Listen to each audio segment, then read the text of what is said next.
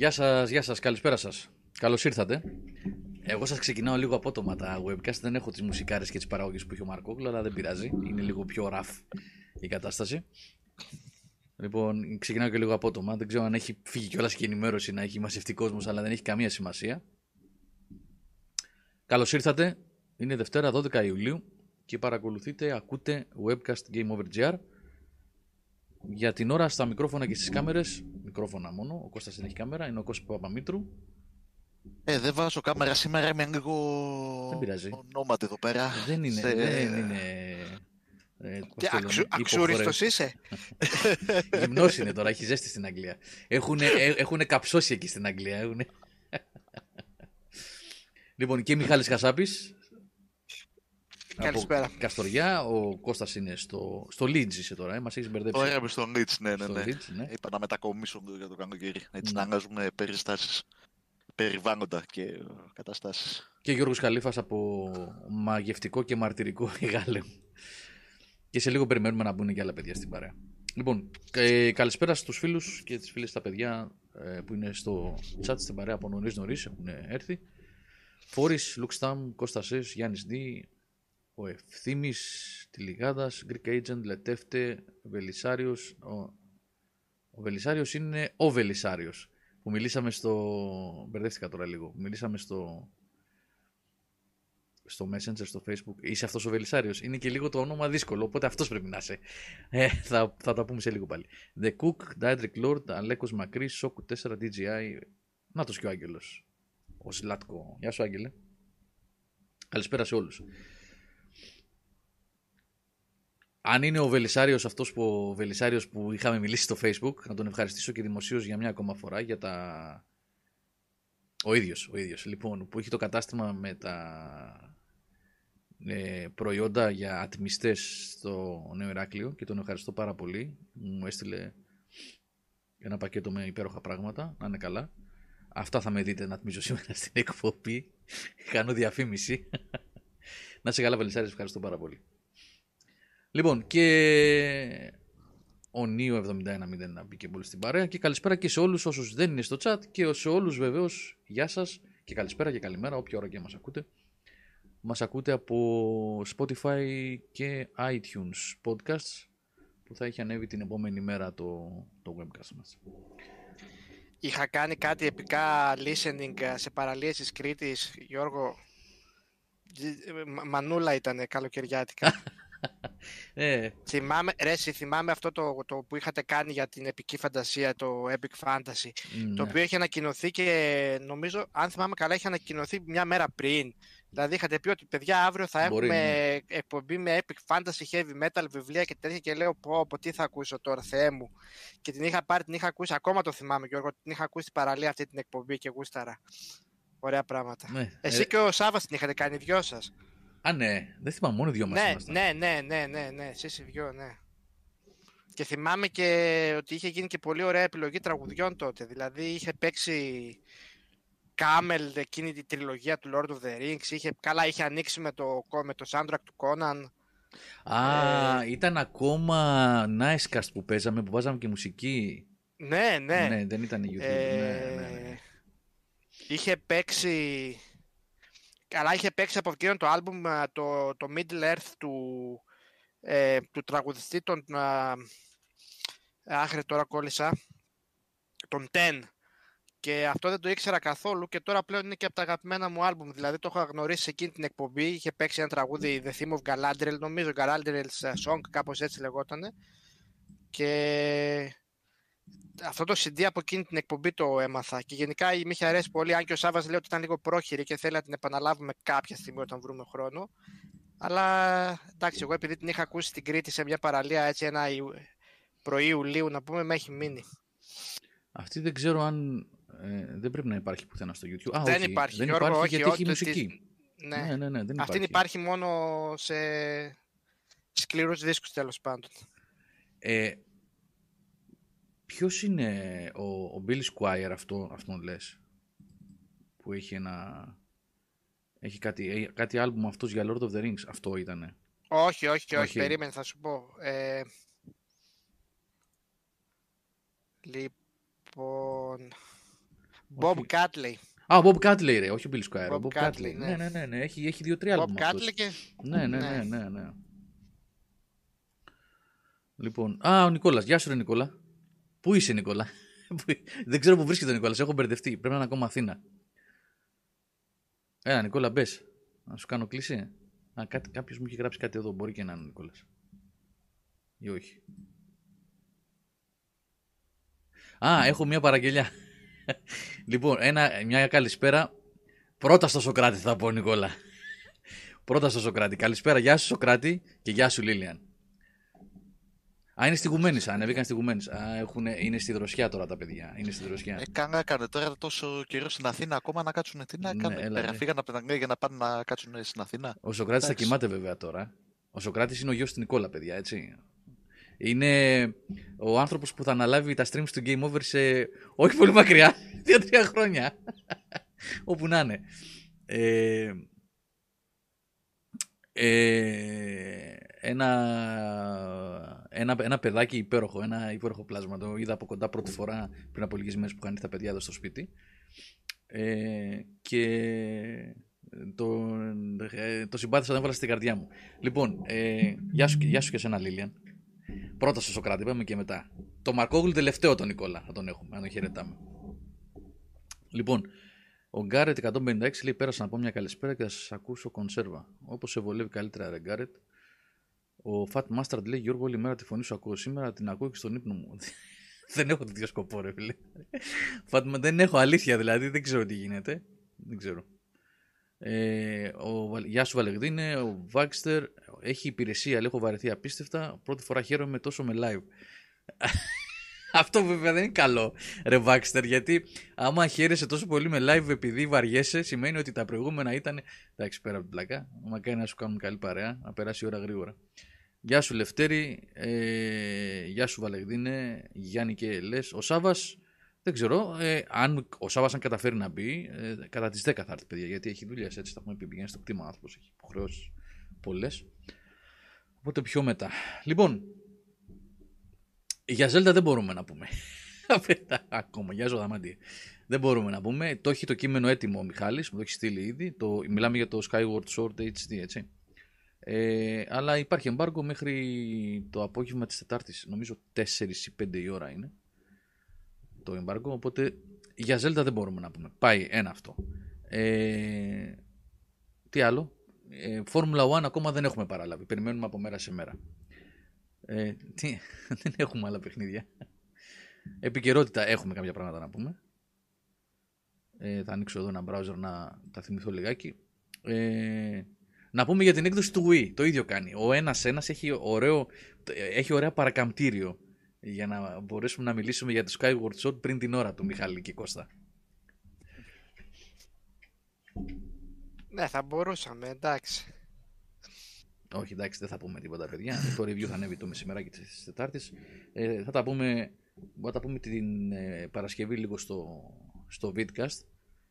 Ε, λίγα περισσότερα πώς θα έχει γράψει ο Μιχάλης και ε, την άλλη Δευτέρα ε, ακόμα περισσότερα.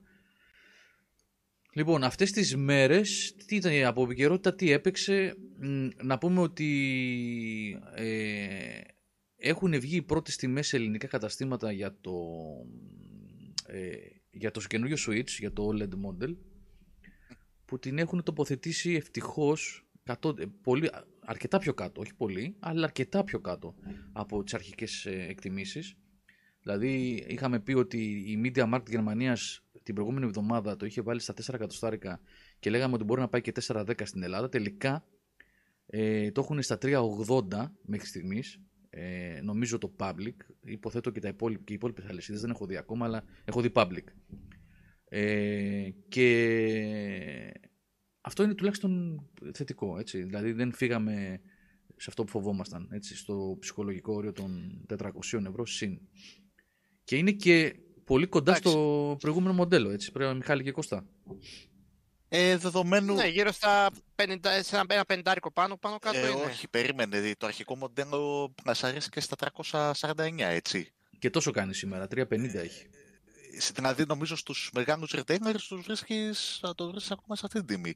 άντε, νομίζω το έτσι σε αυτή τη τιμή μας αρέσει. Οπότε μου κάνει και εμένα εντύπωση, γιατί δεν είναι υπερβολικά μεγάλη διαφορά. Δηλαδή, σε 30 ευρώ να πεις, ας πούμε, ότι δίνεις για, για την OLED την οθόνη και την επεκτεταμένη εσωτερική μνήμη. Ναι, τα δίνεις νομίζω εύκολα τα 30 ευρώ παραπάνω. Αυτή τη στιγμή, ε, ακόμα και στο Scrooge που είχα κοιτάξει, το Switch, το, το κλασικό μοντέλο, έχει 349, 350, 355, αναλόγως από το κατάστημα. Ξέρετε πώς είναι αυτά, έτσι παιδιά; Οπότε, αν πούμε ότι όντως, γιατί επαναλαμβάνουμε ότι αυτές είναι οι τιμές που έχουν βγει τώρα σε καταστήματα, δεν είναι τίποτα επίσημο και τίποτα τελικό.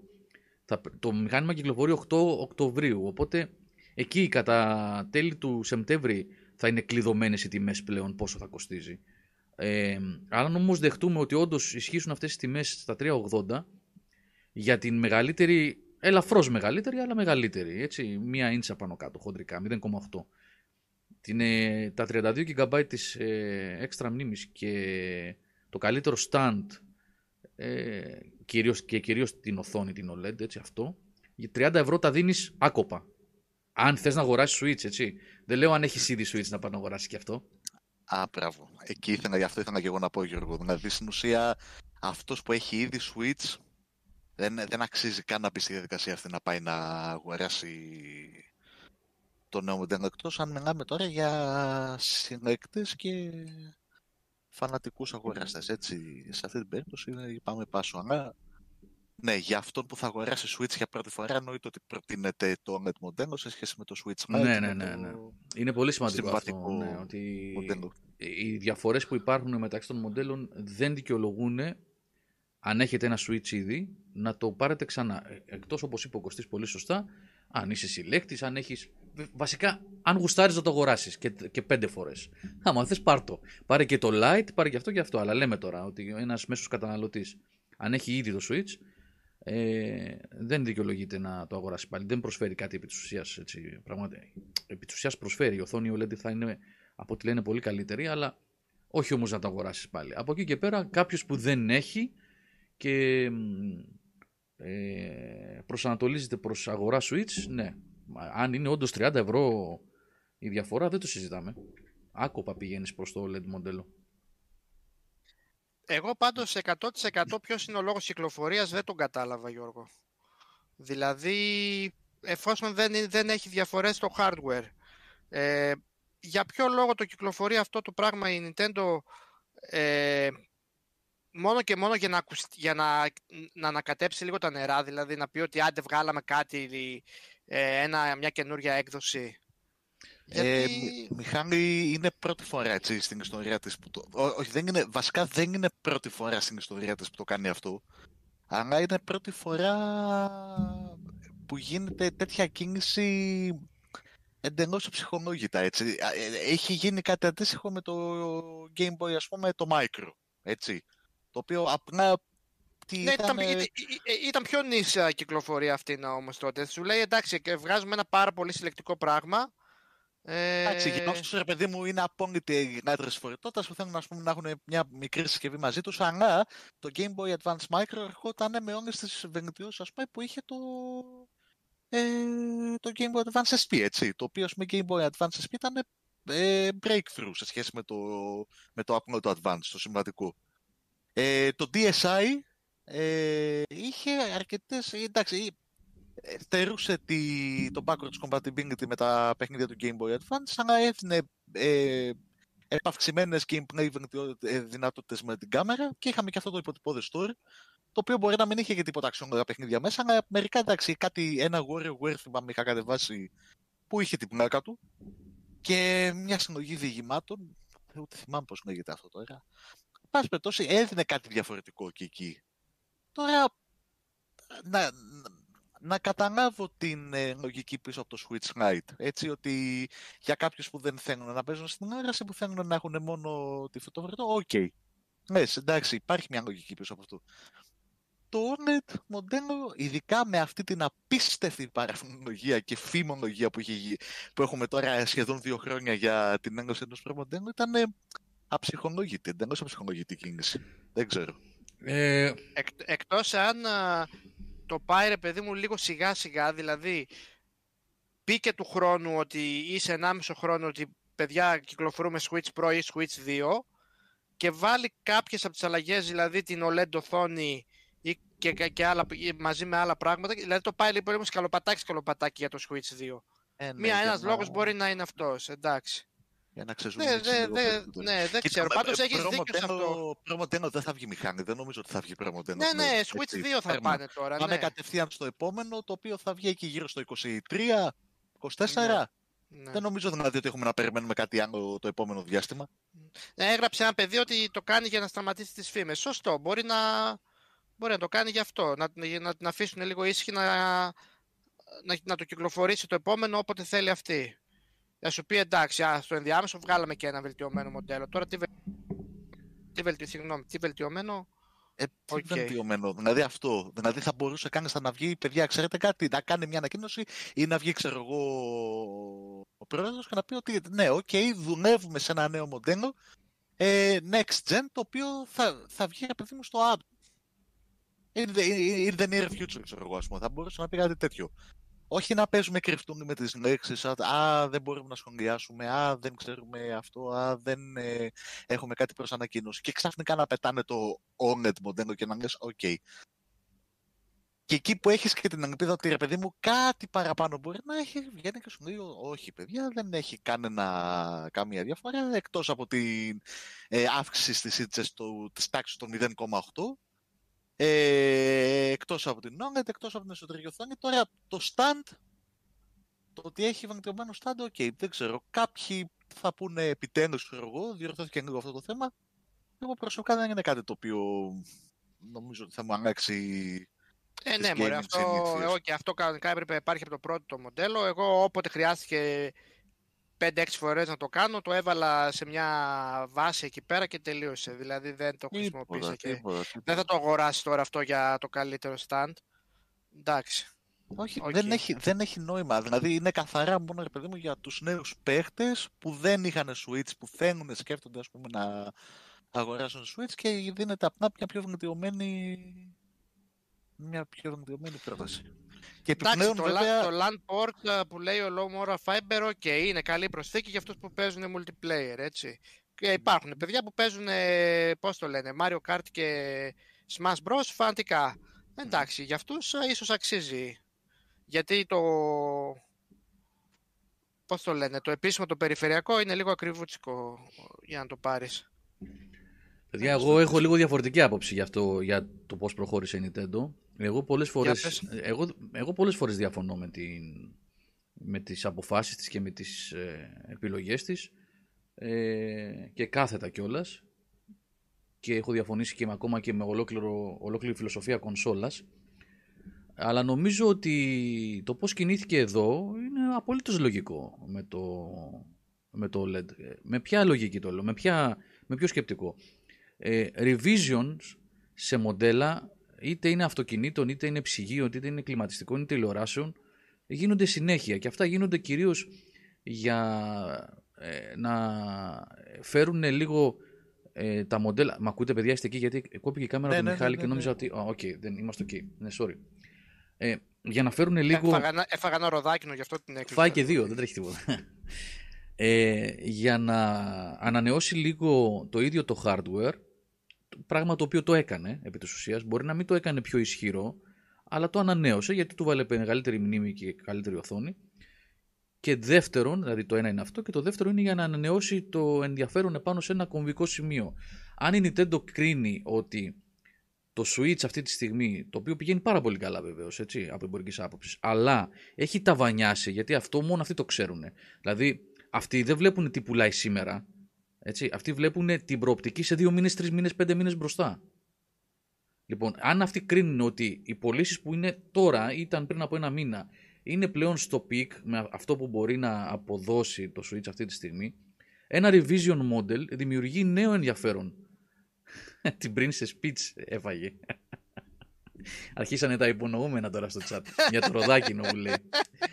λοιπόν, ε, αν λοιπόν αυτοί έκριναν ότι ε, η, ε, η, η, η, εμπορική πορεία, συγγνώμη κόλλησα, περάσαν τα χρόνια και ο εγκέφαλος τρώει σκαλώματα. Η εμπορική πορεία του Switch ε, μπορεί να έχει ταβανιάσει. Δεν λέω ότι θα πέσει, έτσι, αλλά ότι έφτασε σε ένα peak και ότι πλέον δεν έχει τη δυναμική να πάει ακόμα πιο πάνω. Ε, μπορεί ένα revision, έτσι, το marketing να σκέφτηκε ότι το marketing της Nintendo, ένα revision με μια νέα καμπάνια Οκτώβριο που το πράγμα θα κινείται περισσότερο με πολλά παιχνίδια κτλ. Έτσι, βγαίνει, μην ξεχνάτε, βγαίνει σε πολύ ωραία περίοδο.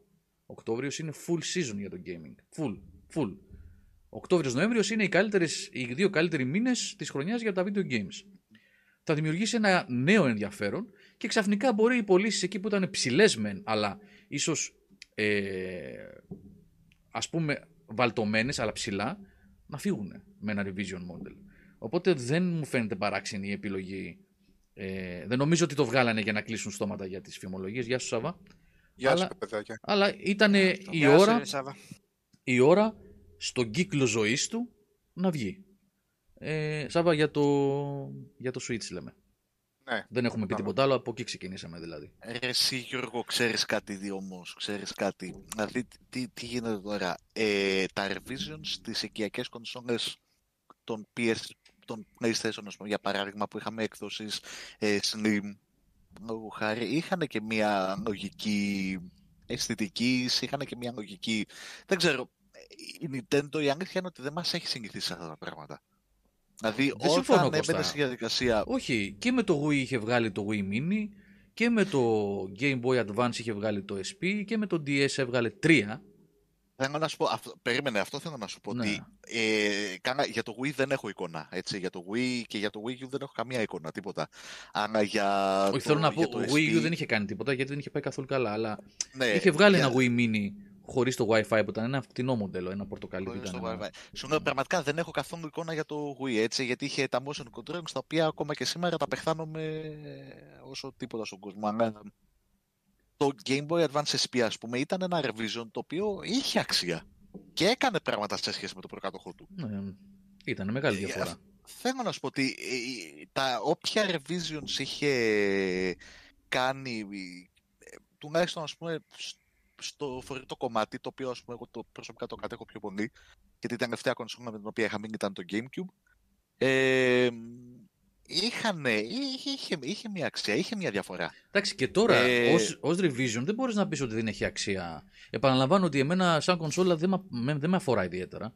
Απλά βάσει του, της δικής μου λογικής, έτσι όπως το βλέπω δηλαδή πώς κινείται, νομίζω ότι ως revision, revision, όχι Switch 2, ούτε Switch Pro, ούτε Ναι. Switch 4K, δεν ξέρω και εγώ τι, ως revision στο, στο μέσο της ζωής ή λίγο πιο μετά το μέσο, δεν ξέρω, η Nintendo το ξέρει αυτό, ε, ένα ανανεωμένο μοντέλο που θα δημιουργήσει εκ νέου ενδιαφέρον στην αγορά και θα βοηθήσει τις πωλήσεις ίσως να ξανανεύουν ή να πάνε ακόμα πιο πάνω, ε, νομίζω είναι απόλυτα λογικό. Έχει μια ολοκένουργια οθόνη, η οποία υποτίθεται, δεν την έχουμε δει, αλλά υποτίθεται ότι θα είναι πολύ καλύτερη από αυτή που έχει τώρα και διπλάσια μνήμη εσωτερική για αποθήκευση. Ε, είναι ένα revision αξιοπρεπές νομίζω για αυτό που θέλει να κάνει, έτσι. Ε, Γιώργο, κάποια hands-on που έκαναν κάποιοι στην οθόνη λένε ότι είναι, έχει μεγάλη διαφορά με την παλιά. Ότι βάζεις παιχνίδι δηλαδή και είναι σαν να. Εντάξει, όχι να βλέπεις άλλο παιχνίδι, αλλά θες να βάλεις τα παλιά στο παιχνίδια και να δεις πώς δείχνουν στην καινούργια την οθόνη. Ναι, εντάξει, Έτσι λογικό μου λέγεται, ακούγεται. έτσι ναι, είπα. λογικό μου ακούγεται εμένα αυτό. Ε, επαναλαμβάνω ότι εμένα μου φαίνεται βάσει δηλαδή της, του τι είναι η Nintendo, πώς κινείται και τι κάνει όλα αυτά τα τελευταία 15 χρόνια, απολύτως λογικό μου φάνηκε αυτό. Ε, και λογικό θα μου φαινόταν και ένα Switch Pro τέλος πάντων τι θα ήταν, αλλά από τη στιγμή που πουλάει δεν έκρινα ότι δεν είναι η ώρα. Ωστόσο, δεν νομίζω ότι μπορούν να μείνουν για πολύ καιρό ακόμα έτσι. Γιατί ήδη, έχουμε, το έχουμε ξαναπεί αυτό, ε, υπήρχε μεγάλο χάσμα ποιότητας Μιλώντας για τα third party παιχνίδια, μην πιάσουμε πάλι τώρα παιδιά. Τα, η Nintendo βγάζει παιχνιδάρες κτλ. Ναι, εντάξει, βγάζει παιχνιδάρες. Μιλάμε για τα third party. Υπήρχε ήδη μεγάλο κενό μεταξύ Switch και PS4 One. Μεγάλο κενό. Τώρα που τα πράγματα έχουν προχωρήσει και σιγά σιγά ακόμα δεν, είναι, δεν ισχύει, αλλά θα γίνει όμως κάποια στιγμή, σε ένα χρόνο, ενάμιση θα γίνει, το στάνταρ της βιομηχανίας θα είναι το PS5 και το Series. Ε, το χάσμα αυτό, η διαφορά μεταξύ Switch και PS5 Series στα third party παιχνίδια θα είναι χαοτικό. Οπότε νομίζω ότι δεν έχει περιθώρια να το καθυστερήσει και πολύ ακόμα. Ότι ένα νέο μοντέλο πιο ισχυρό πρέπει να είναι οπωσδήποτε στα πλάνα της μέσα στα επόμενα δύο χρόνια. Δεν νομίζω ότι μπορεί να συνεχίσει πολύ ακόμα έτσι. Σάβα, δεν ξέρω αν έκανες catch-up τώρα, αν έπιασες περίπου τι λέμε. Ναι, εγώ θα είχα αρκετά αρνητικά να πω αν δεν είχε η προηγούμενη γενιά να δείξει το, PS, το PS4 Pro και το Xbox One X. Δηλαδή το βασικό μου πρόβλημα θα ήταν ότι αυτός που μία μέρα πριν την ανακοίνωση της, του revised Switch αγόρασε Switch είναι ένας ρηγμένος καταναλωτής ε, που θα βλέπει με χειρότερο τρόπο τα ίδια παιχνίδια γιατί δεν μιλάμε για άλλη κονσόλα, μιλάμε για την κονσόλα που καλύπτει το ίδιο, την ίδια γάμα παιχνιδιών. Αλλά αυτό έγινε και με το PS4 Pro και με το Xbox One X. Ε, δηλαδή σε κάθε άλλη περίπτωση ε, οι slim κονσόλες που έβγαιναν ήταν ακριβώς οι ίδιες κονσόλες. Λίγο πάνω με χω, χω, χωρητικότητες, ε, καλύτερα drive, ε, λιγότερη υπερθέρμανση κτλ. Αλλά έβλεπες το ίδιο πράγμα. Στην περίπτωση του X και του PS4 Pro, που ήταν και με μεγαλύτερο οικονομικό τίμημα, όπως ακριβώς και στην περίπτωση του Revised ε, Switch, ε, πήρες έπαιρνε αυτός που είχε αποφασίσει τελευταία στιγμή πριν να ανακοινωθεί το Pro να πάρει PS4 και μπορεί να έπαιρνε Pro σε άλλη περίπτωση, ήταν ένας ρηγμένος καταναλωτής. Και ούτως άλλως νομίζω και τότε, πέρα από το ότι είπαμε ότι είναι καλά μηχανήματα, ιδίως το One X, νομίζω τουλάχιστον εγώ από όσο θυμάμαι τη θέση μου, ήταν πολύ αρνητική στο ότι πρόκειται, καλύπτουν, πρόκειται για ανώτερες κονσόλες που καλύπτουν την ίδια γκάμα παιχνιδιών, στην ίδια γενιά παιχνιδιών. Ε, οπότε θα την, θα την άκουγε αποκλειστικά η Nintendo γι' αυτό. Αλλά εφόσον ε, το έκαναν και οι άλλες εταιρείες και την άκουσαν, θα την ακούσει στο 1 τρίτο. Ε, την ακούσει στο 1 τρίτο, κάτι που το σύμπαν ποσό το ενδιαφέρει, αν την ακούσει από μένα στο 1 τρίτο η Nintendo, γιατί η Nintendo θα κάνει επίσης ό,τι θέλει και θα μας πουλήσει, αλλά για μένα αυτό το πράγμα στην ίδια γενιά να προσφέρει καλύτερη εμπειρία η κονσόλα στη μέση της γενιάς, ας πούμε, δεν ξέρω, χρονικά ποιο κομμάτι, ποιο ποσοστό της γενιάς είναι αυτό και σε ποια γενιά ανήκει η Nintendo βέβαια, δεν ανήκει νομίζω σε κάποια γενιά, στη δικιά της γενιά ανήκει, είναι προβληματικό, είναι σαφώς προβληματικό. Όπως όμως προβληματικό ήταν η περίπτωση, προβληματική ήταν και η περίπτωση του X, του One X και του 4 Pro. Ε, από εκεί και πέρα, επειδή πολύ λίγο με ενδιαφέρει το ζήτημα, με αφορά, ως gamer δηλαδή, ε, δεν έχω κάποιο άλλο σχόλιο.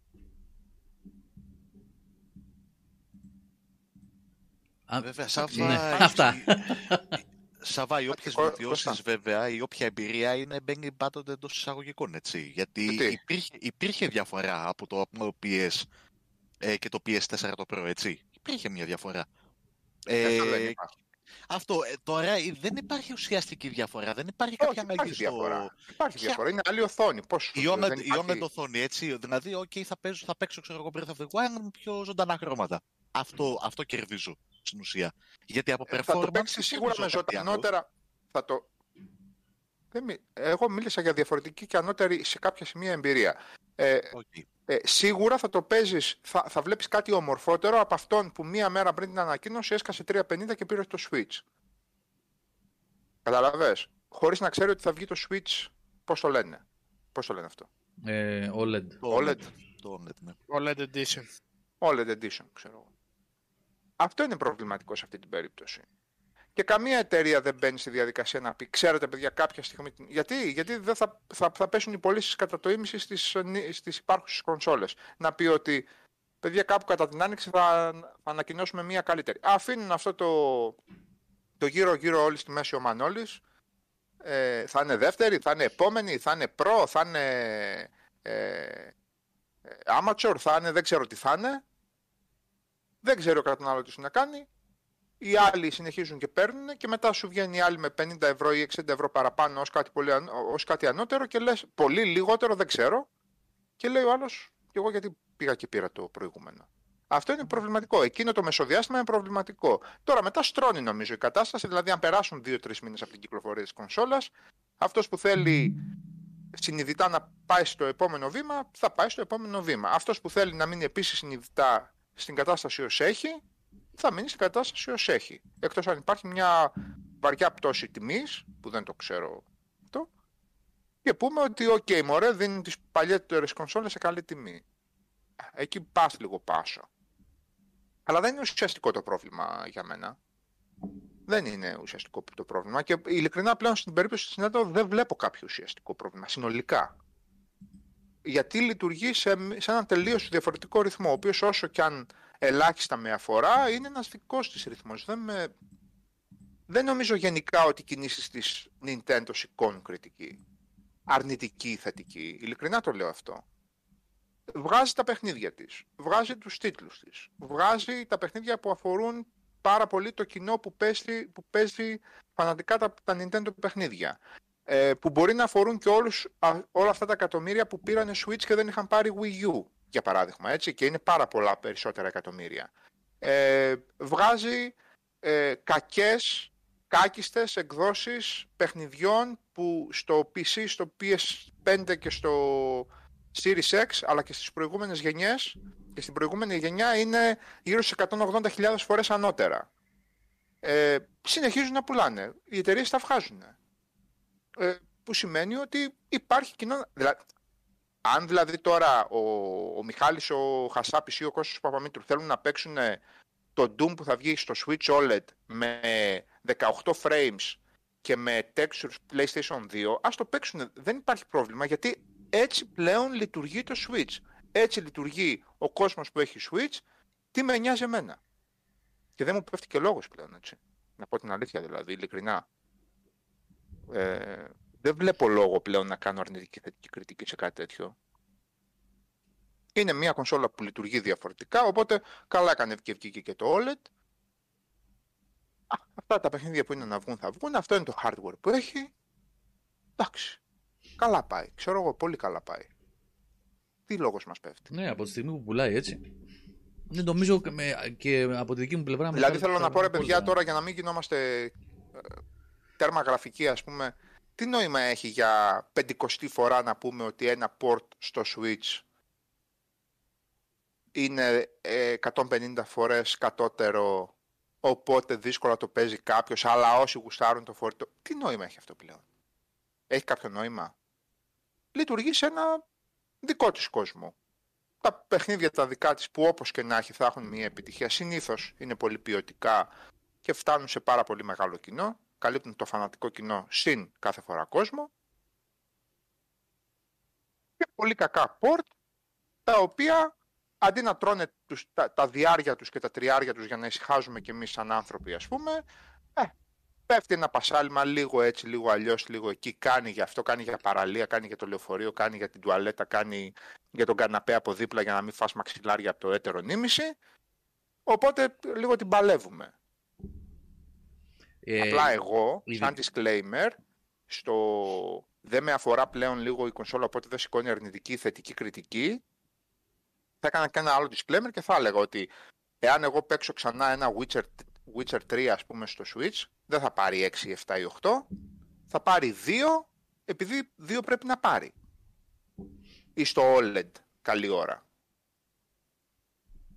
γιατί πλέον έχουν αλλάξει λίγο και τα μεγέθη σύγκρισης. Δηλαδή αυτή την ίδια, την ίδια στιγμή με τον ΑΒ τρόπο δύσκολα, εύκολα αν βρει κανείς, με 500 ευρώ έχεις δύο κτηνάκια τα οποία δίνουν άλλου είδους εμπειρία στον οπτικό τομέα και δεν μπορεί να συγκρίνεις ένα παιχνίδι που βγαίνει στο 5, στο PS5 και στο Series X με ένα port που τρέχει στα 12 frames ας πούμε στο Switch και να κάθεσαι να μπαίνεις σε, σε, σε διαδικασία σύγκρισης. Δηλαδή η διαδικασία πρέπει να είναι καλό στο τέτοιο, στο 5, καλό στο Series X. Δεν αναφερόμαστε, να ξέρετε παιδιά βγήκε και μια έδωση Switch πάρτε απόφαση και αγοράστε την, ξέρω εγώ, άμα γουστάρετε, άμα είστε μάγκες. Εντάξει, έτσι νομίζω πρέπει να λειτουργούμε. Έχει, ε, ξέρεις τι γίνεται, Σάβα, εγώ συμφωνώ με αυτό το θέμα, το είχα γράψει και σε ένα review για το Wolfenstein που είχα κάνει παλιότερα και είχα ακούσει, δεν ξέρω κι εγώ, γιατί τέλος πάντων τότε, ε, ε, πολλοί εστιάζουν περισσότερο ε, στο ότι και θαυμάζουν τους developers που καταφέρουν να κάνουν ένα παιχνίδι σαν το Doom Eternal να τρέχει στο Switch παρά στο επί της ουσίας ε, αποτέλεσμα. Ε, ναι, εντάξει. Α, αφού τρέχει στο Switch είναι θαύμα. Ε, είναι θαύμα, Οκ, εντάξει. εντάξει. Και ρε εγώ φίλε, έχω απλά- δει, έχω δει στο YouTube κάποιους που που έχουν κάνει ε, το Doom του 1993-94 να τρέχει σε κάσιο ρολόι. Είναι θαύμα, αλλά δεν θα πάω να Σε το αγοράσω. θερμόμετρο έχω δει εγώ, σε ηλεκτρικό θερμόμετρο. Στο- νομίζω το Wolfenstein, δεν θυμάμαι. Ε, τώρα, από εκεί και πέρα, αφού πουλάει ο καθένας, η αγορά μιλάει από μόνη της, ο καθένας κάνει Ναι, τις μωρέ, επιλογές του. εντάξει. Ναι. Ε, αυτό για τα δεν θέλω παιχνίδια... να πω λίγο αυτό το παιχνίδι καλό, κακό, ε, καλή κίνηση, αρνητική κίνηση κτλ. Λίγο παλιώνει γενικά, ρε παιδί Ναι. μου, αυτό το πράγμα. Εμείς που γκρινιάζουμε για τα Nintendo, η... ο Μιχάλης ξέρω εγώ που που- ή ο Μιχάλης ή ο Κώστας που θα το υπερασπιστούν γιατί είναι πιο Nintendo. με- Α, όλο αυτό λίγο παλιώνει γιατί καταλαβαίνετε δεν το φορτίζω αρνητικά ή θετικά. Δεν έχει νόημα. Λειτουργεί τελείως διαφορετικά. Εμένα θα μου επιτρέψετε να ασχολούμαι μόνο με τα παιχνίδια της Nintendo σε ό,τι αφορά την αξιολόγηση. Γιατί όταν το X και το 5 δίνουν την εμπειρία που δίνουν, δεν θα μπω καν στη διαδικασία να συγκρίνω. Όχι, είναι φορητό, όχι, παιδιά το κάνουν και τρέχει σε μικρή οθόνη, όχι το κάνουν. Δεν, δεν με ενδιαφέρει αυτό το πράγμα. Ε, εντάξει, να είναι δεδομένα τώρα. Ε, Παίρνω, συλλογικές παίρνω δεν μία νομίζω άλλου ότι είδους τα εμπειρία δεδομένα. με 500 ευρώ και με 410 μου λένε είναι θαύμα να τρέχεις σε 12 frames. Δεν με ενδιαφέρει αυτό το πράγμα. Ούτε, τα, ούτε με το Casio, ούτε με τις πατάτες που λέει ο TDG που είχε βάλει και είχαν σαπίσει κιόλας οι μισές ας πούμε και είχε βάλει 6.000 ηλεκτρόδια για να το τρέξει το Atari. ξέρω εγώ τι Και έτσι. κάνει... Ναι. Έπαιρνε ρεμά τις πατάτες. άδει. ναι, ναι, ναι, υπάρχει το βίντεο. Στο, εν τω μεταξύ, ξέρεις, χειρότερο πράγμα από την πατάτα που αρχίζει και σαπίζει δεν ναι, ναι, υπάρχει. ναι, ναι, ναι. Βρώμα. Η βρώμα είναι απίστευτη. έτσι. Σκοτώνει, έτσι. Ναι, Ναι, ναι. σκοτώνει. Σαν Οποιοδήποτε ψοφίμι. αμυλοειδές, αλλά ιδίως η πατάτα όταν αρχίζει και σαπίζει είναι. Δεν μου σχόραμε, ναι. Ε, Σάβα φοράς μια, μια, μια, μια μάσκα έτσι και παίζεις ρε παιδί μου, εντάξει. Ναι, ναι. Όχι μας, αντιασφυξιογόνα. Ε, ναι. ε, Ε, συμπληρώνω λίγο σε αυτό που προσάβας για τα third party και τα λοιπά και πώς παίζουν. Ε, αυτή η ιστορία με το... Γιατί πολλοί λέγανε ότι α, η Nintendo ξύπνησε και έβαλε Ethernet port στην κονσόλα της και τα λοιπά. Νομίζω ότι δεν είναι καθόλου τυχαίο το ότι μπήκε το Ethernet port σε αυτό το μοντέλο και δεν υπάρχει απλά USB. Ε, είμαι της άποψης ότι όλο και περισσότερα παιχνίδια ε, third party παιχνίδια, μεγάλες παραγωγές. Ε, αυτά που λέμε τόση ώρα ότι τρέχουν έτσι όπως τρέχουν κατά την άποψη τη δική μου τουλάχιστον απαράδεκτα στο Switch. Απλά είναι θαύμα που τρέχουν. Ε, σαν το Doom Eternal, σαν το Wolfenstein και άλλα. Ε, είναι ότι πολλά, πολλοί developers θα πηγαίνουν πλέον προς τη λύση του, των cloud games όπως έγινε τώρα την προηγούμενη Παρασκευή με το A Plague Tale Innocence όπως έχει γίνει με το Control, όπως έχει γίνει με, δύο, με διάφορα παιχνίδια Το Hitman. ε, Hitman, και το ναι. Resident Evil στην Το Ιαπωνία. Resident Evil ήταν έτσι Ναι. στην Ιαπωνία. Ναι, οπότε είναι μια λύση αυτή. Ε, Τέλος πάντων, μπάλωμα, αλλά είναι λύση όμως. Ε, κάποια παιχνίδια να παίζονται με αυτόν τον τρόπο στο Switch, σε docked ε, μορφή. Να τρέχουν δηλαδή ε, τουλάχιστον έτσι όπως θα έπρεπε να τρέχουν έτσι με υψηλές αναλύσεις, καλύτερα frame rates, καλύτερα textures. Γιατί δεν τρέχουν από το Switch ουσιαστικά, τρέχουν από κάποιο server μακριά έτσι και έρχονται ως cloud υπηρεσία. Δηλαδή το αγοράζεις το παιχνίδι κανονικά, ε, αντί να το κατεβάσεις όμως στην κονσόλα σου, το τρέχεις μέσα από ένα σερβερ. Έτσι. Τρέχεις, έχεις ένα κλειδί, ας πούμε, ουσιαστικά ένα κομμάτι του παιχνιδιού στην κονσόλα και το υπόλοιπο τρέχει από σερβερ. Ε, οπότε νομίζω ότι προσανατολίζεται προς τα εκεί με το, με τον, ε, με το LAN port που έβαλε στο, dock, στο καινούριο dock. Αυτά. Αυτό είναι σαφώς ε, καλή η περίπτωση, αλλά δεν ξέρω μετά κατά πόσο διαφέρει από το να παίξεις xCloud ε, σε ένα Α, καλό όχι, κινητό. δεν διαφέρει, το ίδιο πράγμα. με AMOLED, ε, Ναι. με AMOLED οθόνη, ξέρω εγώ, και δεν ξέρω τι άλλο, αυτές τις απίστευτες αναλύσεις που έχουν τώρα, και με ένα καλό περιφερειακό με χειριστήρια, ξέρεις, ενίδη χειριστήριων, που 1000% θα είναι καλύτερα από τα Joy-Cons. Ναι, αυτό, Ένα εκατομμύριο της εκατό παραπάνω θα είναι καλύτερα από τα Joy-Cons, οπότε εκεί νομίζω ότι μιλάμε για άλλο πράγμα. Και άμα πετάς και ένα Expo και ένα Game Pass μέσα, έχεις τελειώσει. Έχεις κάνει... Σαν ένα φίλο παλιά θυμάμαι, αν μας, αφή, αν μας ακούσεις εσύ φίλε που σε αναφέρω τώρα, μη με βρίσεις, γράψε ότι ακούς ας πούμε, που έλεγε που τον καιρό που γινόταν χαμός με τα tablets και τα πρώτα πολύ ωραία μεγάλα κινητά, ξέρω εγώ, που είχε μπει και, τα, και το Android πολύ καλά στην οθόνη, προσπαθούσε να μας πείσει τότε στο forum το πόσο εκπληκτική εμπειρία είναι να σερφάρει με το, tablet, με το tablet του Wii U. Και λέγαμε, τι λες τώρα, έχουμε πήξει στα tablet και στα τέτοια με το Wii U, εσύ σερφάρεις. Πάλιος καλός φίλος. Δεν έχουμε χρόνια να τον ακούσουμε. Ε, έχουν... Οπότε το να πεις μετά ότι με το cloud gaming, με οποιοδήποτε cloud gaming, ε, τουλάχιστον στο Switch γίνεται αυτό, ναι, αλλά στα κινητά που όλοι έχουμε γίνεται καλύτερα. Οπότε... Ναι, πιο πολύ το λέω ότι ενδεχομένως να Σίγουρα είναι... και φθηνότερα, ε. Καλά, Άλλο. εντάξει, ναι. Σαφέστατα. Ναι. Λοιπόν, Οπότε. επόμενη, επόμενο, εκτός αν έχετε κάτι άλλο να προσθέσετε, δεν νομίζω ότι έχουμε κάτι άλλο να πούμε, έτσι. Νομίζω ότι Ε, ο όχι, Σάββας... νομίζω, νομίζω γυρίσαμε στην αρχή που λέμε ότι όποιος θέλει να πάρει πλέον Switch έχει και την επιλογή με λίγα παραπάνω λεφτά να πάρει λίγο καλύτερο Λίγο μοντέλο. καλύτερο μοντέλο. Εντάξει. Και από Και εκεί και όποιος πέρα, θέλει να πάρει Switch, εξυπα... ε, ε, πώς το λένε, ε, σ- σημαίνει ξέρει τι θα πάρει, έτσι. Γιατί και εγώ με αυτά που είπε ο Σάββας με όλα συμφωνώ. Ναι, Αυτά. εντάξει. Και ακολουθεί και το δρόμο του, έχει τη δική του πορεία, ούτε σε γενιές ανήκει όπως είπε ο Σάββας προηγουμένως. Αυτό είναι. Τρένο πηγαίνει, ο κόσμος κάνει τις επιλογές του και προχωράει το πράγμα. Για μπαταρία, όχι, δεν έχουν πει. Η ίδια ακριβώς είναι. George Spartan. Ακριβώς η ίδια μπαταρία. Ε, είναι. είναι λίγο πιο βελτιωμένη η μπαταρία. Νομίζω λίγο πιο. Την ίδια διάρκεια λένε ότι θα καλύτερη. έχει πάντως. Εγώ στα specs Όχι, ίδια- είναι... Θα Είναι- έχει την ίδια διάρκεια με το 2019 Α, μοντέλο. μπράβο, αυτό. Α. Όχι το, Ναι. το, δεκα- το 19 ή το 18 μηχάνη; Το Το 19. 19 ήταν το μοντέλο αυτό. Ναι, το 19, το 19. Νομίζω λίγο βελτιωμένο κατά ένα μισάωρο, κάτι τέτοιο είχα διαβάσει. Ναι, όχι με το αρχικό μοντέλο, με το, Στα- με, τη, με στο- το μοντέλο με στο- τη βελτιωμένη μπαταρία. Στο spreadsheet που το official. Να ρωτήσω της κάτι Nintendo- αφελές. Έχει fast charging ή κάτι τέτοιο; Όχι, τρεις ώρες Όχι, διάρκεια όχι. φόρτισης έχει. Τρεις Όχι, ώρες. Όχι, όχι, όχι. όχι. Η διάρκεια φόρτισης στο official spreadsheet είναι, λέει 3 ώρες. Και στο official spreadsheet λέει ότι η διάρκεια μπαταρίας είναι. Πόσα Από τις μιλιαμπερόρια είναι; Μ, δεν θυμάμαι τώρα. Δεν θυμάστε. Δεν, θυμάμαι. Έχουν πει, το είπανε πόσα τέτοια είναι. δεν ξέρω. Μπορεί στο spreadsheet να το γράφει. Έτσι από περιέργεια. Για να ρίξω μια ματιά. Γιατί ρε. εγώ κατάλαβα ότι το fast charging μετά από 3,5 χρόνια που έχω το κινητό ε, είναι λόγος ε, επέκτασης της ζωής του κινητού. Εκεί που έλεγες ότι ψόφισε η μπαταρία και πώς να πω στη διαδικασία να την αλλάξω, δεν το πετάς γιατί φορτίζεις ε, 35 λεπτά και κάνεις τη δουλειά σου με, 10, με 15 λεπτά. Το fast charging είναι μεγάλη υπόθεση γενικά. Απλά ρώτησα αν το υποστηρίζει, δεν ξέρω. Δεν ξέρω. Όχι, όχι.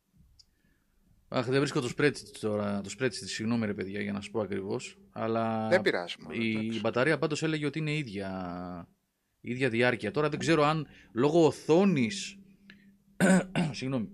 Σίγουρα. απαιτείται, ε, έχει καλύτερη διαχείριση ενέργειας η καινούργια οθόνη. Αυτό μόνο πρακτικά θα φανεί, παιδιά, όταν θα κυκλοφορήσει το μοντέλο. Το... Υποτίθεται η OLED είναι λιγότερο ενεργοβόρες, αλλά είναι και λίγο μεγαλύτερη από το υπάρχον μοντέλο. Οπότε Ναι. λίγο εξισορροπείται αυτό το πράγμα. Μάλιστα. Λοιπόν, το επόμενο θέμα τη- των προηγούμενων ημερών, ε, από τα ελάχιστα, αυτά τα δύο ουσιαστικά είχαμε, ήταν το State of Play της προηγούμενης ε, πέμπτης προς Παρασκευή που έγινε, της Sony, για το... ε, Δεν ήταν για το PS5 βασικά, ήταν για, για, για το PlayStation, γιατί είχε και PS4 και PS5 παιχνίδια. Ε, δεν ξέρω αν το είδατε και αν κρατήσατε κάτι από αυτό.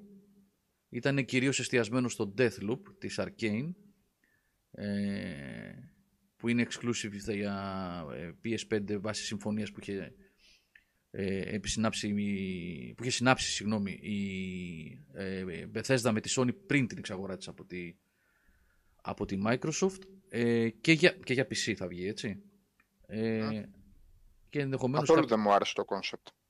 Καθόλου. ναι εγώ θα συμφωνήσω μαζί Καθόλου. σου Σάβα ήταν Είναι το αυτά τα απίστευτα αγχωτικά roguelike ή roguelite πράγματα τα οποία πλέον δεν ξέρω ποιο, σε ποιο κοινό στοχεύουν. Δεν, δεν, α, Εμένα με έχασε το παιχνίδι δυστυχώς με το που είδα το concept του ενώ εσείς τα ξέρετε καλύτερα τα της Arcane γιατί όσοι το Όχι, είδαν... δεν έχει σχέση.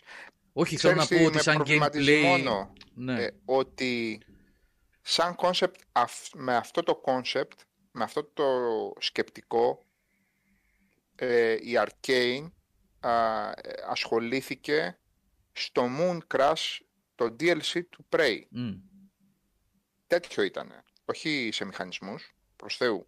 Αλλά ήταν, ήταν αυτό το rock-like ε, στοιχείο.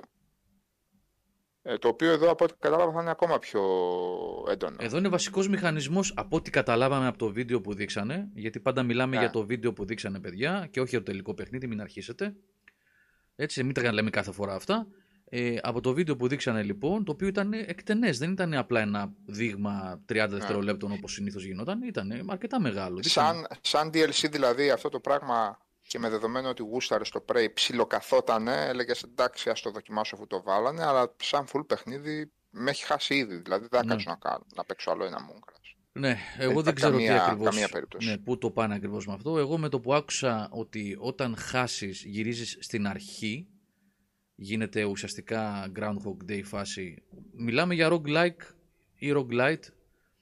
Ε, δεν ξέρω ποιες είναι οι διαφορές. Ο Νικόλας λείπει για να μας πει.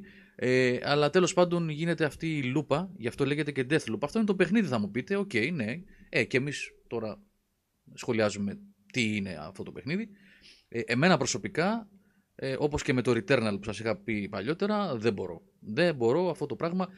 Ε, εμφανίστηκε ένας μηχανισμός κάποια στιγμή στο παιχνίδι υπομορφή ability, ότι ε, άπαξ και αποκτήσεις τη- την ικανότητα αυτή, έχεις δυνατότητα δύο φορές να γυρίσεις πίσω στο πτώμα σου, αλλά souls, το οποίο σε περιμένει σε μια παράξενη μορφή ε, ενεργειακής ε, λύθης βρίσκεται κάπου σε ένα σημείο και μπορείς να το πάρεις πίσω και να συνεχίσεις από εκεί που ήσουν. Αυτό μέχρι δύο φορές σε κάθε playthrough, σε κάθε, ε, σε κάθε chapter, από ό,τι κατάλαβα. Ε, ε, αυτό όμως είναι extra ability που πρέπει να το κερδίσεις. Εκτός αυτού του ability, αυτής της ικανότητας, άπαξ και χάσεις γυρίζεις πίσω. Αυτό είναι το concept του παιχνιδιού βέβαια, γιατί λέει ότι πρέπει κάθε φορά που πηγαίνεις να μαθαίνεις περισσότερα πράγματα για αυτούς τους στόχους που έχεις να σκοτώσεις κτλ. Σε πολύ κόσμο, σε κάποιο κόσμο, σε λίγο, σε πολύ, σε περισσότερο, δεν μπορώ να το ξέρω αυτό. Μπορεί να αρέσει. Εμένα με- με έχασε κατευθείαν αυτό το, το concept. Δεν, μου- δεν με ενδιαφέρει καθόλου προσωπικά εμένα. Δεν μιλάμε για την ποιότητα του παιχνιδιού, επαναλαμβάνω. Θα το δούμε να κυκλοφορήσει το Σεπτέμβριο. Αλλά αυτό έτσι όπως το είδα δεν, δεν ξέρω τα παιδιά αν έχουν κάτι άλλο να προσθέσουν επ' αυτού. Εντάξει, η εταιρεία έχει βγάλει τόσο υπέροχα παιχνίδια που εγώ περίμενα το επόμενο single player παιχνίδι της Arcane. Τώρα αυτό το πράγμα και εμένα δεν με... δεν είμαι οπαδός αυτού του είδους. Και μα- μάλλον, εντάξει, θα πω τώρα το αυτονόητο, ότι επειδή τα προηγούμενα δεν, δεν πούλησαν τόσο όσο θα ήθελαν, μάλλον το πάνε προς το multiplayer και αυτοί να δουν μήπως, μήπως πιάσουν την καλή που λέμε. Εντάξει, κρίμα. Ας το δούμε όμως και βλέπουμε. Λοιπόν, ε, ο Death Racer λέει roguelite, στα roguelite παιχνίδια κρατάς μερικά πράγματα ακόμα και όταν πεθάνεις. Στα roguelike χάνεις τα πάντα και πας από την αρχή. Ε, ο Αρκέωνας λέει τα roguelike και οι λούπες του θανάτου είναι από τα λίγα πράγματα στο game που βγάζουν νόημα αφηγηματικά. Σε άλλα παιχνίδια, αν χάνει συνέχεια, αρχίζει και ξενίζει. Εντάξει, άποψη είναι αυτή. Προφανώς ο Αρκέωνας παίζει τέτοια παιχνίδια και του αρέσουν. Γι' αυτό λέω ότι είναι θέμα γούστου, έτσι. Ε, από εκεί και πέρα το υπόλοιπο παιχνίδι φάνηκε ότι εντάξει, έχει αυτό το εικαστικό της Arcane το ιδιαίτερο και ωραίο, ωραίο gameplay φάνηκε να είχε δηλαδή με, τα, ε, με το gunplay του, με τα jumps που είχε με το grappling hook και, hook και τα λοιπά. Φαίνονταν ότι δούλευε σωστά. Τώρα θα το δούμε παιδιά αυτό το Σεπτέμβριο. Μετά, η υπόλοιπο από το State of Play που κράτησα εγώ ήταν το MOS 2. Μ' άρεσε πάρα πολύ αυτή η ανακοίνωση γιατί μ' άρεσε πάρα πολύ το πρώτο παιχνίδι. VR είναι αυτό. Ε, ε, και ήταν δυστυχώς πολύ μικρό το πρώτο παιχνίδι αλλά α, και ε, πέρασε και καιρός από το προηγούμενο αλλά ήταν ευχάριστη ανακοίνωση δεν είχαν κάτι περισσότερο να πούνε απλά ανακοινώθηκε το MOS ε, Book 2 και είχε και μερικές ακόμα ανακοινώσεις είχε για το Fist ε, ουσιαστικά δείξανε που ήταν ενδιαφέρον έτσι, action platformer ε, τι άλλα, παιδιά, θυμάστε, κρατήσατε κάτι άλλο από το State of Play, αυτά που έδειξαν;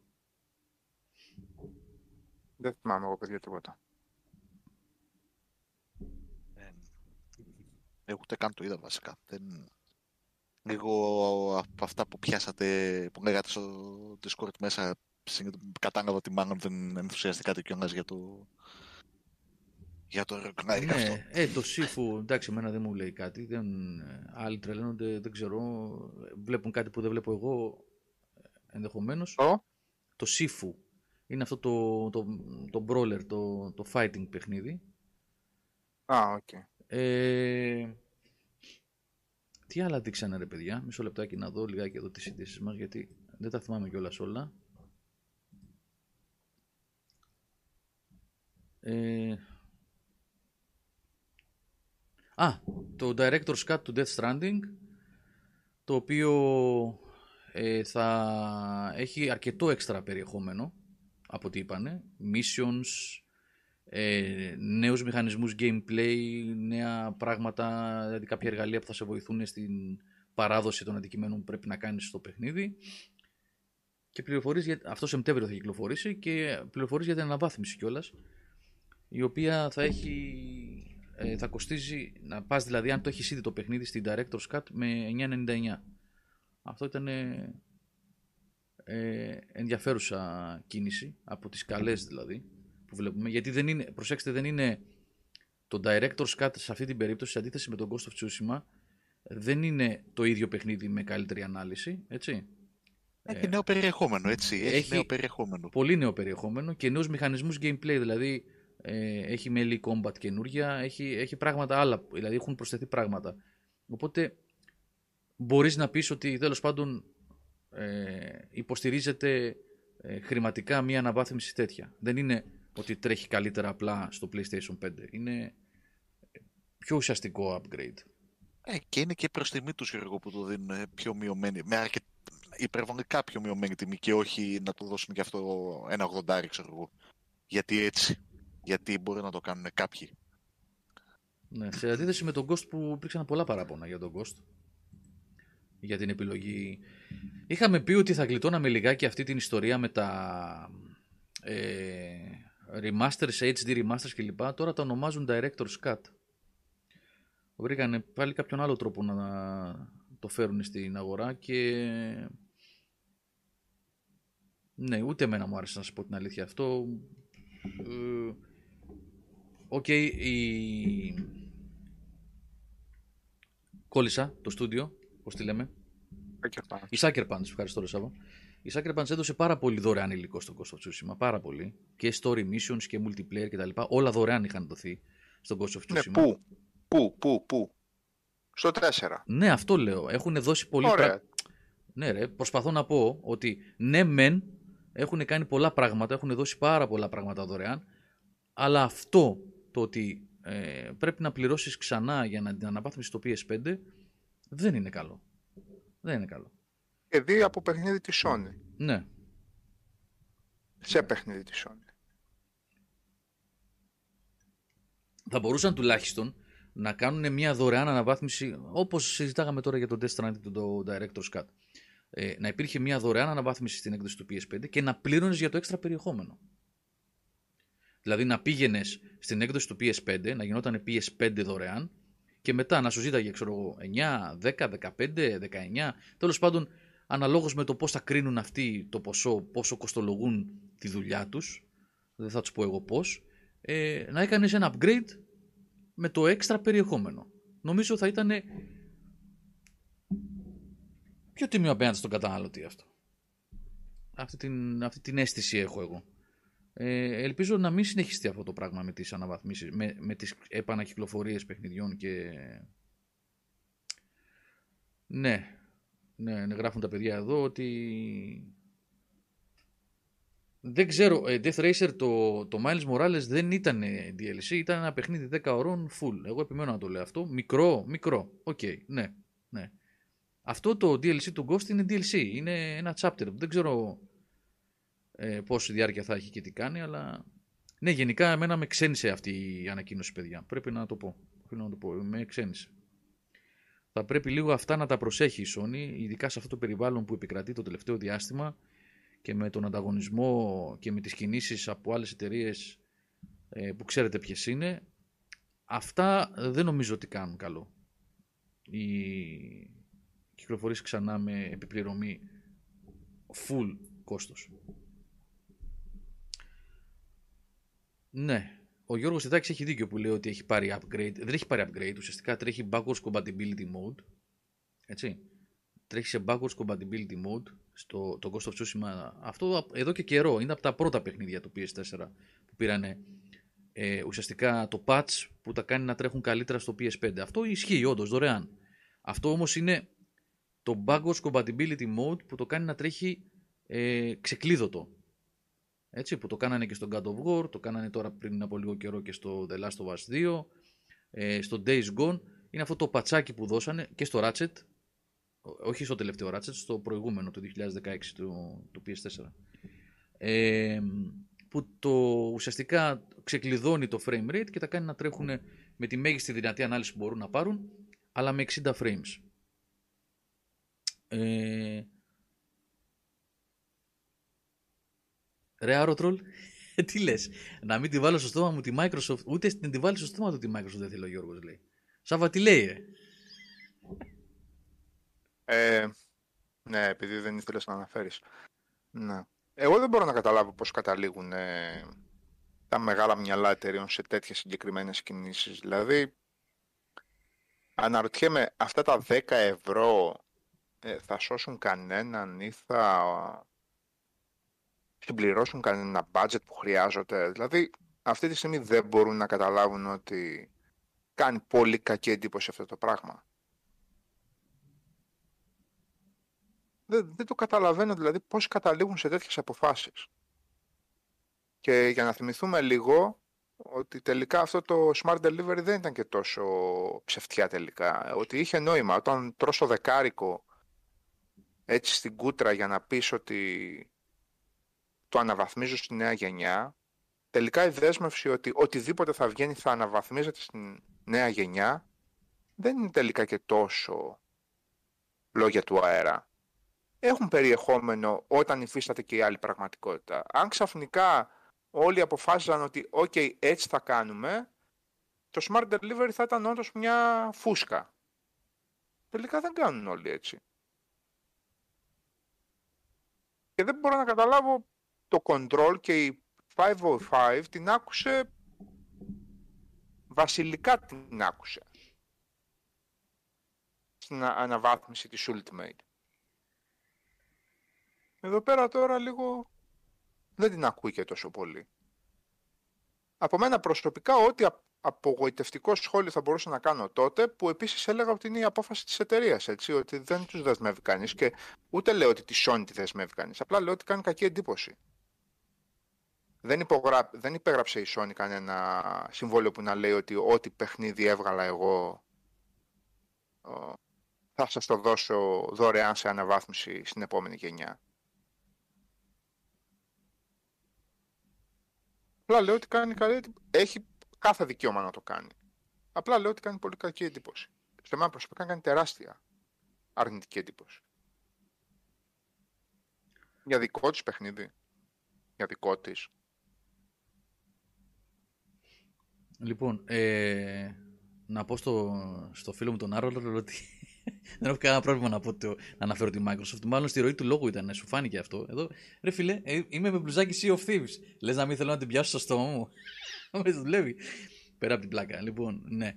Ε, Ένας φίλος πιο πάνω μου γράψε για το, για το Ratchet ε, ότι.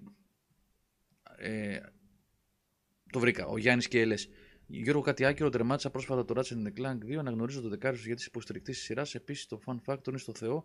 Απλά με χάλασε που παρουσίαζαν σαν concept τις εναλλαγές κόσμων και την εκμετάλλευση του SSD. Ένα απλό fast jump ήταν κάτι που το έκανε το Dishonored 2 πριν 10 χρόνια καλύτερα. Ε, εντάξει, δεν ξέρω αν το έκανε Έχει το 10 χρόνια το Dishonored. Δεν ξέρω αν το έκανε καλύτερα το Dishonored ή όχι. Ε, Γιάννη, Μπορεί να το έκανε, μπορεί όχι. Δεν, δεν είμαι σε θέση να σου απαντήσω αυτή τη στιγμή. Δύο κόσμου είχε να διαχειριστεί το Dishonored σε εκείνο το εκπληκτικό level. Δηλαδή ναι. ήταν δύο εκδοχές της ίδιας έπαυλης, έτσι. Ναι, από εκεί και πέρα. Ε... Ναι. Και τότε όμως το λέγαμε ότι είναι εκπληκτικό αυτό το πράγμα. Ναι. Νομίζω το τονίσαμε 180.000 φορές. Οπότε δεν είναι ότι ναι. δεν το είπαμε. Το είχες πει πολλές φορές. Ε, από εκεί και πέρα. Ε, η κριτική ενός παιχνιδιού, παιδιά, είπαμε, είναι κάτι εντελώς ε, υποκειμενικό που προκύπτει από τα αγούστα της, την αγάπη, τις καταβολές, την εμπειρία του καθενός κτλ. Τον ενθουσιασμό του ή όχι για κάτι. Ε, και κρίνοντας ένα, κρίνεις ένα παιχνίδι για, έχουμε το έχουμε ξαναπεί αυτό, και μου είχε, κάνει, μου είχε μείνει αυτό που είχε, το είχε πει ο Σάβας παλιότερα για το, Ποιο; για το Crackdown 3. Ότι, Μμ. ένα, ότι ένα παιχνίδι πρέπει να το κρίνεις τελικά για αυτό που παίρνεις στα χέρια σου και όχι για αυτό που κάποια marketing teams ή εμείς, δεν θα πω εσείς, εμείς μες στο μυαλό μας είχαμε δημιουργήσει προσδοκίες βλέποντας τρέιλερ ή μας είχαν πασάρει ή μας είχαν κάνει. Τελικά, ναι, οκ, πρέπει να γίνει μια κριτική σε ό,τι έχει να κάνει, που εγώ βέβαια δεν είμαι, εγώ διαφωνώ στο ότι άλλα είχαν πει και άλλα βλέπεις μες στο παιχνίδι.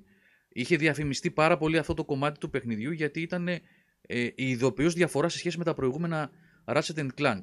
Αυτά με τα Dimensions κτλ. Δεν είναι όμως όλο το παιχνίδι αυτό το πράγμα. Χρουπ, αλλάζω διάσταση, χρουπ, αλλάζω διάσταση. Ε, ου- και ούτε έτσι στοιχειοθετείς στο δεκάρι σου. Ε, ακριβώς, ναι. Δεν Ε, βασίζεις το δεκάρι σου. Εγώ σε δεν το αυτό. βάσισα σε αυτό. Ε, από εκεί και πέρα αυτό που πήραμε κατά την άποψή μου είναι ένα υπέροχο πράγμα που με έκανε και πέρασα 20 ώρες υπέροχες. Δεν, δεν τις ξεχάσω ποτέ. Το ευχαριστήθηκα. Είχα πάρα πολύ, πολύ καιρό να νιώσω έτσι. Τόσο φαν με ένα παιχνίδι, να το ευχαριστηθώ. Φαν. Όχι να περάσω καλά με ένα καλό παιχνίδι. Έτσι. Υπάρχουν πάρα πολλά καλά παιχνίδια, είτε που τα έχω παίξει τώρα και είναι παλιότερα, είτε που τα παίζουμε στην ώρα τους, οτιδήποτε άλλο. Αλλά έτσι τέτοιο φαν. Έτυχε να μου πέσουν πάρα πολύ κοντά που παίζαμε με τον Μαρκόγλου το ε, It Takes Two, που επίσης ήταν ένα πράγμα που είχα να νιώσω πάρα πολλά χρόνια. Φαν, video game fan. Αυτό το πράγμα μου το ξύνησε ξανά μετά από χρόνια το Rift Apart. Από εκεί και πέρα, παιδιά, ο καθένας κρίνει σύμφωνα με το γούστο του και βεβαίως κρίνει και τους κρίνοντες, έτσι. Όλοι, ε, όλα. Όλα στο τραπέζι είναι.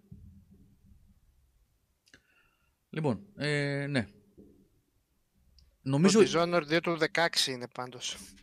Παρεπιπτόντως. Ένα. Πέντε χρονάκια έχει. Μισό λεπτό ρε παιδιά να δω κάτι. Α, Σάββα το Death of the Outsider πώς σου είχε φανεί; Εντάξει, πα, παραγέμισμα, απλά ε, δεν είχα πει και όχι. Το είχα, review δεν το είχα κάνει. Ή, θυμ- ή θυμάμαι λάθος, δεν μπορώ να θυμηθώ. Καλό ήταν, δεν ήταν άσχημο. Σαν στανταλόν, στανταλόν ήταν. Ε, με ευχαρίστηση. Έπαιζες ακόμα ένα κεφάλαιο, ας πούμε. Δεν ήταν ε, κάτι που είναι απαραίτητο για να ολοκληρωθεί η εμπειρία του Dishonored, αλλά δεν λες και όχι. Τίμιο Ε, εσύ το έχεις κάνει. ναι, τίμιο Αντών ήταν. Expansion, ας το πούμε. Είχε τη λογική του expansion, όχι τον DLC. Καλό ήταν. Και, Και βλέπω το και πρώτο στη- είχε καλά, α, καλά DLC. Και το πρώτο, το Dishonored, είχε ωραία DLC. Θύμησε μου ρε Σάββα, τι είχε. Είχε ένα Ε, με κάτι το μάγισσες.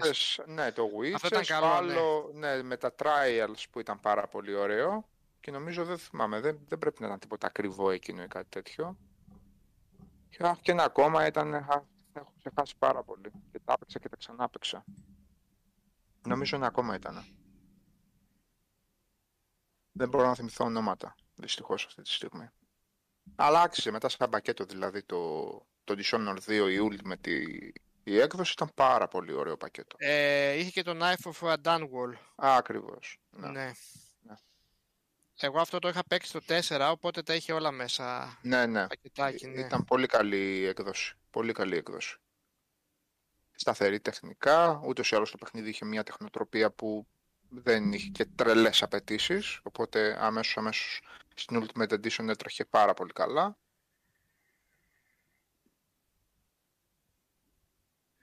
Λοιπόν, παιδιά, ε, τα της επικαιρότητας, τα πιο σημαντικά αυτά ήταν ε, των τελευταίων, της τελευταίας εβδομάδας βασικά. Είναι, εντάξει, βλέπετε, είναι με εντελώς καλοκαίρι φάση. Γεια σας.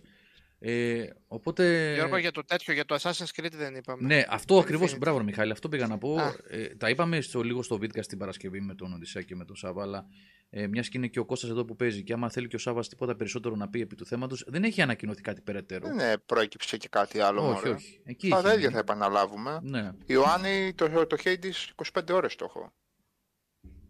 Τι ASAP. Το Returnal τι ASAP, αφού δεν έχω PS5. ASAP. ASAP, για να μην μας τη λένε και κάποιοι, κάποιοι ότι δεν προφέρουμε καλά τα... Και όχι, δεν, δεν πρόκειται να πω Ubisoft αντί να πω Ubisoft, εφόσον είναι το Ubisoft Ubisoft με ένα πολύ ελαφρύ σπάσιμο εκεί πέρα. Το πώς το ελαφρύ σπάσιμο του U γίνεται U; Εγώ το κάνω αυτό. Εγώ το λέω U. Όχι. Εντάξει.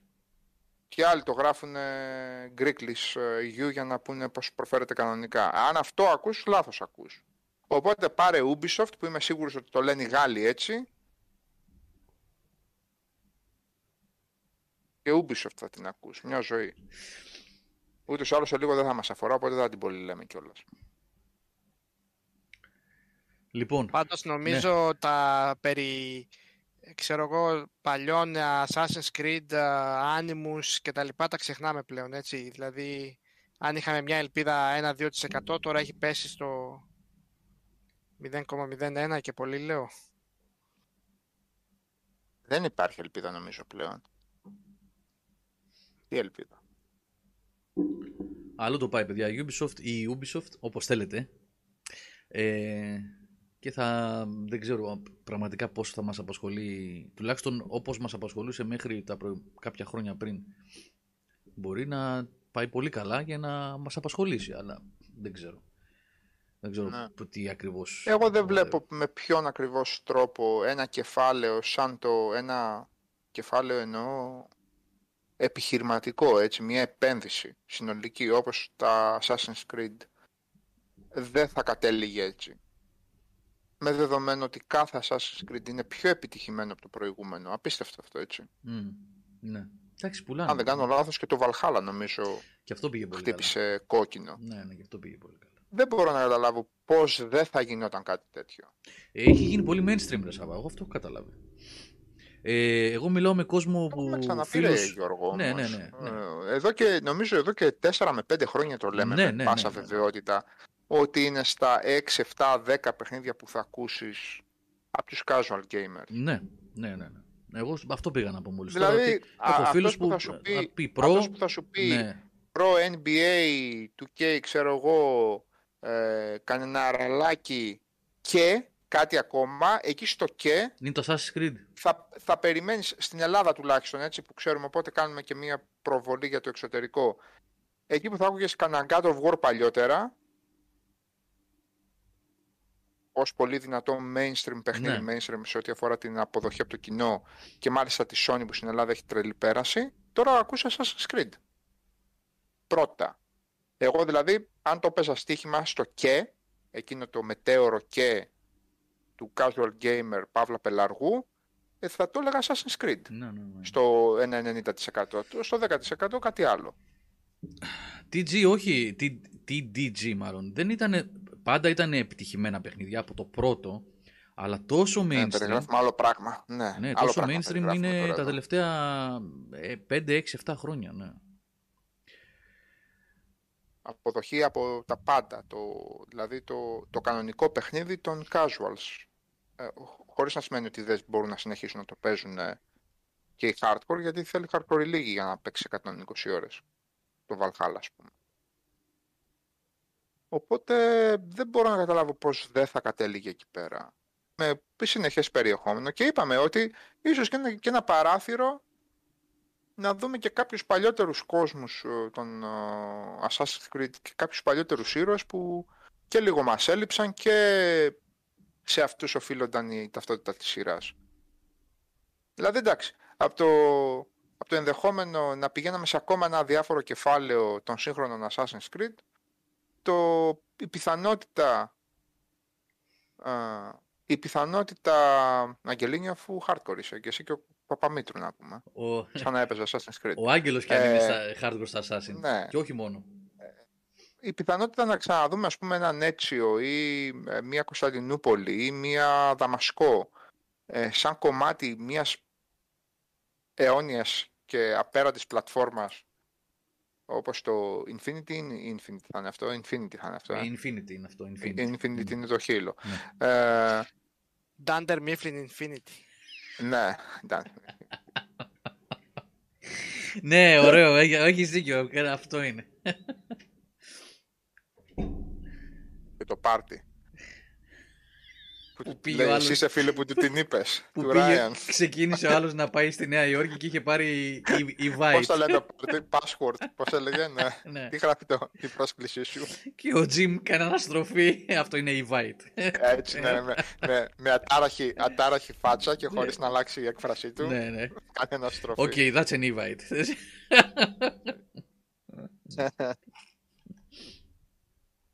Λοιπόν, κάτι ακόμα που ίσως αξίζει να σχολιαστεί είναι η ανακοίνωση της CD Projekt το αγαπημένο παιδί της ε, πώς, πώς άλλαξε ο κόσμος έτσι μέσα σε, σε 15 νύχτες Εξινάκια. σε 15 νύχτες 20 νύχτες εκεί αυτό, το- τον Δεκέμβρη και τον Γενάρη του Δεκέμβρη του 20 Γενάρη 21 ε, το αγαπημένο παιδί την, ε, της κοινότητας του gaming που χάθηκε από τα ραντάρ για 6 μήνες τώρα 7 CD Projekt Red ανακοίνωσε λοιπόν ότι μέσα στο 21 θα δώσει την αναβάθμιση ε, θα κυκλοφορήσει και direct, όχι Director's Cut, όχι Director's Cut κόλλησα εγώ με τα Director's Cut πώς το λένε το Witcher 3 μήπως το λένε Director's Cut; Όχι. Όχι, com- ναι, next, complete, next gen upgrade. ε, κάπως το λένε Complete Edition, Complete Edition Μμ. Λοιπόν, ε, θα γίνει και δωρεάν αναβάθμιση, αλλά θα πωλείται κιόλας για όποιον δεν το έχει ήδη. Με τα πάντα μέσα, όλα. Και. Ευχαριστώ, ρε Άγγελε, το πρόλαβα. Και μ, extra missions που θα βασίζονται στα, σε- σαν σενάριο δηλαδή στην τηλεοπτική σειρά. Στα, σε κάποια, βα- φαντάζομαι, storylines που θα έχουν γίνει μέσα στο, στη σειρά ε, με τον ε, Σούπερμαν. με τον Σούπερμαν, ναι. Ναι. Ο οποίος είναι τυπάρα, έτσι. Και πολύ gamer Χένρι- αυτός, έτσι. Ο Χένρι Καβίλ. Χένρι Καβίλ. Και είναι και πολύ gamer αυτός. Ε, και παίζει και πάρα πολύ αυτός να, πάρει, να παίξει Highlander, αν κάνουν reboot τα, τα Highlander. Παίζει πολύ το όνομά του, ότι μπορεί να είναι αυτός πρωταγωνιστής. Ε, Μπορεί να υπάρχει λοιπόν μια ελπίδα να γίνει και κανονική ταινία Highlander. Ναι. Και μ, λοιπόν αυτό θα κυκλοφορήσει. Υποθέτω ότι ε, θα κοιτάξουν να το κολλήσουν κοντά στην κυκλοφορία της δεύτερης σεζόν που ανακοινώθηκε ότι θα βγει το Δεκέμβριο νομίζω. Δεκέμβριο είπανε, τον, είπε το Netflix ότι θα βγάλει. Δεν την ξέρω. ναι, νομίζω τώρα, σήμερα ή χτες βγήκε η είδηση ότι βγαίνει τον Δεκέμβριο η δεύτερη σεζόν. Οπότε δεν αποκλείεται να το κολλήσουν, δηλαδή το, αυτό το next gen upgrade, ε, το δωρεάν επαναλαμβάνω, next gen upgrade για όσους έχουν ήδη το Witcher 3 σε PS4 και Xbox One. Ε, Θα δούμε το next gen upgrade του Cyberpunk πότε θα κυκλοφορήσει. αυτό το 2022. Το 2047. Ε, ξέρω εγώ άμα δουλεύουν στο Witcher τώρα. 47. Ναι. Λοιπόν, α, το 2000, ναι, σωστά, να πέσει... Πώς είναι μα- το Cyberpunk 47-74, ξέχασα κιόλα. 2000, ε, 47 είναι. σαρ- 47 νομίζω. Πότε είναι καλό. ε; Ναι. Το παίξαμε και 100 ώρες. Το 77 δεν ήταν. Κάιδε 77. Δεν ξέρω. Ω, Να. Ε, Να, το 77 2077. είναι. Ε, Α, και δύο- δεν- 77. Και δεν το έπαιξα ακόμα. Είπα Κάθεται να το το φέρω λίγο πιο... Είπα να το φέρω λίγο πιο κοντά, αλλά μπα, το 77 θα βγει. Αργή. Ε, 17 Δεκεμβρίου λέει ο Μπάμπης εδώ, ο Μπάμπης Σουζού, ε, ότι είναι η δεύτερη σεζόν του Witcher 3, οπότε δεν αποκλείεται εκεί κατά Οκτώβριο-Νοέμβριο, να είναι κοντά δηλαδή, όχι απαραίτητα μαζί, αλλά εκεί κατά τον Νοέμβριο να γίνει αυτό το δωρεάν upgrade και η κυκλοφορία, γιατί είπαμε κυκλοφορεί και για αγορά, η Complete Edition για όσους δεν το έχουν, με όλα μέσα, έτσι, με όλα τα expansions, ό,τι έχει βγει για το παιχνίδι, DLC. Ούτως ή άλλως, ναι, ναι. Μμ. Κάνα κάρο όπλα και Ναι. κάτι φορεσιές, κάτι άλογα, αλόγατα, κάτι... Εγώ έχω αφήσει πάρα πολύ περιεχόμενο, Σάβα. Ε, όλο αυτό Άλλο το. είναι αυτό. Ναι, όλο εκείνο εκεί Θα το. το χάρεις. Ναι, επίτηδες το έχω αφήσει. Το έξτρα περιεχόμενο του Blood and Wine, Αυτό το με... πέρα από το main quest, ας πούμε. Θυμάσαι στο Blood and Wine Γιατί είχε νομίζω ωραία είναι. πραγματάκια. Ε, σε μια έπαυλη με κάτι φαντάσματα elves που υπάρχουν. Κάτι φαντάσματα ξωτικών παλιά που Ε, εμφανίζονται σε καθόλου μια δεν θυμάμαι. αυλή. Στο Blood and Wine νομίζω είναι αυτό, που έχει ένα πολύ Δεν μεγάλο θυμάμαι storyline καθόλου, από ό,τι έχω Γιώργο. δει εκεί. Ναι, Ναι. έχει, έχει, έχω αφήσει αρκετά πράγματα από το Blood and Wine, επίτηδες θα τα δω μια και καλή εκεί πέρα. Ωραία είναι, Ναι, ωραία, ναι, ωραία. Ναι. Λοιπόν, και μιας και λέω για πράγματα που έχω αφήσει και έχω ξεκινήσει τώρα, ε, προχωράω με το Final Fantasy VII Intergrade, πλέον λέγεται, στο PS5. Ε, είναι ένα τετράωρο, πεντάωρο με μέσα στο παιχνίδι τώρα και ε, δεν έχω κάτι περισσότερο να προσθέσω αυτά που είχε πει ο Οδυσσέας τότε, γιατί η ίδια έκδοση είναι. Δεν έχω δει το DLC, δεν το αγγίζω το DLC. ε, με την Yuffie μέχρι να προχωρήσω στο παιχνίδι βεβαίως. Ε, αλλά φαίνεται πραγματικά... Αν παίζει το παιχνίδι δηλαδή. Δεν το είχα παίξει. Ή δεν το έχει παίξει καθόλου. Είχα παίξει μία ώρα, το είχα αφήσει γιατί είχα κάποια Α, άλλα μία θέματα ώρα τότε. έχει παίξει. Οκ. Ναι. Το είχα αφήσει για να το παίξω. Εσύ έλεγες ότι θα περιμένεις, ναι. Ναι, και τελικά ε, μόλις ανακοινώθηκε ότι θα βγει δωρεάν για το PS5 η αναβάθμιση, το παράτησα για να το κάνω φέτος αυτό που κάνω τώρα, μέσα στο καλοκαίρι δηλαδή, που Μμμ. δεν έχω και κάτι άλλο. Ε, και ε, δείχνει υπέροχο, παιδιά. Είναι πολύ νωρίς ακόμα βέβαια για να πω παρακάτω. Ε, αλλά πραγματικά δείχνει υπέροχο. Έχουν κάνει τρομερή δουλειά. Τρομερή δουλειά. Και το σύστημα μάχης. Ε, αυτό ήταν που με είχε αγχώσει εμένα γιατί ε, μου αρέσουν τα turn-based JRPGs. Α, Η αλλαγή στο πιο action με είχε ξενήσει πάρα πολύ. Αλλά λειτουργεί καλά. Φαίνεται ότι λειτουργεί καλά. Ε, και έχω βάλει το εντελώς νέο σύστημα που είναι full action δηλαδή. Όχι αυτό που θυμίζει λίγο και turn-based που έχουν ένα, ένα ευρυδικό περίπου έχουν, το classic mode που το λένε. Το οποίο ο Οδυσσέας μετά που παρότρινε στο Οδυσσέα βασικά δεν ασχολήθηκα. Είχε πει άστο δεν αξίζει γιατί δεν είναι turn-based τελικά και δεν δουλεύει και πολύ καλά. Και παίζω το καινούριο μοντέλο το οποίο είναι action αλλά δουλεύει ωραία. Γιατί μέσα σε αυτό το action κομμάτι έχουν περάσει ωραία την φιλοσοφία, χωρίς να είναι βεβαίως, του turn-based. Μπορεί να παγώσει όταν έχεις φτάσει σε ένα σημείο μέσα στη μάχη την ATB, την Active Time Battle μπάρα σου, να παγώσει το παιχνίδι και να δώσει τις εντολές για τα spells, για τα items, use των items κλπ. Ε, οπότε υπάρχει μια ισορροπία μεταξύ των δύο. Δεν είναι ούτε Devil May Cry, έτσι, ούτε Final Fantasy 7 παλιό που είναι turn-based, στατικό, η μισή από εδώ, η μισή από εκεί, γεμίζουν οι μπάρες, η ATB και Μμ. κοπανάς. Το πάει πάρα πολύ ωραία μέχρι στιγμής. Πιστεύω θα περάσω καλά με αυτό. Και το δεύτερο που παίζω αυτές τις μέρες, γιατί το πάω μία έτσι, μία αλλιώς, παίζω ένα χαλαρό και ένα πιο δυναμικό παιχνίδι. Είναι προχωράω τώρα, γιατί βγήκε και αυτό επίσης τα δωρεάν upgrades, στο A Plague Tale. Πολύ trial and error παιχνίδι, αλλά. Κάτσε τώρα το παίζεις πρώτη φορά; Ε, όχι, είχα παίξει αρκετά, αλλά το είχα παρατήσει και αυτό Σάβα. Τώρα έχω προχωρήσει. αρκε- Trial and error, ίσα ίσα τα, Ναι, τα ψευτο τέτοια είναι, αυτό, ναι. ίσα ίσα για να περάσει το αφηγηματικό. Δεν- Αυτό, Μέχρι αυτό. τέλους δοκιμάζει μηχανισμούς. Δεν... Ναι, Ναι. αυτό πήγα να πω. Ότι έχει αυτό το πράγμα το ότι ε, πας να περάσεις από κάπου, κάνεις το λάθος, ας πούμε, τη βρίσκει, Ε, την ναι, καρφώνει ο άλλος. εντάξει. Α, θα πρέπει να πάω λίγο από εδώ ή να πετάξω με τη σφεντόνα μου να πέσει το φανάρι του για να το φάνε τα ποντίκια. Αλλά δεν έχει καμία σημασία. Αυτό πήγα να πω βασικά, Σάβα, ότι είναι η αφήγηση. Η οποία είναι πάρα πολύ ωραία. Η ατμόσφαιρα δηλαδή, καλά τα γραφικά τους και η τεχνολογία τους είναι εξαιρετικά. Το animation καταπληκτικό. Και ε, αυτό που, ξε- που αφηγείται το... Δεν ξέρω βέβαια πώς θα πάει το story και τι ποιότητα θα έχει, αλλά Μ, Πλάκα έχει. το πάνε καλά. Το πάνε καλά. Είναι ωραία Πλάκα δουλειά. έχει, Είναι πλάκα. ωραία δουλειά. Ναι, ναι, ναι. Είναι ωραία δουλειά. Αυτά τα δύο παίζω, παιδιά, αυτές τις ημέρες και κυρίως το Σαββατοκύριακο. Δηλαδή έπαιζα ένα δύο ώρο, ξέρω εγώ, Final Fantasy 7 Intergrade και μετά λίγο το άλλο και πήγαινα έτσι. Ναι, η Μπρακατάμπρα, το Witcher 3 το έπαιξα ετεροχρονισμένα. Εγώ με τεράστια καθυστέρηση από όλα τα παιδιά. Ε, ήταν και αυτό τέτοια περίπτωση. Δηλαδή, είχα παίξει, ξέρω εγώ, τρει-τέσσερι ώρες και μπήκε ψυγείο. Και κάποια στιγμή, αφού μου λέγανε τα παιδιά και ο Σάβα παίξε, ξέρω εγώ, έκατσε η στιγμή, είχα τη διάθεση, γιατί είναι πολλά που πρέπει να σου κάτσουν για να γουστάρεις ένα παιχνίδι. Να, όχι να γουστάρεις ένα παιχνίδι, να έχεις να μπεις στο mood να προχωρήσεις, να παίξεις αυτό. Μ. Και ε, μου έκατσε κάποια στιγμή, πόσο είναι, δύο χρόνια που το συζητάγαμε. Εγώ αν τσιμπήσω πάντως 4K για χειμώνα, που δεν ξέρω πού ακριβώς θα τη χωρέσει και πού θα τη βάλω, το Plague Tale το ξαναπέζω τέταρτη φορά, δεν έχω πρόβλημα. Ναι, είναι ωραίο παιχνίδι. Είναι, έχει ωραία ατμόσφαιρα, έχει ωραία αφήγηση. Όλη αυτή η φάση με το. με τους Άγγλους που έχουν κάνει την επίθεση εκεί είναι νομίζω και καλά στον εκατοντατή πόλεμο η φάση που συμβαίνει. Ε, ναι, υποτίθεται Ναι. ναι, ναι, ναι. ναι. Ναι. Ωραίο, Πάντως ωραίο. το πόσο έχουν καταφέρει να κάνουν τα χωριά, τα μεσαιωνικά αυτά, ε, είναι ό,τι ωραιότερο έχω δει σε απεικόνηση μεσαιωνικού χωριού και μεσαιωνικής ατμόσφαιρας. Ό,τι ομορφότερο, ε. Δεν είπα ότι πληρέστερο ή κάτι τέτοιο, ό,τι ομορφότερο. Ναι, ναι. Τα παιδιά αυτά έχουν κάποια, κάποιο ταλέντο, κάποια γνώση ιδιαίτερη στην τεχνολογία τους. Το αποδείξανε και με το Flight Simulator. Μμ, Το Asobo Studio, νομίζω είναι Γάλλοι αυτοί. Μεγάλη. Ναι, και μικρό στούντιο και τους εμπιστεύτηκε η Microsoft ένα τεράστιο project, το Flight Simulator. Και το φέρανε εις πέρας Πότε από να εκεί. βγει αυτό τώρα; Τώρα, το 27 Ιουλίου νομίζω, 25, 26, 27 εκεί. Κάτσε να το δω και θα σου πω Ωραία. ακριβώς τώρα. Είναι πολύ κοντά πάντως, μαζί με το Ascent. Αυτό θα είναι πολύ chill out, ωραία. Λοιπόν, θα σου πω αμέσως τώρα με την ευκαιρία. Ας θυμηθούμε κιόλας τι έχει μείνει για τον Ιούλιο, τα ελάχιστα που έχουν μείνει. Που έτσι κι αλλιώς ελάχιστα ήταν ε, ευθύς εξ αρχής.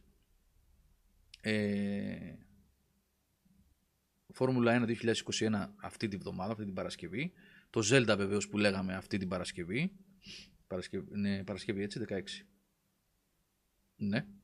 Για το οποίο έχουμε ήδη, ε, επαναλαμβάνω, έτοιμο review από το Μιχάλη. Θα βγει την Τετάρτη 4 η ώρα το απόγευμα. Ε, το...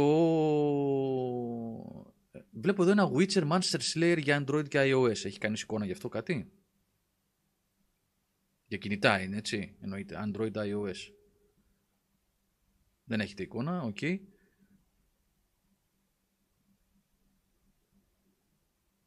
Ace Attorney Chronicles 27. Μ' ακούτε, παιδιά; Ακούγομαι. Ναι, ρε. Α, οκ. Ναι, ναι, sorry. ναι. Ναι, επειδή λες στη λίστα, ναι. Ναι, ναι, ναι. Ace Attorney Chronicles 27 Ιουλίου.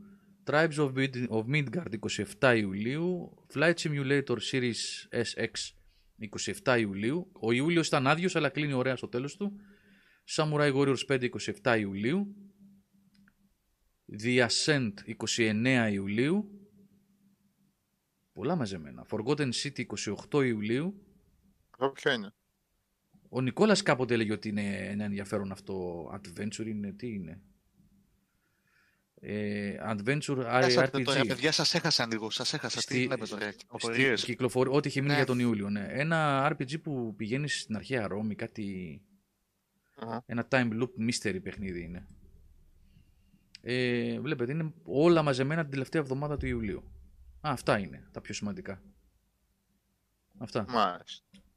Είναι δηλαδή 6-7 τίτλοι μαζεμένοι για να περάσουμε τον Αύγουστο. Βέβαια, ο Αύγουστος, παιδιά, ε, είναι full καλοκαιράκι τεμπελιά το πρώτο 15 ημέρο. Με την εξαίρεση του Hades που βγαίνει στις 13 Αυγούστου. Και μετά από τις 20 του μήνα έχει πολύ πράγμα. Θα τα πούμε όμως όταν θα έρθει η ώρα γι' αυτό. Έχει πολλά όμως ο Αύγουστος. Από τις 20 και μετά Μμ, έχει πολύ υλικό. Οπότε υπάρχει ένα κενό περίπου ένα μήνα που θα καλυφθεί νομίζω με το παραπάνω με αυτές τις κυκλοφορίες παραλαμβάνω που είναι μαζεμένες την τελευταία εβδομάδα από τις 27 και μετά. Και βέβαια αυτή η εβδομάδα το Formula 1 2021 και το Zelda. Έτσι. Μάλιστα. Εσείς τι παίζετε; Εγώ είπα τα δύο που ασχολήθηκα το Σαββατοκύριακο. Εγώ το Days Gone το τελείωσα, έχω αρκετές μέρες που το τελείωσα στο PC. Ε, και στα καπάκια πήγα να βάλω για κάποιο αδιευκρίνηστο λόγο το Warhammer το Inquisitor της α, Ουγγρικής, Ε, Πώς το της λέμε; ε, Neocore. της Neocore. Ε, έφυγε με πολύ συνοπτικές διαδικασίες, νομίζω στο 40 λεπτό, νομίζω έσπασε ρεκόρ. Ε, για κανένα λόγο. Καλύτερα να ξαναβάλω Van Helsing ή κάτι ή να ξαναπαίξω Diablo 3. Δεν, δεν, δεν υπάρχει κανένας λόγος. Το, το Van Helsing Ε, ήταν, ε, ήταν καλή Γύ- τριλογία, γύρω στα, εντάξει. γύρω στα 70 διαφορετικά εικονίδια πάνω στην οθόνη, γύρω στις 500.000 εντολές χωρίς να σου κάνει ένα στοιχειώδες tutorial, ρε παιδί μου. Κάτι να φορτώνει, κάτι να μαζεύει. Π- π- πα- Πας να πάρεις τις αρχικές κλάσεις και θέλεις καμιά 22 ώρες διάβασμα ή κάντο σταδιακά βάλε ένα tutorial ε, και μετά το ήταν φοβερά κουραστικά τα επίπεδα. Και από ό,τι κατάλαβα θα είχε ανακύκλωση τέτοιων επίπεδων. Οπότε έφυγε έτσι shoot κανονικά. Ε, Α, uninstall και γεια φταίει- σας. Ρε Σαββά, για αυτά τα παιχνίδια μήπως φταίει λιγάκι και το ότι είναι Warhammer; Ίσως δηλαδή, φταίει και αυτό ρε φίλε, δεν έχουν αλλά πολύ- δεν σου φταίει τίποτα. Δεν έχουν που να περιθώριο έχουνε, πολύ να παίξουν με το εικαστικό, ξέρω εγώ. με το- ε, 72 εικονίδια πάνω που να μην καταλαβαίνεις τι είναι το κάθε εικονίδιο. Και να πρέπει να πηγαίνεις στον κέρσορα πάνω για να διαβάσεις τι σου, τι σου λέει. Κάθε ένα, χωρίς να έχεις καμία έπαφη, να ξεκινάς με 10 abilities. Τι 10 abilities ρε φίλε; Πάμε να ξεκινήσω με δύο να τα μάθω και βάλτε ένα-ένα, να καταλάβουμε τι γίνεται. Τίποτα αναξιολόγου, τίποτα έφυγε έτσι όπως ήταν. Αβά, μιλάμε για το, για το Inquisitor. Το Ναι, ναι. Hammer Strike, Το Inquisitor, έτσι. Τζα- Dungeon Crawler, Dungeon Crawler έχει να φάει και η... Έχει Dungeon Crawler. Πώς το λέμε; Ναι, έχει... Έχει πήξει ο κόσμος να πούμε από Dungeon Crawler, οπότε κα- για κανένα άλλο λόγο. Σάβα, πριν τρία χρόνια το πήρα και εγώ σαν εσένα, έτσι. Πρέ- Δεν παίζει να έχω παίξει πάνω από μία ώρα. Δεν, δεν, το, δεν το άντεξα. Ενώ μου Ρε αρέσουν φίλε, τα- δηλαδή, ξαφνικά είχα στη διάθεσή μου στην πρώτη αποστολή 20, 20 abilities και έλεγα κάτι τι κάνω ρε φίλε εδώ πέρα. Και μόλις βλέπω πλέον παιδιά αναβάθμιση συν 1,5% συν 2,2% τίποτα, έχει φύγει αυτές τις αηδίες. Αυτές τις αηδίες για να βάζεις απλά, πες το, για να βάζεις απλά νουμεράκια. Ναι, ναι.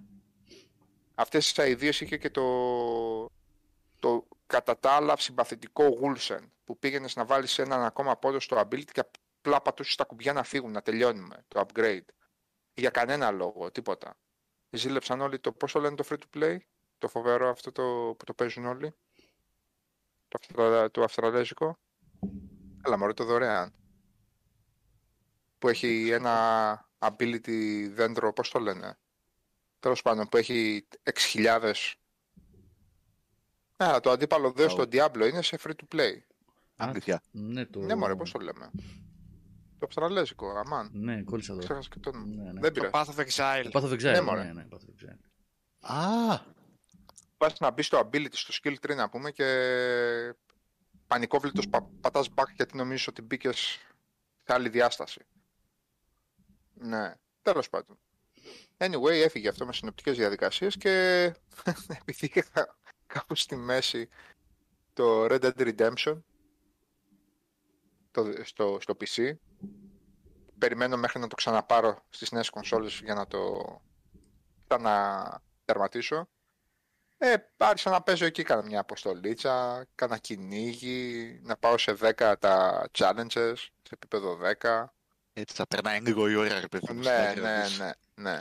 Και όπως έλεγα και στα παιδιά, νομίζω off air το λέγαμε αυτό. Ε, με τον Days Gone κατάλαβα, όχι ότι δεν το είχα καταλάβει, γιατί είμαι και έξυπνο παιδί, αλλά κατάλαβα ότι το open world συμβατικά, αντιμετωπιζόμενο συμβατικά από τις εταιρείες, έχει, έχει βρει οροφή. Δεν μπορεί να κάνει άλλα πράγματα. Δηλαδή πρέπει να είσαι rockstar για να κάνεις άλλο πράγμα στο open world. Πρέπει να είσαι rockstar. Πρέπει να κρύβεις εκπλήξεις σε κάθε νέα διαδρομή ή σε κάθε παλιά διαδρομή που την ξαναπηγαίνεις, ας πούμε. Μόνο από τη Rockstar περιμένεις να ξανατρέξεις ένα δρόμο για χιλιοστή φορά και τη χιλιοστή φορά να πετύχεις ένα σκηνικό που θα σε κάνει να ξεκαρδίσεις τα γέλια. Μόνο η Rockstar μπορεί να το κάνει αυτό. Ε, και απλά έλεγα για το Days Gone το, ότι αν είχαν πέντε παιδιά μέσα στο testing και τους έλεγαν παιδιά τι να κρατήσουμε και τι να βγάλουμε λίγο από το παιχνίδι και αυτά τα παιδιά δεν ήταν μπούφοι και ήταν gamers το παιχνίδι θα ήταν 70% καλύτερο. Προφανώς όμως δεν τα βρήκαν αυτά τα πέντε παιδιά. Πού να βρεις τέτοια πέντε παιδιά, ας πούμε, στην Αμερική, σε ολόκληρη Αμερική. Και το παιχνίδι βγήκε με τρομερά προβλήματα τα οποία ήταν πάρα πάρα πολύ εύκολο να αποφευθούν. Τρομερά εύκολο όμως να αποφευθούν. Και δεν μπορώ να καταλάβω τι σκατά κάνουν όταν δοκιμάζουν τα παιχνίδια τους. Αν δεν Ένα- υπάρχει Ένα, αίσθημα... ένα βασικό δηλαδή ήταν αυτό, η αίσθηση ότι αυτό το παιχνίδι δεν έφτασε στα χέρια πέντε ανθρώπων που παίζουν παιχνίδια για να τους πούνε ότι όχι παιδιά αυτό λίγο έτσι, αυτό λίγο αλλιώς, αυτό γιατί να το κάνεις έτσι, ας το κάνουμε αλλιώς, ένα αυτό. Και το δεύτερο βασικό πρόβλημα του παιχνίδιου ήταν η cringe, καρακρίνηση γραφή του. Με αποκορύφωμα βέβαια τα τελευταία γεγονότα στα οποία κλαις από τα γέλια, ας πούμε, για το πόσο... ε, δεν ξέρω τι απαιτήσεις θα έπρεπε να έχουμε σε αυτό το τομέα.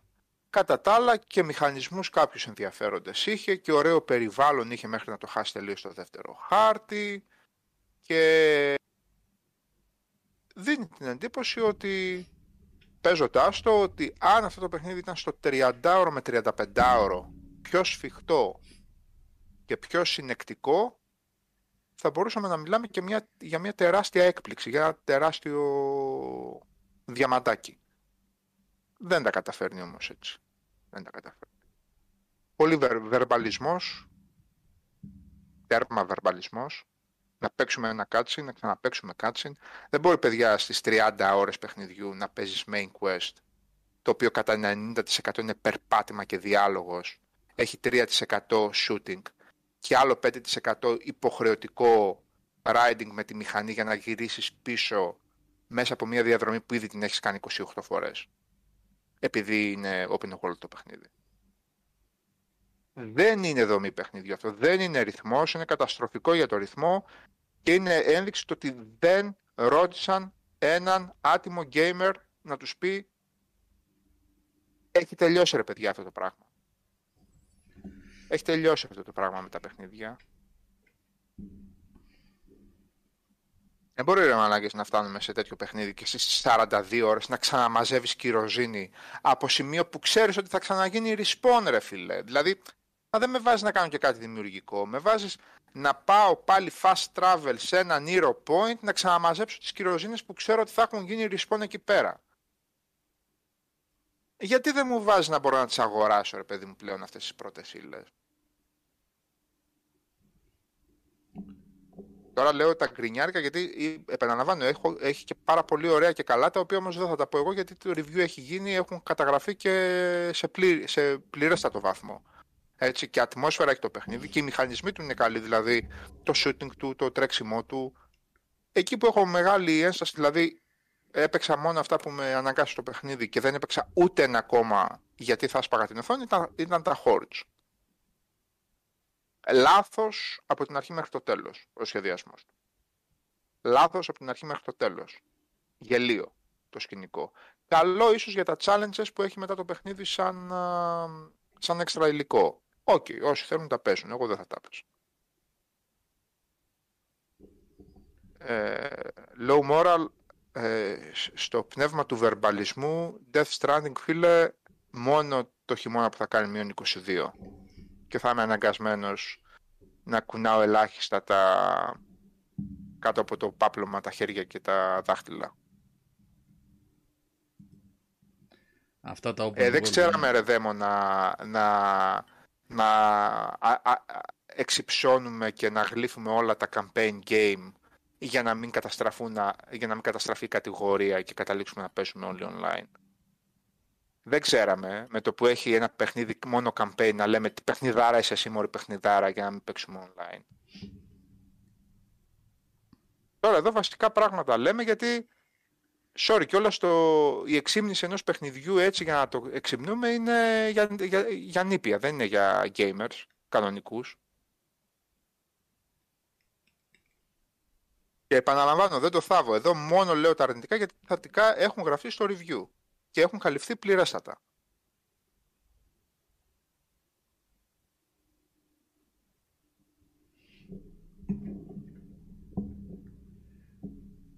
Λοιπόν, ε, ένας φίλος πιο πάνω για τα open world εγώ δεν έχω να πω κάτι άλλο. Πολύ ταλαιπωρία. Συμμερίζομαι την άποψη του Σάβα, παρόλο που τα αποφεύγω όπως ο διάλογο στο Λιβάνι και Ισπανίως ασχολούμαι, ότι έχει, τελματι... έχει τελειώσει το πράγμα με αυτά και κάτι πρέπει να γίνει με, με, αυτή τη, με αυτό το game design. Δηλαδή εντάξει. Και επίσης αυτοσυγκράτηση να δείχνουν οι developers. 20, 25, 30 ώρες. Καλά είναι. Δεν χρειάζεται παραπάνω. Δεν χρειάζεται παραπάνω. Έχει δει ποιος Ειδικά, ξέρει τώρα ποιες αν το παραπάνω είναι... αποφάσεις uh, παίζουν ρόλο να πούνε ότι παιδιά το κάνουμε 50 ώρες ξέρω εγώ. Εντάξει, για να πούνε ότι το παιχνίδι μας είναι 50 ώρες σε κάποια συνέντευξη που θα δώσουν κάπου. Ας πούμε, ναι, ίσως, κάποια... ίσως, Δεν είναι πράγματα αυτά.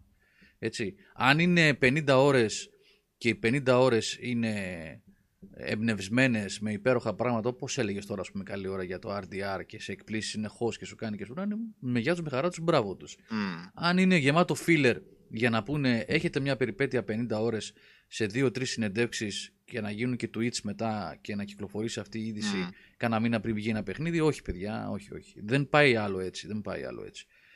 Και νομίζω, ε, δαίμονας για να συμπληρώσω λίγο αυτό, σε αυτό που είπε ο Σάβας, ότι ε, τονίζοντας τα λάθη ενός μετρίου, καλού, πολύ καλού, λιγότερο καλού. Τέλος πάντων ο καθένας το κρίνει αναλόγως με το... Ενός παιχνιδιού με προοπτικές εγώ θα, το, θα το έθετα. Ναι. Όχι καλό κακό και ενός ναι. παιχνιδιού με πολύ θετικές νομίζω καλό και πολύ ελπιδοφόρες προοπτικές. Ναι, νομίζω καλό πρέπει να κάνουμε έτσι. Όταν, δηλαδή Το γεγονός Εννοείται ότι ε, η- το, το Ben Studio δουλεύει πάλι τώρα σε ένα ακόμα παιχνίδι, όχι Days Gone αλλά σε ένα ακόμα παιχνίδι, ε, είναι θετικό πρώτα, ότι ο κόσμος δηλαδή ουσιαστικά είπε «ΟΚ, κάνατε μια καλή πρώτη προσπάθεια».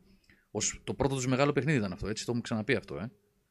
Και η απειρία τους, να, ας πούμε, από τα λεγόμενα τους Σάβα φαίνεται σε, Φαίνεται η απειρία, Ναι. φαίνεται ότι δεν το χειρίζεται αυτό μια ομάδα που το δουλεύει καλά το, το πράγμα. Ναι. Τέλος πάντων. ωραία. Οπότε αν, αν αυτή την ε, καλοπροαίρετη κριτική και ε, την λάβουν υπόψη τους, από, όχι από εμάς να μας ακούσουν στο Oregon από, έτσι, δεν λέω αυτό, αλλά γενικότερα μιλάω. Αν όλοι μας, σε όλο τον κόσμο, όλοι οι gamers που αγαπάμε αυτό το single player gaming, κάνεις μια παραγωγική ε, καλοπροαίρετη κριτική και τα, τα παιδιά αυτά ε, που έχουν τη δυνατότητα επιπλέον τώρα ξανά να κάνουν μια προσπάθεια σε ένα μεγάλο παιχνίδι, ε, νομίζω καλό θα κάνει. Θα τα βοηθήσει να προσφέρουν κάτι καλύτερο μετά. Λοιπόν, α, ο Μισμικ λέει, Msmic13 λέει το τι φίλερ θα δεις στο Final Fantasy 7, Γιώργο, άστα να πάνε. Οχ, Τέλος πάντων, ελπίζω να μην απογοητευτώ ρε φίλε. Ε, ένας φίλος πιο πάνω έγραψε για το, ο, για το μπλουζάκι γιατί Sea of Thieves και γιατί το φοράς αυτό, παίζεις, τι κατάσταση βρίσκεται. Όχι, το φοράω γιατί μου αρέσει. Απλά. Καμία σχέση. Μου το είχαν δώσει αυτό σε ένα, στο προπέρσινο Xbox. Ναι, πέρσι είχε την, ε, την πρώτη καραντίνα. Το 19 ήταν. Το τελευταίο Xbox Arena που είχε γίνει εδώ στον Γκάζι. Και μας είχαν δώσει μπλουζάκια που είχα πάει τότε επίσκεψη. Και απλά μου αρέσει και το φοράω. Για την κατάσταση του παιχνιδιού είχε μιλήσει ο Σάβα με τον Νικόλα που είχαν παίξει.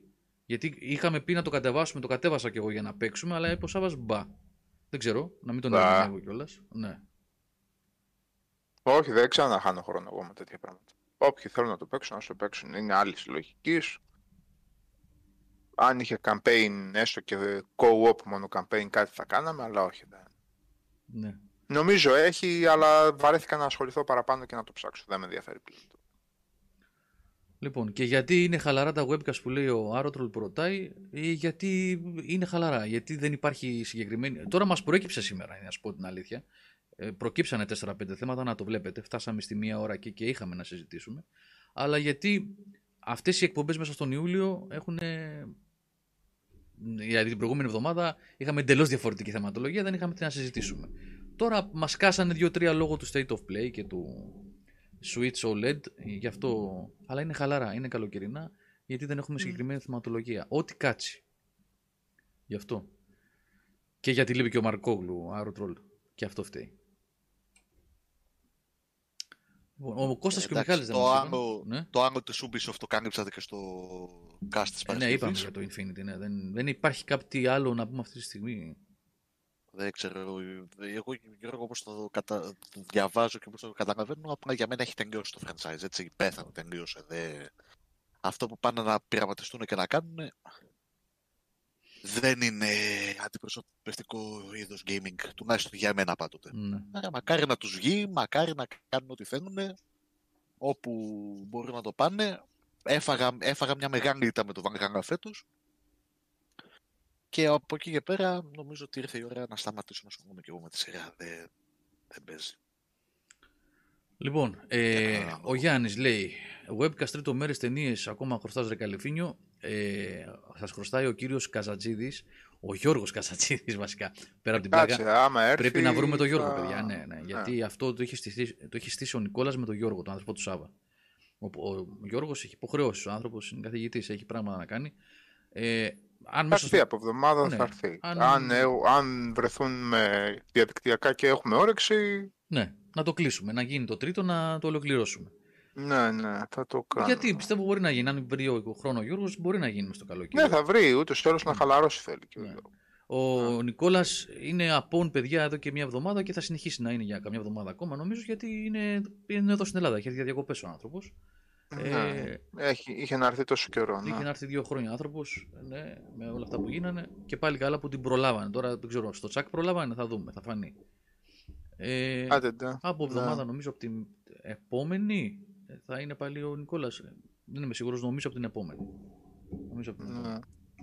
Δεν ξέρω, ένας φίλος τώρα, ο TDG 1992, μπορεί και να τρολάρει, δεν ξέρω. Θέλω άποψη για Avenged Sevenfold.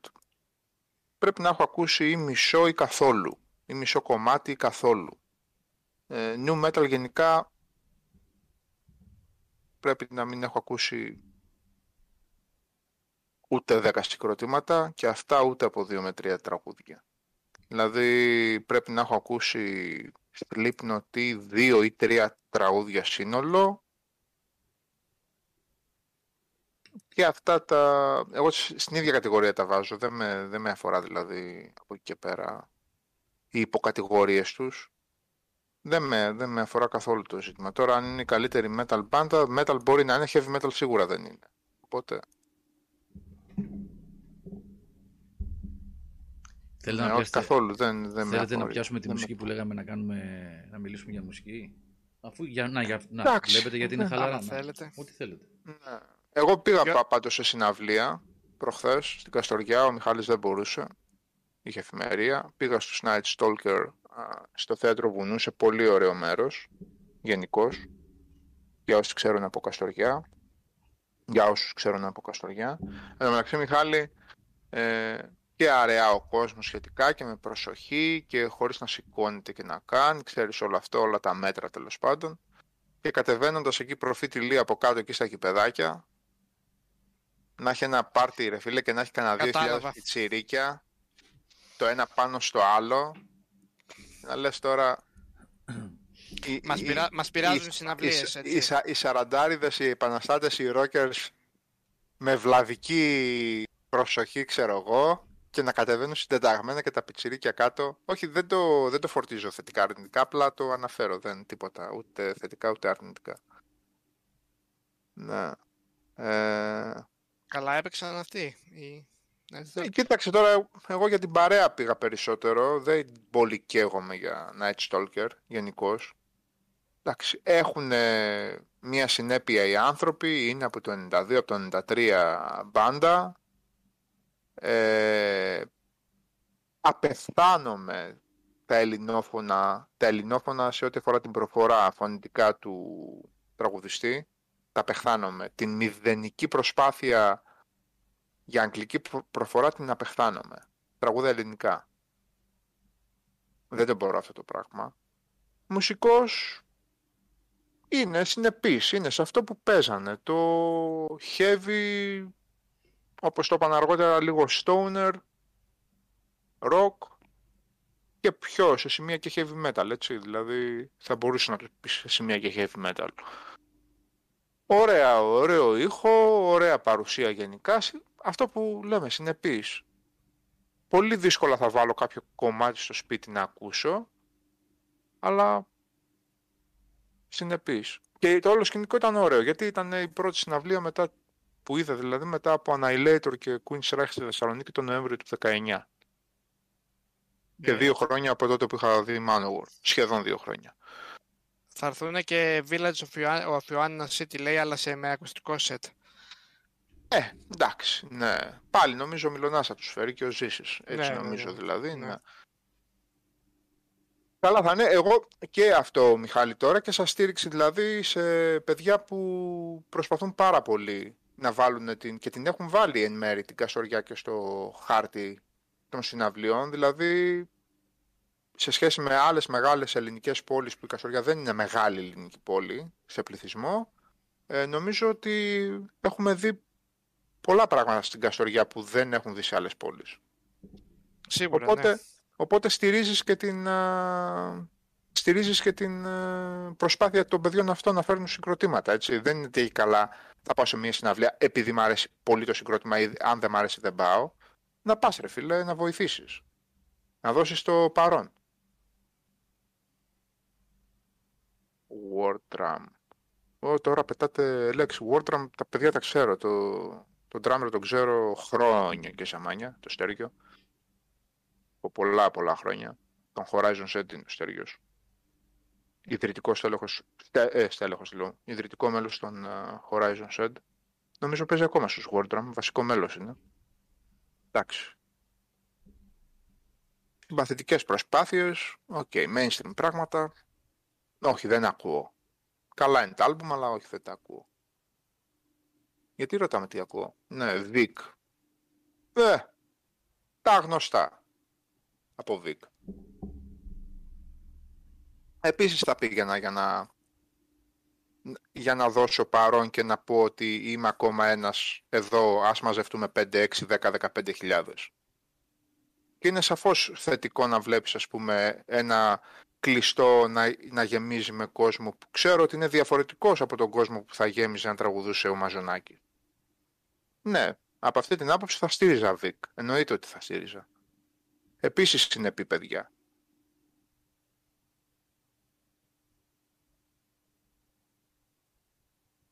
Τέλος πάντων, εντάξει. Ε, άμα μιλάμε για μουσική, θέλω να κάνω δύο-τρεις στερεοτυπικές ερωτήσεις σε όλους μας. Λοιπόν. Κάντε, παιδιά, γιατί εγώ έχω μπλοκαρισμένο μυαλό. Προσπαθώ με το τσάι εδώ πέρα να το ξεμπλοκάρω, αλλά ναι. Σάβα, θέλω να μου αναλύσεις την άποψη ότι το heavy metal είναι η κλασική μουσική του σήμερα.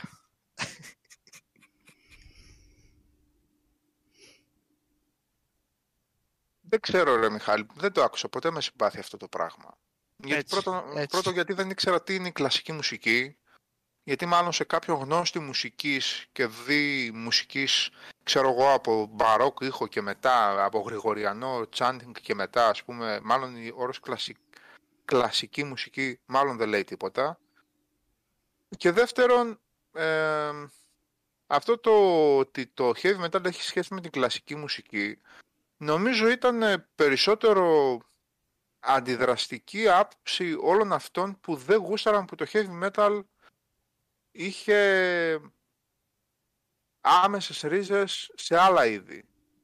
Σε blues, το μαύρο blues, το rhythm and blues αργότερα, στο heavy rock, αυτό που ήταν heavy rock τέλο, τελών δεκαετίας 60 κτλ. Οπότε κάπου εκεί που μπαίνει ο Ρίτσι να πούμε στην ιστορία και αργότερα ας πούμε ο Μάλμστιν και εγώ δεν ξέρω τι βγήκε και ο κόσμος και είπε όπ είδατε και, και κλασική μουσική εντάξει θα πάρει και στοιχεία από αυτά. Υπάρχουν συγκροτήματα που στηρίζονται πολύ βαριά σε αυτό το πράγμα. Αλλά ξέρω εγώ στη δεκαετία του 70 τι ακούμε όταν ακούμε heavy metal; Αυτό το heavy metal που υπήρχε. Heavy blues δεν ακούμε. Ναι η Σάμπαθ ήταν το full, Σάμπαθ τι full, στα blues, full στα blues. Πριν, πριν, τους, πριν τους Σάμπαθ όταν ακούμε τα πιο πρωτόλια ας πούμε, πράγματα και, και ακούμε φάση Savoy Brown ή κάτι τέτοια ας πούμε, τι είναι; Κλασική μουσική είναι; Εγώ είχα πάντα την εντύπωση ότι το έλεγαν αυτό, αυτό γιατί... Οφείλεται σε αυτό ότι πολλοί από τους πρωτοπόρους της εποχής στα τέλη δεκαετίας 60, 65 και μετά, όσοι τέλος πάντων πήγαν από αυτό το psychedelic rock σιγά σιγά στο πιο βαρύ ήχο και πολύ σωστά ναι, όπως είπες. ο Άρθουρ Μπράουνερ, παιδί μου, που επηρέασε πολλές μπάντες που ήταν Είχαν αυτό το psychedelic, αλλά έχει και τα βαριά κομμάτια. Ναι. Σύμφωνοι. Ναι, σύμφωνοι. αυτό, εκεί οφείλεται πιο πολύ. Γενικά, όλο αυτό το πράγμα, ε, για να, πεις, να γυρίσεις και να πεις ότι ένα συγκρότημα ή μια σκηνή ή ένας καλλιτέχνης σαφώς επηρεάζεται βαθιά από κλασικούς συνθέτες το κλασική μουσική τώρα το λέμε λίγο εμείς σαν boomers και άσχετοι, ένας που ξέρει από αυτή τη μουσική ε, θα σου έλεγε ότι είναι οι περίοδοι, είναι οι συνθέτες κτλ. Ε, σαφώς να το πούμε αυτό το πράγμα. Αλλά αυτό λίγο το κόμπλεξ το πρέπει λίγο να έχω αναφορές σε κλασική μουσική για να αποκτήσει αξία το, η μουσική που ακούω. Ε, εγώ δεν το καταλαβαίνω αυτό το πράγμα γενικά. Δηλαδή θα έχει αξία ο Μάλμστιν που έχει βαριές επιρροές από Vivaldi αλλά η Accept που είναι heavy metal καθαρό καλά θα μου πεις έχει στο metal heart κλασικά περάσματα εντάξει OK okay. δεν είναι ε, αυτό που είπες, ναι. εγώ νομίζω ότι ρε παιδί μου αυτοί που το λένε αυτό ε, δεν θέλουν να ακούνε τους άλλους να τους λένε ότι το heavy metal είναι πώς το λένε, άμουσο είδος ναι, και σου λέει όχι, έχει επιρροές με την κλασική μουσική. Ναι, οπότε... ίσως αυτό. Ναι. Τώρα, το αν είναι άμουσο ή έμουσο ή μουσικό είδος, ε, ναι, αυτό αναπερίπτωση, πάει, αναπερίπτωση πάει. Δεν νομίζω ότι χρειάζεται να, να, να δείχνουμε, ας πούμε, την... Ε, πες το, να, να, να κυνηγάμε, να αποδείξουμε την αξία αυτού που ακούμε βάζοντας κανόνες. Γιατί την ίδια στιγμή που θα ακούσεις ε, ξέρω εγώ, Psychotic Waltz ή Dream Theater, την ίδια στιγμή θα ακούσεις και Venom έτσι, που ο Κρόνος είχε μάθει να παίζει μπάζο μία, μία εβδομάδα πριν που είναι στο στούντιο. Οπότε το τι είναι έμουσο και τι είναι άμουσο πάλι πόσο θα πρέπει να μας ενδιαφέρει. Το αυτό που πρέπει να μας ενδιαφέρει είναι το αποτέλεσμα. Ε, σε αντικειμενικούς, ε, ας το πούμε σε, σε θέμα αντικειμενικότητας, ιδίως από τη δεκαετία του 90 και μετά, ξέρουμε ότι ένα τεράστιο ποσοστό heavy metal μουσικών, η progressive metal, η thrash metal κτλ. είναι παικτούρες βαρέων βάρων κιόλας. Αλλά εγώ βλέπω τον τελευταίο καιρό, και όταν λέω τον τελευταίο καιρό, κυρίως μέσα από το YouTube, ε, ακριβώς το αντίθετο, Μιχάλη, να συμβαίνει.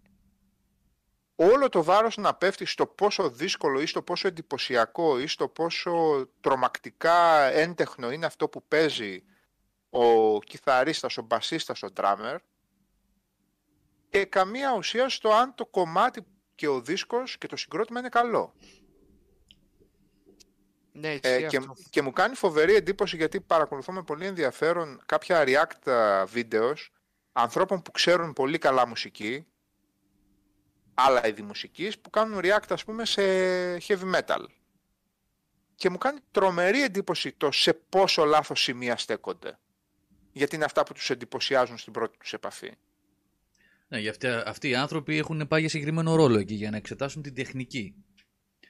Τι τεχνική, το πόσο εντυπωσιακό είναι κάτι στη φωνή και εγώ δεν ξέρω τι και τα λοιπά. Και νομίζω χάνουν το 99% του υπόλοιπου πλαισίου και είναι φυσικό να το χάνουν έτσι γιατί δεν έχουν μια βιωματική σχέση με αυτό το οποίο ακούνε εκείνη την ώρα. Οπότε το αν εντυπωσιάζεται κάποιος που κάνει ένα τρελό πέρασμα ο, ο Πετρούτσι ας πούμε ξέρω εγώ στο Dance of Eternity εμένα ποσός με ενδιαφέρει. Και ποσός με ενδιαφέρει να πω σε κάποιον ότι ο Πετρούτσι και η Dream Theater παίζουν κάτι απίστευτο, γιατί παίζουν κάτι απίστευτο, αλλά δεν θα είχε καμιά αξία αν δεν ήταν καλό όλο το άλμπου. Και φτάνουμε στο καλό, στο αυτό που λέμε καλό, το οποίο είναι πραγματικά κάτι φοβερά υποκειμενικό, φοβερά στο πώς θα κάτσει τι στον καθένα, έχει να κάνει με το context, έχει να κάνει με το γύρω-γύρω κτλ. Ε, τα τελευταία χρόνια ακούμε πολύ διαφορετικό τρόπο μουσική από ό,τι άκουγα κάποτε. Ίσως μπούμε στη διαδικασία κάποια στιγμή λίγο να το αναλύσω αυτό, αλλά... Γεια σου, Ριογκόλτεφε. Γεια σου. Αλλά, Μιχάλη, έχω φύγει πάρα πάρα πολύ από τα να προσπαθώ για άσχετους λόγους να πω τι είναι κλασικό, τι είναι πολύ τεχνικό, τι είναι πολύ δύσκολο, τι είναι πολύ εύκολο, τι είναι εντυπωσιακό και τι δεν είναι. Ε, με τον ίδιο τρόπο με τον οποίο θα με εντυπωσιάσει κάτι πολύ δύσκολο ή πολύ περίτεχνο, με τον ίδιο τρόπο θα με εντυπωσιάσει και κάτι το οποίο απλά θα μιλήσει στο, στον εγκέφαλό μου. Και ας πάνε να είναι δύο συγχορδίες που επαναλαμβάνονται. Ε, Σάβα, αυτό το έπαθα πάρα πολύ με το Dead Can Dance πριν από ένα-δύο χρόνια που τους ανακάλυψε και δεν παίζουν κάτι δύσκολο, αλλά κάθε άλλο Ίσως είναι δύσκολο. Εγώ δεν το ξέρω καθόλου, αλλά οι ενορχιστρώσεις τους είναι κάποιες φορές Ναι, είναι... θέλω να σου πω, δεν είναι ρε παιδί μου τεχνικά, δεν, δεν, δεν είναι τεχνική, δεν είναι... αλλά έχουν πολύ ωραίο songwriting.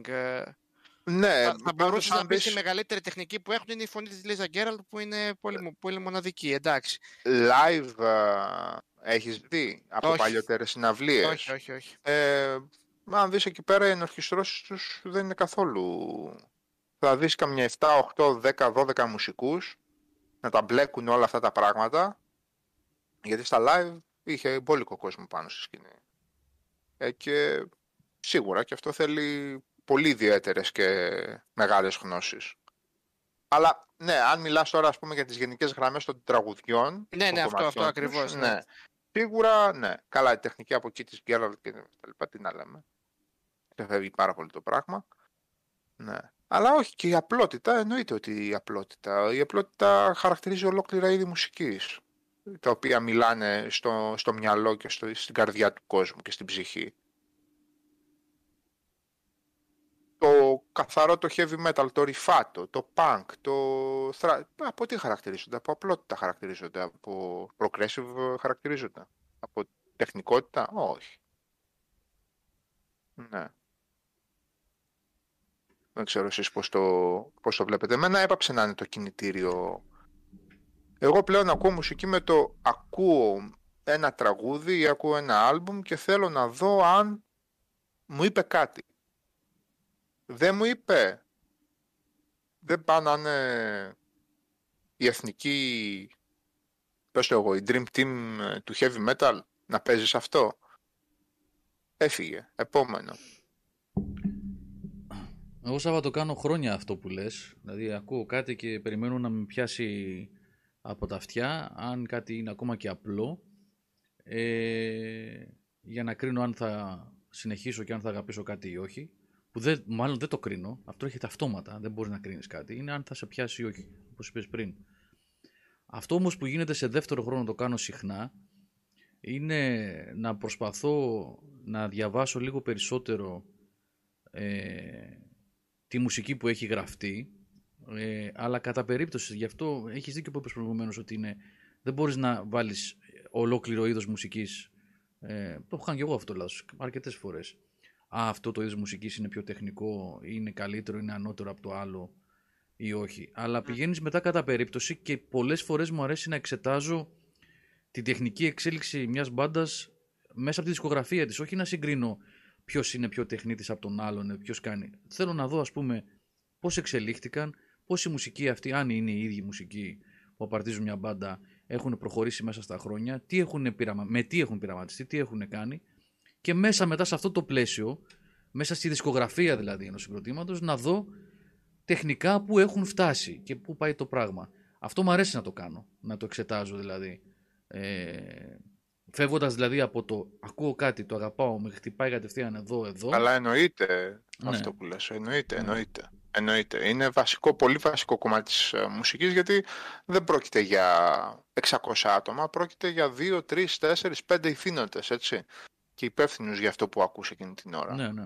OK, okay, και ο παραγωγός μέσα και ο, ο μηχανικός ήχου σίγουρα και αυτά παίζουν ρόλο και αν μπεις στο τρυπάκι να τα ψάχνεις μπαίνει και εκεί μια Γι κατηγορία, πάντα παίζει ρόλο. Ναι. Γι' αυτό οφείλω ε... να πω ότι εγώ είχα άγνοια ε, μέχρι κάποια προχωρημένη ηλικία βέβαια και πρέπει να το πω αυτό για το πόσο τεράστια είχα γνώση του πόσο σημαντικός είναι ένας παραγωγός ε, και ένας sound engineer που έχουν αλλάξει, που έχουν αλλάξει ήχος ναι. συγκροτημάτων το που έμαθα, έχουν αλλάξει... Ναι. συνειδητοποίησα μετά από χρόνια δηλαδή μετά από το δεκαετία του 90, τέλη δεκαετίας 90 αρχές 2000 πόσο σημαντικός, πόσο τέταρτο, πέμπτο, έκτο, έβδομο μέλος μιας μπάντας είναι ο sound engineer και ο παραγωγός. Είναι, ναι. είναι τεράστιο, τε, τε, τεράστια σημασία που δίνεις στον ήχο που ακούμε από το, από το album μετά ένας μηχανικός ήχο, ένας παραγωγός. Ε, και πολλές φορές χαρακτηρίζουν και μεγάλες στροφές συγκροτημάτων, χαρακτηρίζουν ε, τον, χαρακ... τον χαρακτηρίζουν τον χαρακτήρα ε, καθορίζουν το χαρακτήρα που παίρνει ένα συγκρότημα ή ένας μουσικός μετά από μια στροφή στην καριέρα του, ε, στην καριέρα τους, ξέρω εγώ, η μουσική και ούτω καθεξής. Δηλαδή, ο, ο Kevin Shirley είναι ακόμα Μιχάλη παραγωγός των Maiden. Ναι. Ναι, είναι τρα, τραγικός παραγωγός. Ο ήχος των Maiden ε, από την επανασύνδεση με τον Dickinson και μετά είναι, θα έλεγα θλιβερός, αλλά δεν νομίζω ότι περιγράφει αυτό που συμβαίνει. Έχουν αποφασίσει να κολλήσουν με τον, ε, με τον Kevin Shirley. Ο Terry Brown χαρακτήρισε μία ολόκληρη, ολόκληρη ε, ε, ολόκληρη σκηνή και για κάποιο, όχι για κάποιο λόγο και τον κυνηγούσαν όλα τα progressive συγκροτήματα από τη στιγμή που είδαν το τι θαύματα έκανε με τους Rush. Ε, ο Rick Rubin είχε το χαρακτήρα του ας πούμε στην Αμερικάνικη σκηνή και για μένα όλα τα μεγάλα συγκροτήματα που πήγαν και ασχολήθηκαν με το Rick Rubin από Slayer μέχρι δεν ξέρω ποιος άλλος κατέστρεψαν τον ήχο τους. Αλλά ήταν το πολύ μεγάλο όνομα ο Rick Rubin. Αυτός ο περίεργος με τη... ο Μουσάτος ξέρω εγώ. Ε... Ναι, οπότε παίζει τεράστιο ρόλο. Παίζει δηλαδή, εγώ σχεδόν διαβάζω, όταν διαβάζω τη σύνδεση του συγκροτήματος και ε, τις εξελίξεις των συνθέσεων και ποιοι μουσικοί συμμετείχαν, ποιοι απάρτιζαν το συγκρότημα τότε, ποιοι συνέσφεραν στην γραφή του άλμπουμ και ούτω καθεξής. Ναι. Ε, διαβάζω σαν μέλος και τον ε, παραγωγό. Ναι, ναι, ναι. ναι. ναι. Ναι, έχει σχεδόν, τεράστια σχεδόν, σημασία. πα- σχεδόν πάντα. Σχεδόν Ναι. πάντα. Έχει τεράστια σημασία ακόμα, ακόμα και στις επιλογές γιατί αυτό έχουμε ένα κανάλι που παρακολουθώ ο οποίος είναι ένα sound engineer που κάνει αφιερώματα σε ε, albums, ε, συγκροτήματα, καλλιτέχνες που για κατά την άποψή του άλλαξαν τον ρου της ιστορίας στη μουσική. Δηλαδή ήταν τέτοια η επιτυχία όχι μόνο η εμπορική, αλλά και η καλλιτεχνική αξία ή άλμπουμ ή, τρα- ή συγκεκριμένων κομματιών που θα το βρω εγώ, θα σας βάλω και το link μετά για όσους ενδιαφέρονται να το δουν. Ε, κάνει εξαιρετικά αφιερώματα σε όλα τα είδη των, ε, σε, σε ε, πολλά είδη μουσικής. Ε, και pop και rock και metal και τα λοιπά. Ε, ο sound engineer παίζει ρόλο και στο τι μικρόφωνα θα επιλέξει και για τον τραγουδιστή, τα μικρόφωνα που θα μπουν στα drums, τα μικρόφωνα που θα μπουν στην πότα, τα μικρόφωνα που θα μπουν Ναι, ναι, ναι. ε, ναι. που χαρακτηρίζουν τον ήχο του άλμπουμ τελικά. ναι. Είναι, δηλαδή, ε, είναι πράγματα που ε, αν δεν ασχοληθείς λίγο να παραπάνω πέρα από το, και όπως έκανα εγώ παλιότερα θέλω να πω, πήγαινα στο μοναστήρα και αγόραζα δύο δίσκους βινιλίου, γύριζα στο σπίτι, έβαζα άκουγα, μ' αρέσει, δεν μ' αρέσει. Και πηγαίναμε και μαθαίναμε και προχωράγαμε. Ε, όταν αρχίζει και έχεις περισσότερες πηγές και ε, πας πιο βαθιά και προσπαθείς να μάθεις περισσότερα πράγματα, ε, ανακαλύπτεις ότι έχουν τεράστια σημασία όλα αυτά. Ο παραγωγός και ο μηχανικός ήχου και η session μουσική που λέει ο Σάββας επίσης. Όταν δεν μιλάμε για συγκρότημα αλλά για έναν καλλιτέχνη, ξέρω εγώ, που παίζει μόνος του, ξέρω εγώ, έναν Phil Collins, έναν David Bowie, έναν, δεν ξέρω, οποιονδήποτε καλλιτέχνη που είτε είναι solo είτε έχει αποκολληθεί από κάποια μπάντα και είναι, έχει session μουσικούς, παίζει τεράστια σημασία ποιοι είναι αυτοί οι session μουσικοί που έγραψαν το album μαζί. Ε, καλά, αλλά Ναι. αλίμονο. Ναι. αλίμονο. Ε, συνήθως ε, σε πολύ επαγγελματικές παραγωγές και από μεγάλους μουσικούς και η session μουσική είναι ναι. κορυφή στο είδος τους. Γυρολόγοι μένα, αλλά κορυφή στο είδος τους, οπότε you can't go wrong εκεί πέρα σε αυτές τις περιπτώσεις. Έλα, άλλη ερώτηση. Ρίξε. Ωραία Ναι. συζήτηση βρήκες Μιχάλη, έδωσες το Σάββατο. Έχει γνώσει να Λοιπόν. μα πει πολλά. Πάντως συνεχίζω, 43 είμαι, από τα 15 χρόνια, από 15 χρονών ακούω συνειδητά μουσική. Ε, συνεχίζω ε, όταν το άλμπουμ είναι καλό και το songwriting είναι καλό, να μπορώ να παρακάμψω το θέμα της παραγωγής και του ήχου. Έχω ακούσει εκατοντάδες, για να μην πω χιλιάδες, πολύ καλά άλμπουμ με πολύ χάλια παραγωγές. Και Ναι, έχω ακούσει εκατοντάδες μάπα άλμπουμ με πολύ καλές παραγωγές. Έτσι. Το ένα δεν κάνει απαραίτητα το Έχεις άλλο. απόλυτο Σαφώς όταν, όταν, α, σαφώς όταν επιτυχάνεται, ε, επιτυχάνεται μία ισορροπία, ε, σαφώς είναι το ό,τι καλύτερο μπορείς να σκεφτείς. Αλλά δεν σημαίνει ότι δεν θα ακούσω κάτι επειδή ξέρω ότι έχει χάλια παραγωγή. Δεν μπορώ καν να αρχίσω να λέω το πόσα άλμπουμ με πολύ κακή παραγωγή λατρεύω. Έτσι. Λοιπόν, θέλω να μου πείτε πρώτο συγκρότημα που. Η πρώτη σας μεγάλη αγάπη, ρε παιδί μου, συγκρότημα. Όχι ποιο θεωρείτε πρώτο συγκρότημα, ποιο αγαπήσατε πρώτο, ρε παιδί μου. Ποιο σας έβαλε σε αυτή τη μουσική. Σε ποια μουσική, ο Γιώργος δεν έχει συγκεκριμένη μουσική. Ε, σε- Στη μουσική που ακούτε, τέλος πάντων, Α. ή, ή στο χόμπι της μουσικής, ρε παιδί μου. Ποιο ακούσατε και είπατε θα γίνω μουσικόφιλος, θα αρχίσω να ψωνίζω μουσική κτλ. Να ψωνίζω μουσική, Μιχάλη, το είπαμε 22 χρονών, κάτσε περίμενε. Να ψωνίζω μουσική. είναι δύσκολο αυτό γιατί πολλές κασετούλες και πολλούς δίσκους είχα από το 84 και μετά αλλά εκείνη την εποχή ήμουν λιγάκι αυτά τα mixtapes που έχουν γίνει το, το- Υπέροχες, οι- το υπέροχες μάθαμε. η, η ποικιλία των απαντήσεων. Κουστάρω πάρα πολύ, γράφτε. ε, νομίζω Ω, αρχαίο ένας Pink Floyd με την πρώτη, ρε φίλε. Πω, πω, ρε φίλε. Προσέξτε, μην τα μπερδεύετε. Μην, μην, για- γιατί η, η ερώτηση του Μιχάλη είναι λίγο παγίδα. Δεν μιλάμε για το σήμερα, γιατί που, που καταλήξατε πλέον μουσικά. Ναι, ρε παιδιά, Έτσι. με, με, με- με- τι ακούσατε και σας μπήκε το μικρόβιο, αυτό Ναι. λέω. Εγώ- Δηλαδή από εκεί που δεν, δεν ακούγατε μουσική, είπα ξεκινήσετε και ακούτε μουσική από εκεί και πέρα. Κοίταξε, μουσ- ε, μικρόβιο, μικρόβιο μουσικά, παιδιά, εγώ sorry που θα το πω, αλλά εγώ, εγώ μικρόβιο μουσικά πήρα από εντελώς ε, pop συγκροτήματα. Γιατί ήμουν ένα παιδάκι εκεί το 84, 83, 84, 9, 10, 11 χρονών και τι ακούγαμε τότε; Ε, τι γινόταν, γιατί γινόταν χαμός; Με, με τους Αν Duran άρχισα να σου λέω Duran. ότι ακούγαμε, Γιώργο, Με τους τότε... Duran Duran, παιδιά. Με τους θα Duran κλάψουν Duran. οι τύχοι. Ωραία. Duran Duran. Ναι, η, η Duran Duran όταν πήγαινα πέμπτη, έκτη δημοτικού, ε, είχαμε τρελαθεί. Είχαμε τρελαθεί γιατί τι, τι καταλαβαίναμε, εντάξει, αυτά παίζονταν κιόλας τότε στο μουσικόραμα. Θε- Δεν ξέρω αν υπήρχε καν το μουσικόραμα εκείνη την εποχή. Έτσι. Ε, αλλά μετά όμως από το γυμνάσιο και μετά που άρχισα λιγάκι να πηγαίνω, ε, ε, δηλαδή ουσιαστικά έγινε το, το σκύρτισμα με αυτό το pop, με αυτό το pop ήχο και άρχισα να πηγαίνω μετά σε άλλα πράγματα και μετά τέλη, όχι τέλη, πιο πριν, εκεί το 86-87, εκείνη που ανακάλυψα τους Deep Purple εγώ μετά. Ω σημείο αναφοράς δηλαδή πιστεύω εγώ ότι το, του περάσματός μου από τον pop πιο pop ήχο, για να μην πω pop, από τον πιο pop ήχο τέλος πάντων, σε αυτό που λέμε hard rock, ε, εγώ δεν θα πω heavy metal γιατί δεν ξέρω από heavy metal, περιστασιακά ακούω. Αλλά τέλος πάντων σε αυτή την κατηγορία που πηγαίνει, που αγγίζει η μία την άλλη, έτσι, ε, είναι, έγινε με τους Deep Purple. Εγώ βλέπω και νέα παιδιά να γράφουν, ε, γιατί καταλαβαίνω ε, από τα συγκροτήματα δηλαδή, μικρότερα παιδιά και, και χαίρομαι. Ωραία.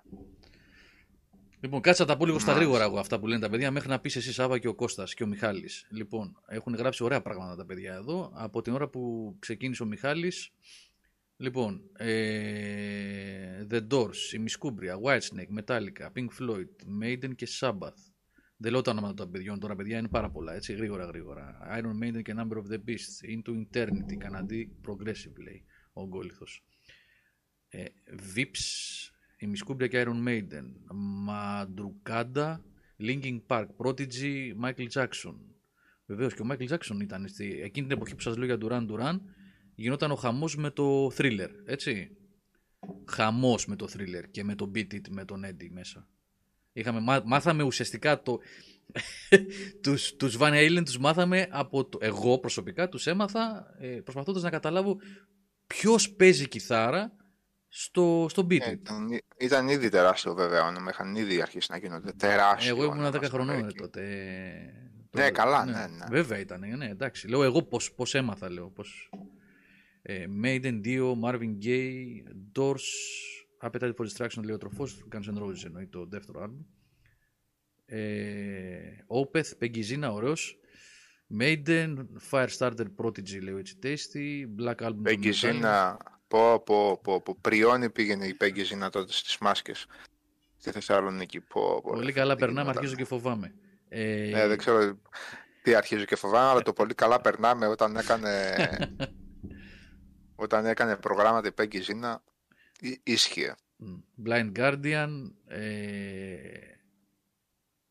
Rise Against Breaking Benjamin, Εράζει Against the Against- Machine, μάλλον, και Breaking Bad. Rage Against the Machine. Ό, όχι Ναι, Rise. Rage Α, Against the έκανε Machine. λάθος την ο typo. είναι. Οκ, ναι, ναι. Breaking Benjamin, Disturbed.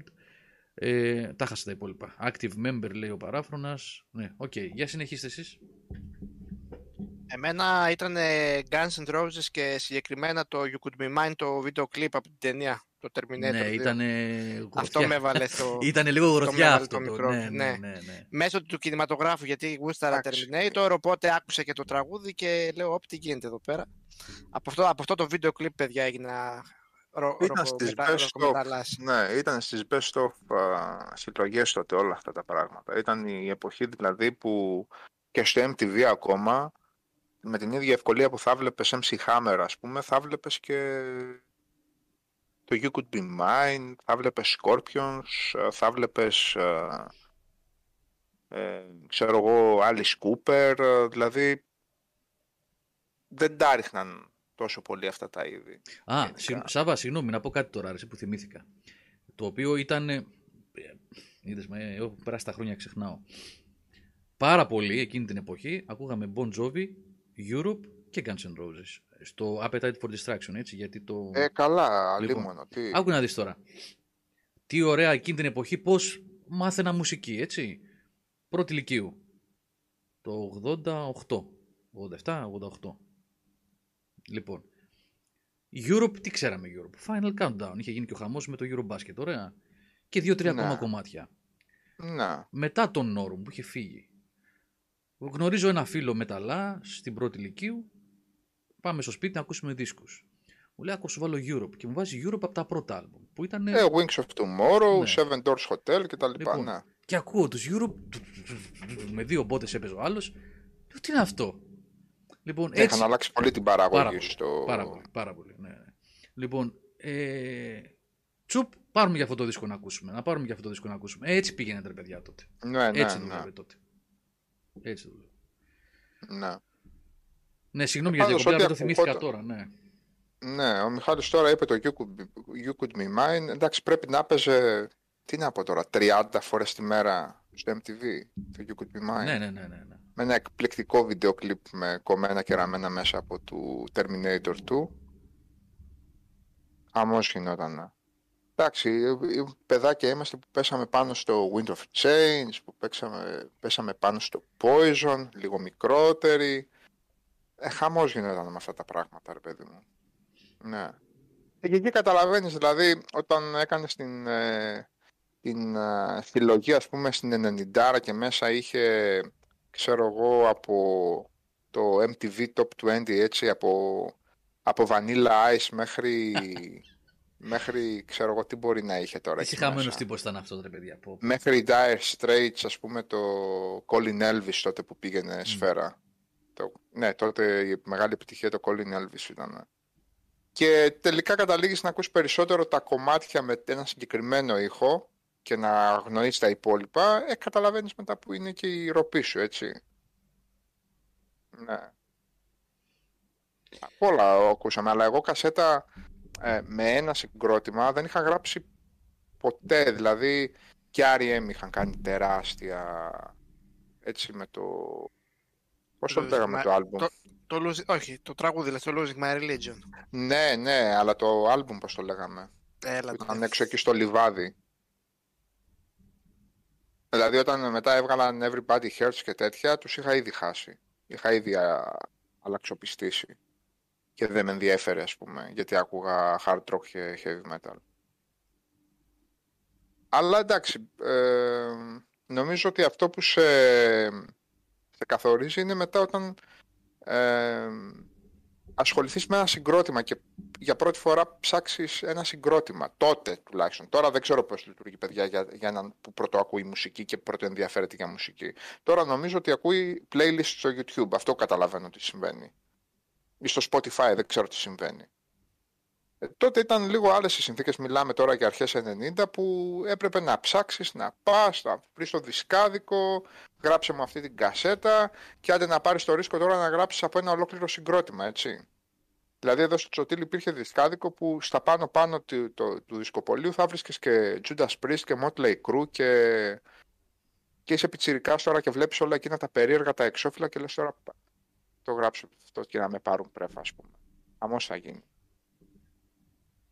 Είναι, ήταν λίγο διαφορετική η διαδικασία, αλλά η πρώτη κασέτα εγώ που έγραψα με, μον- με μοναδικό συγκρότημα μέσα και πολύ κοντά μετά ήρθαν οι υπόλοιπες βέβαια, ήταν ε, το Razor's Edge. Και νομίζω ότι ακόμα 20, πόσα χρόνια μετά, σχεδόν 29 χρόνια μετά, σχεδόν 29 χρόνια μετά, αυτό συνεχίζει να με καθορίζει αυτό το πράγμα. Το οποίο Razor's Edge βέβαια είχα ακούσει το She Got You By The Balls από, από διαφήμιση του Μίλκο. Τέτοια. Δεν ξέρω αν το θυμάται. αν, το, αν το θυμάσαι καλύφα.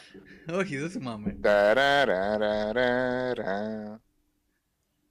Δεν το Και θυμάμαι. ναι. ξεκινούσε με το που έμπαινε ο Τζόνσον, κοβόταν η διαφήμιση. Ήταν ένας τύπος σε ένα μηχανουργείο, κάτι τέτοιο ήταν. Πάνω σε ένα. Έπινε ένα μίλκο πάνω σε ένα σκαραβαίο. Αυτός ήταν, ξέρεις, με τη φόρμα του μηχανικού και έσκαγε η κομμενάρα, ας πούμε. Κάπως έτσι ήταν το σκηνικό. Και ήταν το She Got You by the Balls. Και όταν έμαθα ότι μπορούσα να το αποκτήσω αυτό, ας πούμε, το γράψα κατευθείαν. Και μάλιστα Καλά. το είχα γράψει στο μπάτσι στην Κοζάνη. Ξέρεις πόσα κατόπιν εορτής διαφημιστικά σποτάκια έχω δει και είναι από γνωστές. Γνωστέ μουσικές. Ναι, υπήρχε, υπήρχε πάντα έψαχνα να βρω ε, ένα κομμάτι, εκείνη την εποχή ούτε Soundhound ούτε τίποτα, έτσι. Λοιπόν, έπαιζε ένα φοβερό κομμάτι, ένα intro κιθάρας, σε μια διαφήμιση Φακαντόρο, κάτι τέτοιο ήταν. Χρυσαφικά, κάτι τέτοιο. Δεν ξέρω τι ήταν. Τι ήταν, ε; Τι ήταν τελικά; Ήταν το Too Late των ε, Def Leppard. Το οποίο έχει, αν θυμάσαι, Πολύ, στη, πα- πολύ, στη παλιά, μέση... πο- πολύ παλιά διαφήμιση είναι αυτή. ρε, Πολύ παλιά, τώρα. ναι, ναι, Λες, γιατί ναι. εγώ δεν θυμάμαι Def Leppard σε διαφήμιση. Ναι, Α. ναι, ναι. Και έχει εκείνο εκεί το κομμάτι που σταματάει στη μέση και κάνει ένα, ένα crescendo. Παίζει κιθάρα, δηλαδή, αν παίζει, παίζει το riff αυτό και φωνάζουν μετά όλοι μαζί που είχαν και τις αρμονίες τη ωραίες οι Def Leppard, που έχουν ακόμα Εγώ βασικά. είχα φίλο, ο οποίος τώρα είναι αστυνομικός, ε, ο οποίος είχε γράψει μία 90 το Too Late for Love και μία 90 επαναλαμβανόμενα για να τα ακούει, Τα ακούει ξέρεις, μία συνέχεια, μισή ε. ώρα. Ναι, ναι. Ναι, ναι. Ε, ναι, εντάξει. Παίζανε πάρα πολύ Πα- εκείνη την Και το εποχή. Pyromania, νο- Pyromania νομίζω είναι η μοναδική, η πρώτη κασέτα εταιρείας που είδα μπροστά μου. Ξέρεις, τυπωμένο το εξώφυλλο και τα λοιπά. Μμμ. Και δε- δεν ήξερα ότι υπάρχουν και ξένες κασέτες. Καταλαβες. Ε, ναι, ναι. Ε, φοβερό πράγμα, φοβερό.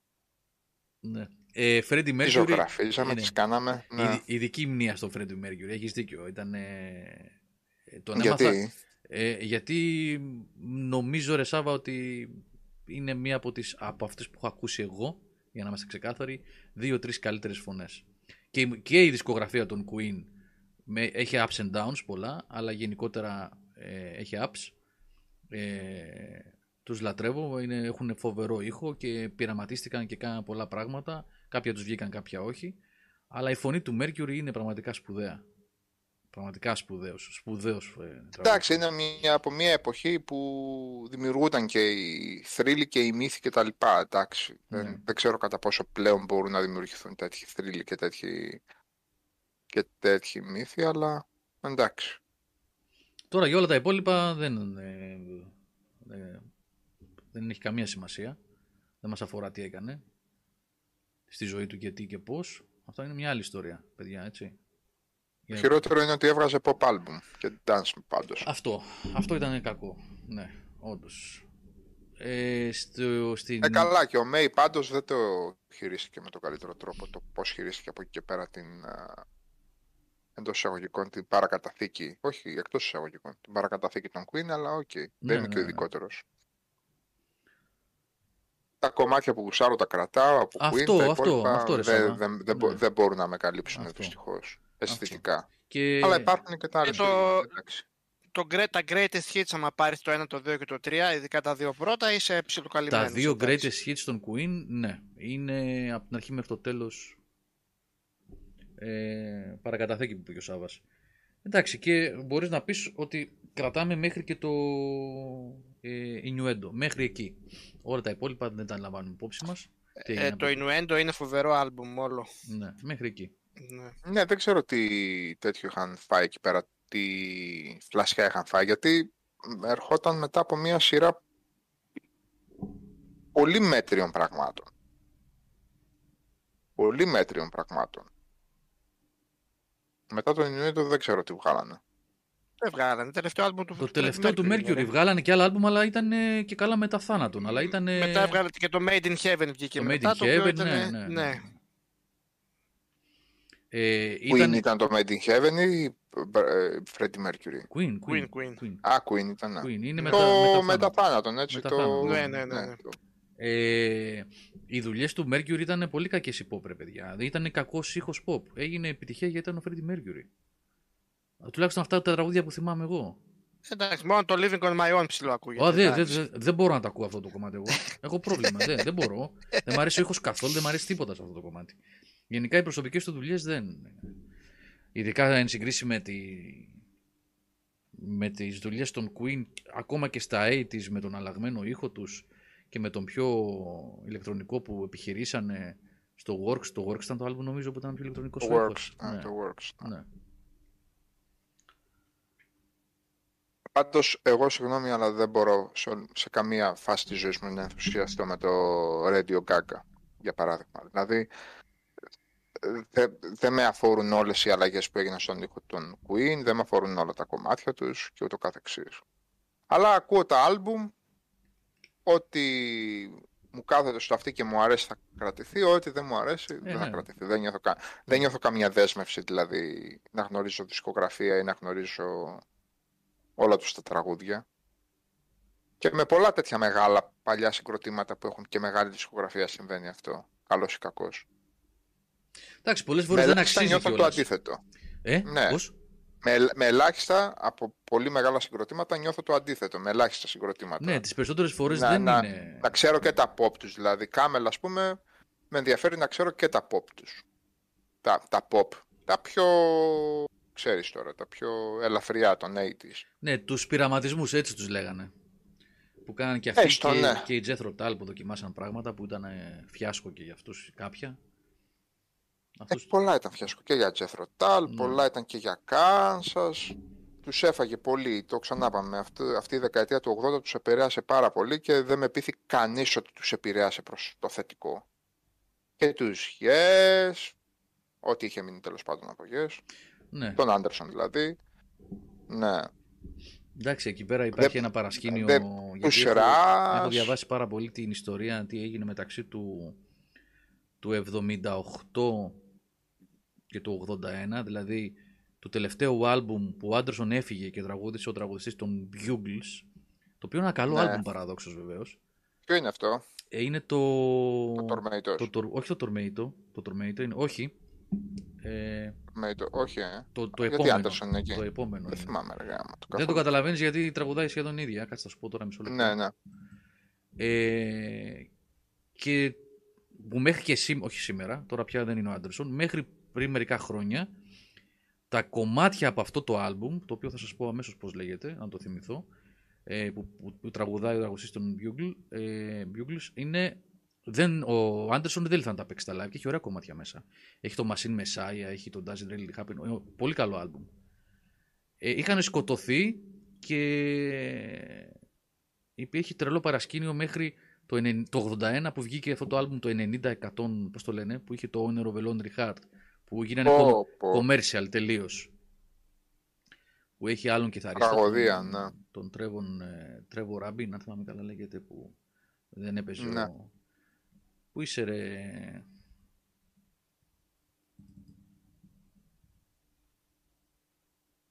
Anyway, εγώ δεν κοιτάω καθόλου τώρα. Δράμα, Δεν, δεν δράμα. μπαίνω διαδικασία να κοιτάω. Ε, το δράμα. Δράμα. Δράμα, το δράμα που έλεγε και ένας φίλος. Δράμα. Το δράμα είναι αυτό το άλμπουμ που δεν τραγουδάει ο Άντερσον. Και μετά έφυγε και είχαν προβλήματα με τα δικαιώματα, ποιος θα πάρει το όνομα των Yes, τι θα κάνει κτλ. Καλά, μπορούμε να μιλάμε ώρες για αυτούς. Αλλά έχουν και πολύ μεγάλη ιστορία. Έχουν πολύ μεγάλη Βγάλαν ιστορία. και άλμπουμ με τα ονόματά τους που ήταν άλμπουμ Yes, αλλά δεν το βγάλαν. Δεν ως είχαν τα Yes. δικαιώματα. Εντάξει. Το έχω αυτό, δεν μ' άρεσε καθόλου αυτό το άλμπουμ. Γιατί αυτό θέλω να πω για τους Yes που είπες προηγουμένως για την, τις καλές και κακές στιγμές, πώς αλλάζουν ήχο και πώς κάνουν. Όχι ότι άλλαξαν ήχο ιδιαίτερα. Άλλαξαν εκεί στο αυτό το άλμπουμ του 80, αλλά μετά το ξαναγύρισαν στο πιο σκληρό progressive. Ε, είναι ότι σαν να χάνουν το μότζο τους από ένα σημείο και μετά και... Το χάσαν τελείως το μότζο τους, ρε Γιώργο, από ένα σημείο και μετά. Και όλοι τους το χάσαν το μότζο τους από, αυτούς, το- από ένα σημείο και μετά και δεν ξέρω αν το ξαναβρήκανε κιόλας. Και ο Χάουι το έχασε και ο Wakeman το έχασε το Ναι, μότζο. ναι, ναι, και ναι. πολλοί το χάσαν το Ναι, μότζο. το χάσαν αυτοί, το χάσαν. Δεν νομίζω ότι επανήλθαν ποτέ. Κάνανε τα άλμπουμ τους, για να καταλάβεις, εκτός από δύο-τρία τα οποία ήταν αυτός ο πιο αμερικάνικος, λίγο new age ήχος, δεν ξέρω new age αν είναι σωστός ο χαρακτηρισμός δόκιμος. Δηλαδή Δεν το νομίζω, Talk, αλλά- ναι, αυτό το άλμπουμ, το Talk και άλλο ένα που κάνανε στα 90s, ε, new age, όχι new age ε, σαν ζάνδρα, σαν η νέα εποχή των yes τέλος πάντων, που πήγανε σε ένα Ναι. πιο pop ήχο, ε, νομίζω τους αποπροσανατα- απρο- αποπροσανατόλισε εντελώς. Και όταν μετά γύρισαν να γυρίσουν πίσω, ε, φτιάξανε κάποια άλμπουμ τα οποία χρησιμοποιώ, δανείζω την έκφρασή σου που είπες προηγουμένως για τον Days Gone, βερμπαλισμός, υπερβολές, μπρου, μπρου, μπρου, μπρου, μπρου, να δείξουν πόσο φοβερή τεχνική έχουν, που την έχουν, είναι δάσκαλοι, τεράστιοι αυτοί οι άνθρωποι. Ε, Πολύ υπερπαραγωγική. χωρίς ρε ουσία Γιώργο. νομίζω. Λες Χωρίς ουσία. πόσο μουσική να βγάλει ένας άνθρωπος Ναι. και να συνεχίσει να είναι ουσιώδης και... Δηλαδή το συζητούσα προχθές με ένα φίλο εκεί στην αυλία. Λέω έχουμε κι εμείς κάτι απαιτήσεις. Να έχει βγάλει ο άλλος 5, 6, 7, 10 μνημειώδη άλμπουμ και να έχουμε εμείς την απέτηση Να 30 συνεχίσει, χρόνια ε. και 40 χρόνια μετά να συνεχίσει να γράφει και γαμό τις μουσικές και γαμό τα άλμπουμ και τα λοιπά. Και αν σκεφτείς με πόσα συγκροτήματα το κάνουμε αυτό το πράγμα και αναρωτιέμαι δηλαδή καμιά φορά αν έχουμε δικαίωμα να το κάνουμε αυτό. έχουμε δικαίωμα μέχρι να πούμε ότι «ΟΚ, μου άρεσε, δεν μου άρεσε το άλμπουμ».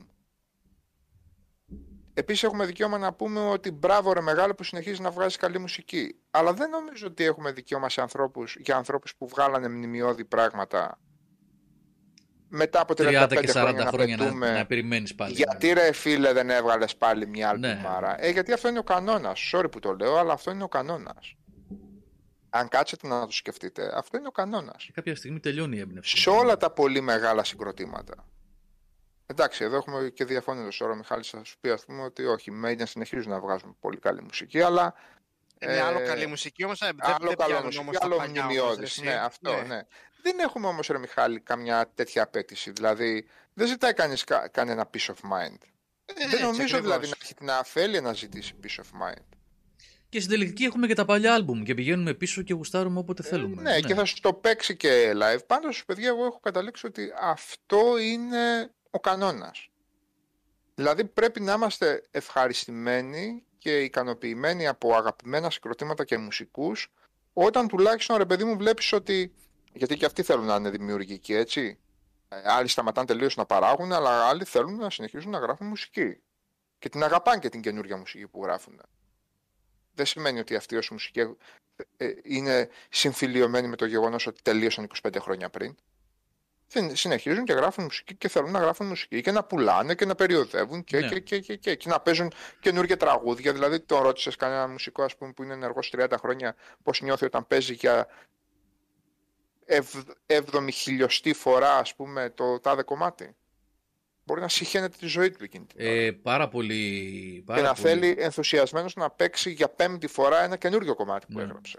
Και εσύ Πα- από κάτω λες και «Α, μη παίζεις καινούργια, παίξε παλιά». Και τρως τις μούτζες σου, ξέρω. εγώ. Ναι, πάρα πολλοί καλλιτέχνες έχουν πει πολλές φορές ότι έχουν, συχαίνονται να παίζουν τα hits τους στις συναυλίες. Υποθέτω ότι και αυτοί που δεν το λένε μπορεί να το νιώθουν, γιατί δεν θέλουν να το λένε για να μην φανούν κακοί, ας πούμε. Ναι. Ναι. Οπότε εγώ δεν ζητάω πλέον, ε, δεν είμαι απαιτητικός από παλιές καραβάνες. Δηλαδή αν από παλιές καραβάνες εγώ γενικά σε όλους τους χώρους ακούσω τουλάχιστον μια ικανοποιητική προσπάθεια. Ένα-δύο καλά κομμάτια σε ένα άλμπουμ. Και όχι κάτι ικτρά απογοητευτικό, είμαι ευχαριστημένος προσωπικά. Τώρα την αφέλεια ότι θα πάρεις το καινούριο Testament ας πούμε και θα σου αλλάξει τη ζωή, ε, δεν νομίζω. Ε, δεν νομίζω. Είμαι το καινούριο Rush, είμαι το καινούριο ΟΑ. Θέλω να πω τότε που έβγαζαν. Ξέρω εγώ, Snakes and Ladders ήταν το τελευταίο, δεν μπορώ να θυμηθώ. Ε, δεν νομίζω. Το Clockwork Angels νομίζω σαν. Αυτό ήταν το τελευταίο, ναι. Αδιάφορα όλα για μένα τα άλμπουμ. Μετά το... Ε, ναι. ναι α, α, α, πώς να σου πω αδιάφορα. Περν- Vapor Trails είχε φάει και δια... Τι- Ούτε μισή νότα δεν έχω κρατήσει από εκεί μέσα. Άρα τον ρωτούσε στον Jet Li, ας πούμε, αν θέλει να παίζει πάλι το... Ξέρω εγώ το Farewell to the Kings. Το Cinderella Man ή το Hemispheres. Μπορεί να θέλει να παίζει μόνο τα καινούργια. Εντάξει, ευτυχώς πλέον η Rock έχει ιστορία σχεδόν 60 χρόνων, οπότε έχουμε άπειρα άλμπουμ να ακούμε και Ε, δεν καλά, χρειάζεται ναι, να- αλίμονο. ναι. Και, και καλή διάθεση να στηρίζουμε και παλιούς που παίζουν καινούργια μουσική. Και πράγματα Ναι. που δεν γνωρίζουμε και μαθαίνουμε ακόμα και σήμερα. Ε, ναι, ναι, ακριβώς αυτό. Να, εγώ σου είπα το Dead Can Dance που είναι υπερδιάσημο συγκρότημα, πε- πρόπερση τους έμαθα. Ο Γκόλιθε τους Spectral Lore, όχι δεν τους γνωρίζω, πες κάτι για να καταλάβω περί τίνος πρόκειται. Από έξω τους έχουμε τίποτα ρε παιδιά, ξέρουμε κάτι, Ε, νομίζω ότι μετά τη διάλυση των, των ε, Slayer, ο Holt νομίζω γράφει υλικό α, και είχε ο drummer τους κάτι προβλήματα. Με CA νομίζω και θα έκανε εγχείρηση και εγώ δεν ξέρω τι. Επίσης, τα καινούργια έξοδους από την επανασύνδεση και μετά πέρασαν και δεν ακούμπησαν, αλλά ήταν καλή ευκαιρία να ξαναβγούν στον δρόμο και να τους δούμε live. Οπότε ευχαριστημένοι είμαστε και εκεί. Spectral Lore. Μάλιστα, οκ. Δεν ξέρω περί τίνος πρόκειται να πω την αλήθεια, παιδιά. Είναι για ποιους λες ε, δεν ακούγονται. Ναι, εντάξει, οκ. ναι. Black με πολύ ambient στοιχείο, με έχασες. Αυτό. Άλλο. Γεια. Black με πολύ ambient στοιχείο, γκόλιθε όχι. Δεν κάνουμε. Black και χωρίς ambient στοιχείο και πάλι δεν μπορώ να ακούσω. Όχι, Black με πολύ ambient στοιχείο. Ε, ο Ichi Test λέει ένα ωραίο πράγμα ε, που συμφωνώ εγώ σε κα- εν, εν πολλής. Ότι Ναι. εντάξει, άμα αγαπάς πολύ μια μπάντα, ρε παιδί μου, θα ακούσει και τα μέτρια. Δεν θα ακούσει και το No Pray for the Dying, θα ακούσει και το Desert Plains, πώς λέγονταν το Judas Priest, μωρέ; Desert Plains δεν λέγονταν. Εντάξει, που θα βρει και ένα-δύο τραγούδια μέσα, γιατί ό,τι, ό,τι και να κάνεις, Ε, ένα-δύο τραγούδια θα, το, θα τα θα γράψουν. τα ακούσεις, αλλά δεν ξέρω κατά πόσο θα τα κρατήσεις και πόσο, πόσο συχνά θα τα Ποιο ακούσεις. λες, Point of Entry, ποιο λες. Το τώρα; Point of Entry, μωρέ, ναι. Α, αυτό, ναι. Desert Plains. Α, το Ναι, κομμάτι. ε, ε, λες, είχε τραγούδι μέσα Desert Plains, ναι. γι' αυτό, ναι. ναι, ναι. Και το Heading Out to the Highway είχε εκεί πέρα. Εντάξει, τα Ε, δύο ο- τραγούδια τα κράτησες. Τα κράτησες, όχι τα υπόλοιπα, ρε φίλε. Ναι, Ε, εντάξει. όχι, εντάξει, ναι. Ναι. Ε, το No Prayer θα ακούσεις το No Prayer και το Tail Gunner και το Mother Russia. Ναι. Το Holy Smoke όμως δεν θα το ακούσεις. Δεν αντέχεις να το ακούσεις δεύτερη και τρίτη και πέμπτη φορά και δεκαπέντε. Μικρά τα ακούσαμε. Εντάξει, το Holy Smoke. Και Αλλά τον Bring πώς Your το- Daughter και αυτό δεν μ' αρέσει, Σάββα. Ε, ήτανε τότε, είχε αρχίσει να η πίεση λίγο να βγάζουν τα πιο ανάλαφρα συγκλάκια, ρε εσύ. Είχε πέσει μια πίεση αβ, ξέρω εγώ, στο λο σκηνικό. Εντάξει, δεν το, ήταν είχα- το, κομμάτι το, είχα- το ταιριαστό. είχαν τερματίσει και με το Με Epic, ποιο; ρε, παιδ- με το Epic, το, αυτό το μεγαλοπρεπές metal με το Seven Sun, Seven Sun, οπότε είπανε ας παίξουμε λίγο διαφορετικά τώρα. Πιο ανάλαφρο, ναι. Πιθανόν, ναι, πιθανόν. Γι' αυτό έφυγε και ο Smith τότε, έτσι, γιατί δεν ήθελε να παίξει έτσι. Αυτός, το Α, άρεσε τα παλιά. Ναι, ναι, Ναι. ναι. ναι.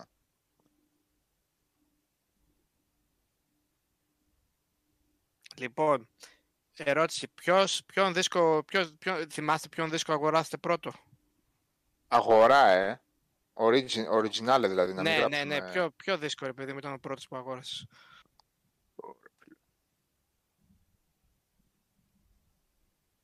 Εγώ δεν μπορώ να θυμηθώ, Λοιπόν, ρε παιδιά. πω, πω εγώ πρώτα. Καταρχάς υπάρχει η επίσημη και ανεπίσημη απάντηση σε μένα. Εντάξει, η, η, Μπερδεύεις η, τα. η επίσημη είναι ότι πήρα το soundtrack του Batman uh, Forever για κάποιο λόγο. Και κάποιος μου είχε κάνει και δώρο soundtrack των uh, Power Rangers, δεν ξέρω γιατί. Το- Αλλά Power Rangers. ναι ρε, official Soundtrack. soundtrack, ό,τι να είναι. Αλλά σαν πρώτο θεωρώ το Somewhere in Time εγώ. Όχι θεωρώ, δηλαδή αυτό ήταν ρε παιδί μου μετά από αυτά. Τι το έχεις πάρει, δίσκο. Όχι δίσκο, το CD, το Somewhere in Time. Γιατί CD μου το είχε κιόλας, δώσει ε. ένας, ναι, μου το είχε δώσει ένα σε κασέτα ρε παιδί μου, μου λέει πάρε άκουσα αυτό είναι ωραίο. Είχα τρελαθεί, οπότε λέω θα το πάρω σε CD και το πήρα. Εγώ δεν μπορώ να θυμηθώ, ρε παιδιά.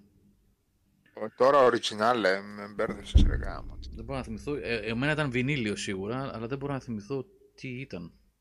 Μετά ήταν σίγουρα κασέτα, δεν ήταν ούτε βινίλιο ούτε CD. Όχι, κασέτα. Α, α εννοείς Εταιρείας, ρε. άλμπουμ.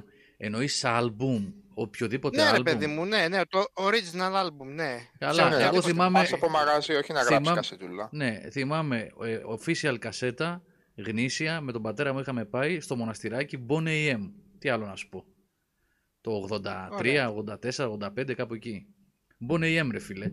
Και όχι από τα καλά τους κιόλας, ήταν στην Κάτσε παρακμή. τώρα, εσύ τώρα λες ε, Μιχάλη οικογενειακό και και εγώ είχα πάρει διπλή κασέτα στράτο Διονυσίου για το αυτοκίνητο τώρα. Όχι μωρέ, ε, οικογενειακό τώρα για εσύ, εσύ μένα που λες τώρα, αγόρασες, ναι. που πήγες Ε, στο δισκάκι για και μένα το είπες, είχα «Θα πάρει κι πάρω εγώ αυτό. Δεν ήξερα. Ήμουν τον, τον πατέρα μου, του λέω θέλω αυτό. Τι είναι αυτό, μου λέει Bon AM. Πάρ το. Για μένα το είχα πάρει, αλλά δεν ήξερα τι ήταν. Α, οκ. Ναι. Και δεν έπαιξε κασέτα, παραπάνω Ω. από δύο φορές βεβαίως, αλλά ναι. Και ούτε καν οι Boney M στα καλά τους, έτσι, δηλαδή στην disco επι... καλά τους. Εννοώ, εννοώ στη, στην εποχή που ήταν στην disco, που ήταν ε, στο... ε, που είχαν hit, hits. Ρασπούτιν και τα λοιπά, πώς τα λέγανε αυτά. Ναι. Πω Παναγία μου, τι θυμήθηκα τώρα. Boney M. Τώρα τρία εγώ μπορώ να θυμηθώ, γιατί και τα τρία ήταν κασέτες, αλλά δ- είναι αδύνατο να θυμηθώ ποιο απ' όλα είναι original, ε, ποιο απ' όλα είναι το πρώτο. Το πρώτο είναι σίγουρα, το πρώτο. Οι τρεις δηλαδή είναι ή, ή Kill Em All από το σιρτάρι του, του Patch στη Θεσσαλονίκη, του πάνω του μαγαζιού στην Αριστοτέλους, όχι αυτά πάνω στην α, τέτοια, όχι στην Τζιμισκή, όταν ήταν μόνο πάνω στην Αριστοτέλους δεξιά όπως ανέβαινες, Ναι, ή το Razor's Edge από Πούλιο από, Θεσσα... από Κοζάνη ή το, το Painkiller από Μίρτσο από Κοζάνη. Ένα από αυτά τα τρία, αλλά πιο σε... Γιατί κασέτες από αυτούς, από αυτά τα μαγαζιά, είχα γράψει πιο πριν. Είχα γράψει δηλαδή το Classic Metal Balance και το Metal Mania, τα είχα γράψει από αυτούς. Αλλά τα είχα γράψει, κασέτες. Βινίλιο πήγα μία ώρα μετά και μου την έδωσαν. Αλλά original, original, έτσι να πάω να αγοράσω πρέπει να ήταν αυτά. Ο άλλος ο Θεός που κατίσταται είχε κάνει το Metal Mania να πούμε τη συλλογή και έκοβε τα τραγούδια για να μην έχει πρόβλημα με τα δικαιώματα ρε, να τα κάνει. Ναι. Και μετά άκουγα τα τραγούδια ολόκληρα και έλεγα «Α, έχει κι άλλο». Έχει βάλει ο Θεός το How Many Tears ας πούμε από το Live in UK και το κόβει στο, στο Bridge ρε Μιχάλη. Γιατί στο έχει Και δεν κόψει... είχα ακούσει για δύο χρόνια δεν είχα ακούσει ποτέ το Bridge ας Γιατί- πούμε και μετά γιατί το τι το γίνεται. έκοβε; Δεν ξέρω, για να μην έχει προβλήματα με τα δικαιώματα και με τα τέτοια, δεν ξέρω τι, τι κόλπο ήταν αυτό. Τι μαγκιά είχε κάνει. Το Battle Hymn το, κο- το κόβε στο Bridge. Το, τα, το Motorhead και το Exodus που είχε μέσα το είχε με fade out στη μέση του κομματιού. Ε, το Θεό, ρε. Είχα πάθει εγώ μια νύλα Σάβα, με είχε γράψει ένας Δημήτρης φίλος μου μια Κάτης. συλλογή ACDC και για κάποιο λόγο την είχε γράψει σε πιο γρήγορη ταχύτητα ρε φίλε. Λίγο πιο γρήγορη. Ω, Λίγο πιο γρήγορη. Και να έχω συνηθίσει μια ζωή να ακούω, μια ζωή, πολλά, πολύ καιρό ρε παιδί μου, να ακούω το Who Made Who και το You Shook Me All Who Night made Long και who? μετά, Who made ναι, you? Who made who? Ε, βα- Και- και μετά να τα ακούω σε κανονική ταχύτητα και να μην μπορώ να τα συνηθίσω και να λέω γιατί τα άμαθα έτσι τώρα. Είχες Δηλαδή, πάθει τέτοια νύλα. Ναι, ρε, εσύ. Ναι, ρε, εσύ. Δεν ξέρω πώς, δηλαδή δεν, δεν το είχα ακούσει πουθενά άλλο αυτά και τα είχα Εντάξει, ακούσει μόνο από την φοβερό. κασέτα που με έγραψε ο άλλος. Και πώς το Φοβερό. κατάφερε αυτό το πράγμα. Δηλαδή θα είχε κανένα κουμπί το, το κασετό φωνό που τα έγραφε πιο γρήγορα, ρε, εσύ. Πω, φοβερό ναι, πάντως αυτό που Ναι, είπες. ρε, εσύ. Ναι, ναι, ναι. Να ακούσεις τώρα το You Shook Me All Night Long και να, να, μην, να μην το ακούσει ουσιαστικά. Αν το ακούσει σαν 45, ξέρω εγώ τώρα τι να σου πω, όχι τόσο τραγικά γιατί δεν το καταλάβαινα. Αλλά ήταν πιο Λίγο γρήγορο, σίγουρα ήταν πιο τσιμπημένο. γρήγορο. Ναι, ναι, ναι, ήταν πιο ναι, ναι. τσιμπημένο η ταχύτητα. Πω. Έχουμε και άλλο Σάβα. Έχουμε Σάβα Καραγιάννη, έχουμε και Σάβα Σκληρό. Έχουμε δύο Σάβιδες, παιδιά. Παρέα. Τι λέει ποιος Ichi Tasty. Αν ακούω ελληνικό New Wave of British Heavy Metal. Τι είναι αυτό; Ελληνικό New Wave of British Heavy Metal. Ποιους εννοείς τώρα; Δεν, δε- αν δεν πεις συγκροτήματα, δεν, δεν μπορώ να καταλάβω καθόλου. Ρε Μιχάλη, πολύ νύλα αυτό. Εν τω μεταξύ ήταν και ωραίο, μ' άρεσε ρε παιδί μου. Ε, Έργα, κοίτα, κοίτα τι ώρα παίζουν αυτοί ρυθμικά, έτσι γρήγορα, ξέρω εγώ, γούσταρα. Και μετά το ακούω πιο αργά Ρυθμικά και λέω, σίγουρα παίζανε, αλλά το γρήγορα ναι, είναι ένα θέμα. Ναι. «Ε, ό,τι να είναι ρε. εσύ». Λοιπόν, τρεις δίσκους που θα παίρνατε μαζί σας σε ερημονήσει. Αλλά... Ε, Πώς, να- είπε, πώς λέγαμε την άλλη φορά, ε, κάτι μπλαντ. τη, τη πώς το λέγαμε; βίβλο που Τη λέει η βίβλο, Άντζελα. Ναι, ναι, ναι. Ε, να Χάρι πω ότι- Πότερ έλεγε ο άλλος. Ναι. Ε, να πω ότι θυμήθηκα ε, στιγμές ωραίες που έγραψε πολύ πιο πριν ένας φίλος για δισκοπολείο που λέγαμε που αγοράζετε. Άκουγα τώρα που λέγατε ότι πηγαίνατε σε κάποια συγκεκριμένα, δεν τα ξέρω βεβαίως. Θεσσαλονίκη και Κοζάνη. Ε, στο μοναστηράκι στο 7 plus 7 που έγραψε ένας φίλος πιο πάνω. Έχουμε περάσει πολλές ώρες εκεί μέσα. Στο 7 plus 7, το υπόγειο. Πολλές ώρες. Βέβαια μετά ήρθαν και τα Virgin και τα λοιπά και πήγαμε και σκάγαμε λεφτά εκεί. Α, βλακεία μεγάλη. Την εποχή των CD πλέον. Ε, αλλά αυτά Ναι. είναι, ήταν ε, αξέχαστα. Υπάρχει ακόμα, όχι το 7 Plus 7, υπάρχουν δισκοπολία εκεί, στο μοναστεράκι με μεταχειρισμένους δίσκους. Το έχω ξαναπεί και παλιότερα όμως, είχα πάει πριν κάνα χρόνο, όχι ψέματα, ψέματα πριν την πανδημία. Έχω να πάω καιρό στο μοναστηράκι, γιατί εκεί δεν, είναι, δεν αστείευεσαι, είναι όσο πάνω στον άλλον. Ε, και οι τιμές στο βινίλιο, σε μεταχειρισμένο βινίλιο, ήταν ε, εξωπραγματικές, δηλαδή Ε, καλά, ναι. Πρέπει λίγο να μαζευτούν τα παιδιά. Μεταχειρισμένους δίσκους ε, σε τιμές... Εντάξει, είπαμε γύρισε πάλι το πράγμα, είναι της μόδας, αλλά να χαλαρώσουμε λίγο. 20-30 ευρώ μεταχειρισμένος στο Ε, δίσκο. εντάξει τώρα, δεν είναι ναι, τιμές ναι. αυτές. Είπαμε να πάμε να κάνουμε τη Άλλος βόλτα μας. εντάξει, η φάση Ναι. δισκοπολείο ε, είχε το, έπαιζε τεράστιο ρόλο, τον, τον, τον τεράστιο ρόλο νομίζω. Και ιδίως για μας από επαρχία ας πούμε, τη συγχαίρουμε πάρα πολύ τη λέξη, αλλά για να συνεννοηθούμε παιδιά, βαριέμαι να λέω πολλά, πολλές λέξεις μαζεμένες τώρα και δεν μπορώ να το πω περιφραστικά. Ε, λειτουργούσαμε Γιώργο σε άλλα ραδιοκύματα, να το ξέρεις αυτό. δεν παίζουμε στην ίδια τη συχνότητα που έλεγε και το τραγούδι. Δηλαδή αυτή την ευκολία που είχε ο, το, το παιδί, ο νέος της πόλης να βρεθεί σε ένα δισκάδικο και να, και να τσιμπήσει όχι ότι γουστάρει βέβαια γιατί ήταν και ακριβά, αλλά να τσιμπήσει και ένας φίλος του και να γράψουν μαζί, να ανταλλάξουν, ναι, ναι. να κάνουν και ξαφνικά να καταλήξει με 20 κασέτες. Ενώ εγώ για να πάρω 20 κασέτες πάλευα ένα χρόνο, ας πούμε. Και πολύ σκληρά πάλευα αυτό το χρόνο. Και ήταν πολύ σκατογραμμένες αυτές οι κασέτες. Ναι. Δεν ξέρω πώς τις άκουγα πραγματικά. Ήταν πολύ διαφορετικό, παιδιά. Πολύ διαφορετικό. Δηλαδή, εμένα μου φαινόταν αποκάλυψη το να πηγαίνω σε ένα δισκάδικο και να βλέπω και να βλέπω ένα ράφι με 30 βινίλια τα οποία να είναι heavy metal. Και ο Αθηναίος είχε την, την, την ευκολία να πάει στο underground ή να πάει στο rock city αργότερα ή να πάει ξέρω εγώ στο metal era και να τα έχει στα χέρια του και να, πάει, να τα έχει μπροστά του. Ή ο Θεσσαλονικιός να πάει στην ώρα ξέρω εγώ που είχε ολόκληρο section με heavy metal και που όλα αυτά τα δισκάδικα τα μικρά κλείσανε με το που ήρθαν τα άλλα τα κτίνη και πουλούσαν τα CD σαν σουβέρ με 2.000 δραχμές. Και το Μετρόπολης βέβαια. Μας βόλεψε, αλλά μετά ας αναρωτηθούμε και αυτά τα ονόματα, έτσι να θυμηθούμε κάτι ονόματα φάση Μετρόπολης, ξέρω εγώ. Ναι. Και αναρωτηθούμε μετά αυτοί οι τύποι που τα είχαν, άντε μην πούμε τίποτα ονόματα τώρα και μας κυνηγάει μετά κανένας δικηγόρος, πώς άφησαν κόσμο απλήρωτο και πώς τα κλείσαν και πώς τα φαλυρίσανε και με με αυτό το, με αυτό το μηχανισμό πώς κλείσαν και όλα τα υπόλοιπα τα μικρά τα δισκάδικα. Έπαιζε πάντως μεγάλο ρόλο, παιδιά. Εγώ όταν βρέθηκα δηλαδή στη Θεσσαλονίκη ως φοιτητής, νομίζω τόσο ότι έχω και 30, 40, 50 πράγματα, 60, δεν ξέρω, μαζί με CD που είχα αρχίσει να παίρνω και τα λοιπά. Και βρέθηκα, ας πούμε, στις πρώτες metal παρέες, ε, νομίζω ότι αυτοί με τους οποίους μιλάω είναι εξωγήινοι.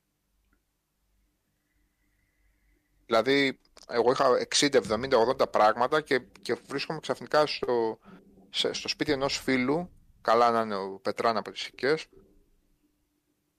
και ο τύπος έχει τρία ράφια γεμάτα και εγώ να κοιτάω σαν να έχω πάθει αναφυλακτικό σοκ. Το είχα πάθει και εγώ αυτό με ένα γείτονα που είχαμε, ο οποίος ναι, ήταν και λέω τώρα, τρομερός. Και μου λέει, πες λέει να σου γράψω κάνα δύο κασέτες τι κασέτες λέω να μου γράψεις; Είχα πάθει μπλοκ εγώ. Δεν... ό,τι, ό,τι διάβαζα όλα εκείνα τα χρόνια απλά δεν τα είχα ποτέ ακούσει και δεν τα είχα ποτέ στα χέρια μου, τα βλέπα μπροστά μου. Είχα, είχα πάθει την πλάκα μου. Γιατί, εντάξει, έπαιξε θετικό ρόλο στο ότι μπόρεσα και άκουγα πάρα πολλά πράγματα και πολλά διαφορετικά ειδική. Δεν είχα μπει σε παρές και σε καλούπια. Που συνέβαινε αυτό. Συνέβαινε αυτό, πραγματικά. Φιτριόλης, για πες λίγο πού ακριβώς είναι αυτό. Σίγα δεν μας νοιάζει κιόλας να κάνουμε και διαφήμιση. Κλάιν, αυτό το που λες. Δεν το έχω υπόψη μου. Λέει, στο, κέντρο, στο κέντρο λέει, νομίζω το πιο αξιοπρεπές είναι το Bowel of Noise και δεν το γνωρίζω. Για πες λίγο, πού ακριβώς είναι. Κάνουμε μια βόλτα. Studio 52 που λέει ο Ιμπρα Κατάμπρα, εντάξει, το υπόγειο το μεγάλο. Πολύ ποικιλία, πολύ, πολύ πράγμα γενικά. Και το ηχόχρωμα, ναι. Ναι, ναι και ο Σούτσος στην Εγνατία πάνω. Το πέρα Σούτσος, όχι ο άλλος με τα άδεια τα CD. Το πέρα το δισκάδικο Σούτσος. Πολύ πράγμα, πολύ...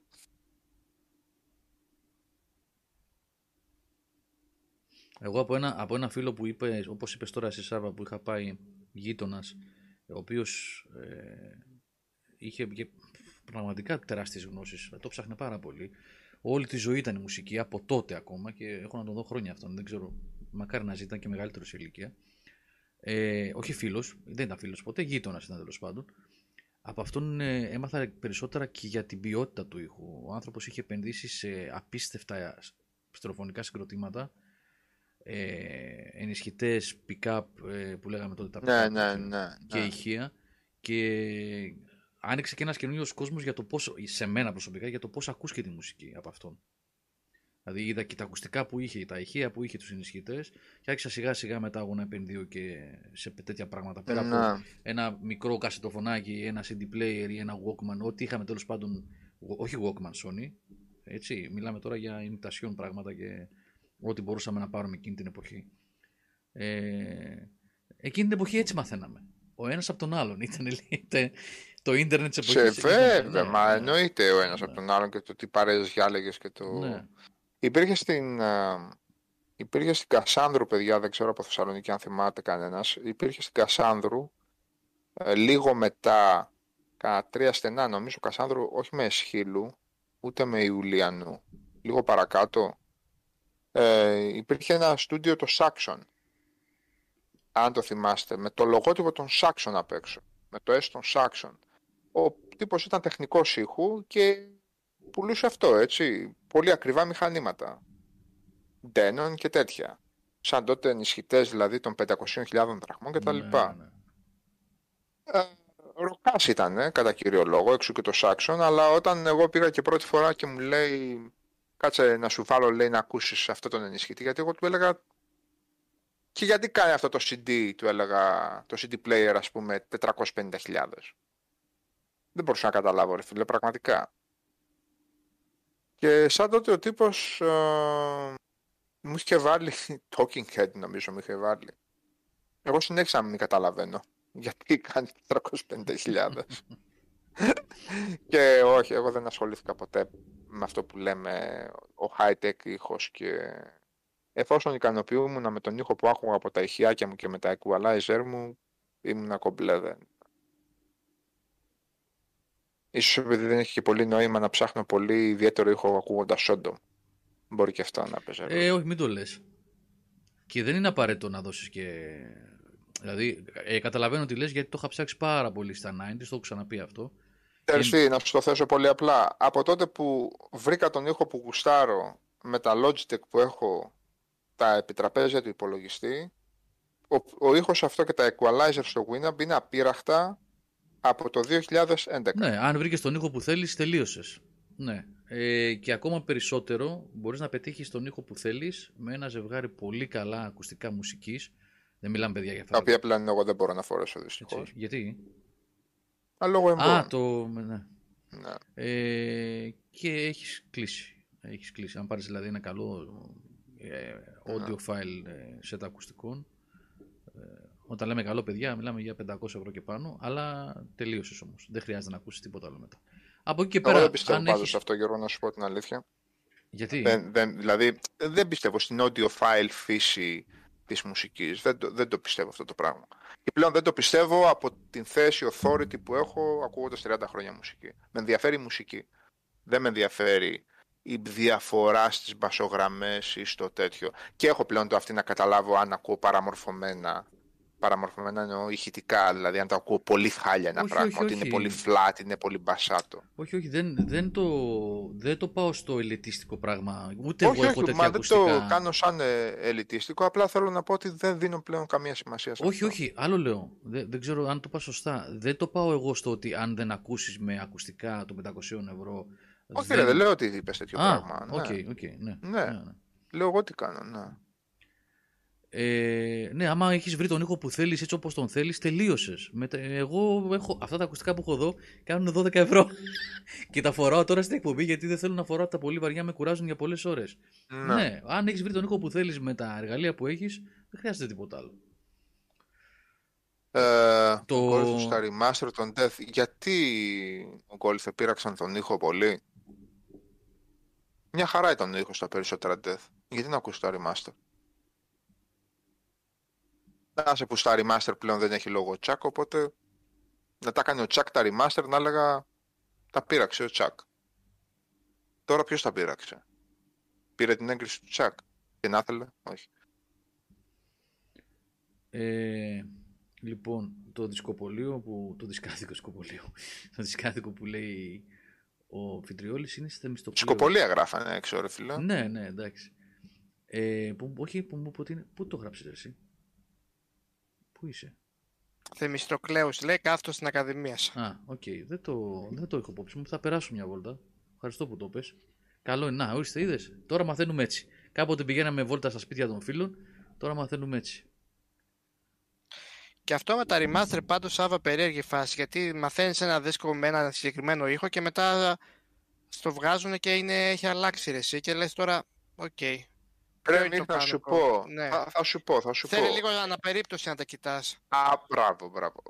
Ε, ε, πρωτίστως, νομίζω ότι ξέροντας ένα, ένα άλμπουμ καλά, μπορείς να καταλάβεις αν έχει πρόβλημα ο ήχος του και αν θέλεις όντως να το ακούσεις με αλλαγμένο ήχο. Και συγγνώμη που διακόπτω το Σάβα, είναι άλλο το remaster και άλλο το remix. 100%, 100% ναι, Έτσι. εννοείται. Ναι. Λοιπόν, ε, το remix ε, μπορεί μέχρι και να αλλάξει 99% το άλμπουμ, Ναι. έτσι. Λοιπόν, ε, θέλω να πω, ε, πρόσφατα άκουσα λίγο το remaster, το τελευταίο τελευταίο remaster κιόλας, που έχουν βγει πολλές, ε, πολλ- πο- πολλά άλμπουμ τους, στον Motorhead, στο No Sleep Till Hammersmith. OK. Εγώ με αυτό το άλμπουμ είχα τρομερό πρόβλημα, γιατί ήταν φοβερά χαμηλά. Ρε FLAC το είχα βρει. Ρε vinyl rip το είχα βρει. Τώρα αυτά τα τρελά τα ρώσικα στα... Λοιπόν, ε, το original το CD το έχω. Έχω τρομερό πρόβλημα με αυτό το album. Έβαλα το άτιμο το remaster και ανατινάχτηκε το σπίτι. Αλλά όπως το είπες και εσύ είναι αναπερίσταση και αναπερίπτωση. Δεν τα κυνηγάω τα remaster όλα. Όχι. Τώρα, ψάχνοντας ένα album, αν βρω πρώτα το remaster και δω ότι εγώ έχω μια παλιά έκδοση, θα προτιμήσω το remaster για να δω τι γίνεται. Και θα τα συγκρίνω πάντα, έτσι. Πάντα θα τα συγκρίνω. Συνήθως το καλό είναι ότι πολλά album, αν κάτσεις να το ψάξεις, έχουν γενικά πολύ χαμηλό ήχο. Από τη μάνα τους. Το CD δηλαδή. Εάν αυτό μπορεί. δηλα- ε, Δηλαδή, ρε παιδιά, το, ε, του Γκάρι Μουρ το, το front, πώς το λέμε, το Wild Frontier, ευρέστε το και ακούστε το. Ο ήχος είναι στα τάρταρα. Δεν ανεβάζω και τα ηχεία και το Winamp στο 100 για να ακούσω normal κομμάτι από το Wild Frontier. Ε, πρέπει να πειραχτεί αυτό το άλμπουμ. Δεν γίνεται. Είναι από τη μάνα του κακό το, το master, το αρχικό master, τα αρχικά master Ναι, είναι tapes. αυτό που λέγαμε πριν για τους sound engineers και τους παραγωγούς. Κάποια, μπράβο, κάποια μπορεί να είναι πολύ αδύναμα, παντελής έλλειψη μπάσου, ξέρω εγώ, And justice for all, ξέρω εγώ. Ε, ναι. Τώρα αυτό που γράφει ο Γκόλθος για επανεγγραφή και τα λοιπά και τα λοιπά, αυτό θυμάσαι τότε που κάναμε τη μουσική και ποιος επέλεξε εσύ, επέλεξες να βάλεις το Man on a Mission από Gamma Ray. Ναι, α, μπράβο, α, μπράβο. και που σου έλεγες λέω, ότι ρε κατάλαβες μαλάκα, ότι του είναι... σου λέω είναι ναι, αλλαγμένο. Ναι, ναι, ναι. Το άλλαξαν. Ε, αυτό το απεχθάνομαι. Θέλεις να ξαναπαίξεις όλο το άλμπουμ, βγες και ξαναβγάλει το άλμπουμ, ξαναπαίξ' το. Μούτζα θα φας, κατά, κατά βάση είναι μεγάλες αποτυχίες. Μεγάλες αποτυχίες ό- όλα τα ξαναπαιγμένα άλμπουμ. Τα Ε, δεν μου remakes έρχεται δηλαδή. κάποιο τώρα, δεν μου έρχεται κάποιο. Ε, ε, τον Manowar που έβγα- ξαναγράψαν από την αρχή τα άλμπουμ, το Battle Hymn και το Kings of Metal. δεν τα άκουσα ρε Σάβα, αυτό Ε, για τι λένε. πέταμα είναι. Για Για πέταμα είναι. πέταμα, έτσι. Ε, ναι, για πέταμα. Ε, δεν ε, μπορεί ε, να πιάσει ε, ρε φίλε το feeling. Αλλά αυτό αν εννοώ, μου ναι. έλεγε ότι θα ξαναβγάλει σε remaster καλό το Fighting the World που η παραγωγή του είναι θλιβερή, ε, θα έλεγα βγάλ το. Να δούμε τι γίνεται. Μπας και σωθεί. Έβγαλε ε, τα remaster των, τα τελευταία remaster που έκανε ο ίδιος ο Ντεμάιο, ας πούμε, στο Into Glory Ride και στο Hell to England. Είναι καλά ρε φίλε, ο ήχος ήταν πολύ πίσω το 82 ας πούμε και το 83 και το 84. Ήταν πίσω. Δεν ήταν καλές οι παραγωγές, αδύναμος ο ήχος και στα master tapes, τα CD δεν μπόρεσαν να ανεβάσουν αυτόν τον, ε, αυτόν τον ήχο, χρειαζόταν ένα remaster. Τα έκανε. Όχι ότι θα είχα σταματήσει να ακούω τα original, προς Θεού, αλλά εκεί ψηλό χρειαζόταν. Είναι και άλλοι δίσκοι που δεν χρειάζονται αυτά τα πράγματα. Τώρα με έρχεται στο μυαλό το, το, το, το Image and Words και τα drums του, που είναι λίγο σπαστικά Ε, να τα αυτά τα ακούσει. εμένα, παιδί ογκώδη. μου, έτσι. Ναι. Ε, Ναι. Τώρα να, να Αλλά- βγει το Images με άλλα drums, ρε φίλε. Θα ακούσει άλλο άλλο. Μπράβο, ακριβώς, αυτό ακριβώς. Δηλαδή, άμα το ρωτήσεις τον α, Portnoy θα σου πει και το έχω διαβάσει ρε παιδί μου, λέει ότι δεν μπορώ να το πολύ ακούσω αυτό το album γιατί με ενοχλούν τα drums. Δεν μου αρέσει ο ήχος των drums, έχουν πολλά triggers. Πολύ ε, trigger, αλλά- ναι. Τρομερό trigger, Α, ναι. Αλλά από την άλλη αυτό που λες, δηλαδή είναι μέρος του ήχου κι αυτός. Αν, α, αν το άλλαζαν και το έκαναν συμβατικά drums μπορεί να μην μ' άρεσε τόσο πολύ. Κι ας ήταν και αντικειμενικά να ήταν ε, βελτιωμένα και καλύτερα. ναι. κάπως, Ναι. κάποια πράγματα λίγο τα συνηθίζεις και τα μαθαίνεις κάπως και, και ειδικά με τη μουσική που, εντάξει, Εγώ έχω πολύ πρόβλημα με τα άλμπουμ τα οποία έχουν χαμηλό ήχο, αδύναμο ήχο. Τώρα τα, ε, πες το, τα επιμέρους στοιχεία καταλήγουν να είναι χαρακτηριστικό των άλμπουμ. Δηλαδή δεν μπόρεσα ποτέ να καταλάβω ας πούμε στο, πες το, στο, αμάν, τον Rager, ε, το, ο, το κεφάλι μου. το Back in Black, Όχι το προηγούμενο. το End of All Όχι, ρε, Days. Όχι το προηγούμενο. Του γάμο. του. Το κεφάλι μου, ρε φίλε. Πραγματικά έχω στουμπώσει. Πού σου γάμο. Τέλος πάντων. Α, το Missing Link. Μπράβο, Ε, ναι. Θυμάσαι τα drums στο Missing Link. Ναι, Τα ναι, έχεις ναι. πάρει ένα tupper και να χτυπάς το tupper είναι, ρε φίλε. Είναι όλο το album καλό. Είναι όλες οι κιθάρες καλές. Μπροστά το μπάσο, μπροστά η φωνή και τα drums του ευθυμιάδη είναι σαν να χτυπάς tupper. Γίνονται και αυτές οι μαλακίες, εντάξει. Γίνονται και αυτές οι μαλακίες. Από Rage πάντως Κακές. λα, ε, λα, λα- λατρεία το Lingua Mortis, έτσι. Πάρα πολύ μ' αρέσει Σάββα. Ε, εντάξει, ήταν ε, καλή κίνηση σαν τότε, ήταν ψαρωτική Και κίνηση. ναι, μπράβο, π- ψηλό πρωτοποριακή θα έλεγα. Ε, είχαν πάρει την Ναι, ορχήστρα ναι. της Πράγας τότε, την τέτοια, Μμ. ναι. ναι. Ε, οι νέες παραγωγές που γράφει ο TDG, εγώ έχω πολύ μεγάλο πρόβλημα με το 90% των παραγωγών, αυτό το τρομερά ογκώδεστο που μπαίνει ώρα φίλε λέει θα μας πάρει και να μας σηκώσει, γραφεί μηδέν, οπότε τους μένει μια παραγωγή μόνο και αυτό το εντυπωσιαστικό το ύφος το τέτοιο. Πλαστικούρα πολύ, πλαστικούρα πολύ. Βλέπω κόσμος ακούει ρε παιδί μου Dragon Force. Θα λιωμένο πλαστικό ακούγονται οι Dragon Force. Απαράδεκτος ήχος, δεν μπορώ να καταλάβω τα συγκροτήματα, θα μου πεις είναι η εύκολη λύση, ε, που α, διαλέγουν παραγωγούς και στούντιο τα οποία ξέρουν ότι θα βγάλουν τελείως στάνταρ ήχο, που δεν θα τους ξεχωρίζει με τίποτα το, το προηγούμενο. Το Death Magnetic Rage που λες πρώτα απ' όλα έχει, έχει clipping. Το Death Magnetic μπουκώνει, μπουκώνει το άλμπουμ από τη μάνα του. Ολόκληρη Metallica με προϋπολογισμό όσο της Ελλάδας έχει clipping ρε. Μπουκώνει, μπουκώνουν τα, μπουκώνει ο ήχος. Κόβει ο ήχος. Ξέρετε το clipping ποιο είναι έτσι. Όταν πάει πολύ δυνατά ένα σημείο και είναι σαν να πέφτει η ένταση για χιλιοστά του δευτερολέπτου. Ε, ε, ε, αυτό το κόψιμο που κάνει. Ναι, Έχει ναι, clipping ναι. το άλμπουμ από τη μάνα του αν βάλετε το Death Magnetic. Τέλος πάντων. Πολλές... α. Αλλά εντάξει και τα remaster και τα τέτοια τα ξαναβγάζουν οι εταιρείες κοιτάνε να έχουν και ένα τυράκι ρε παιδί μου πας και να ξαναπουλήσει μια σειρά να ξανακάνει. Πάντως το ενδιαφέρον είναι να βγαίνει ε, μια επανακυκλοφορία ε, με ενδιαφέρον υλικό. Δηλαδή να έχει μέσα και το βιβλιαράκι του να έχει και το artwork και, τη σημει- και τα ε, linear notes και, το, και τις πληροφορίες. Λίγο δυνατότερο, λίγο καλύτερο ήχο σε ό,τι μπορεί να πειραχτεί χωρίς να αλλάξει την ουσία του άλμπουμ και το, και το χαρακτήρα του. Ωραία πράγματα είναι αυτά, εντάξει. Εμένα αυτό που λες Σάβα μου έχει τύχει σε δίσκους βινιλίου ελληνικούς και Το διαπίστωσα clipping ο, ή κακός ήχος ο γενικά. χαμηλός ήχος, ναι. Να, χαμηλός ναι, ήχος. χαμηλός ήχος, ναι.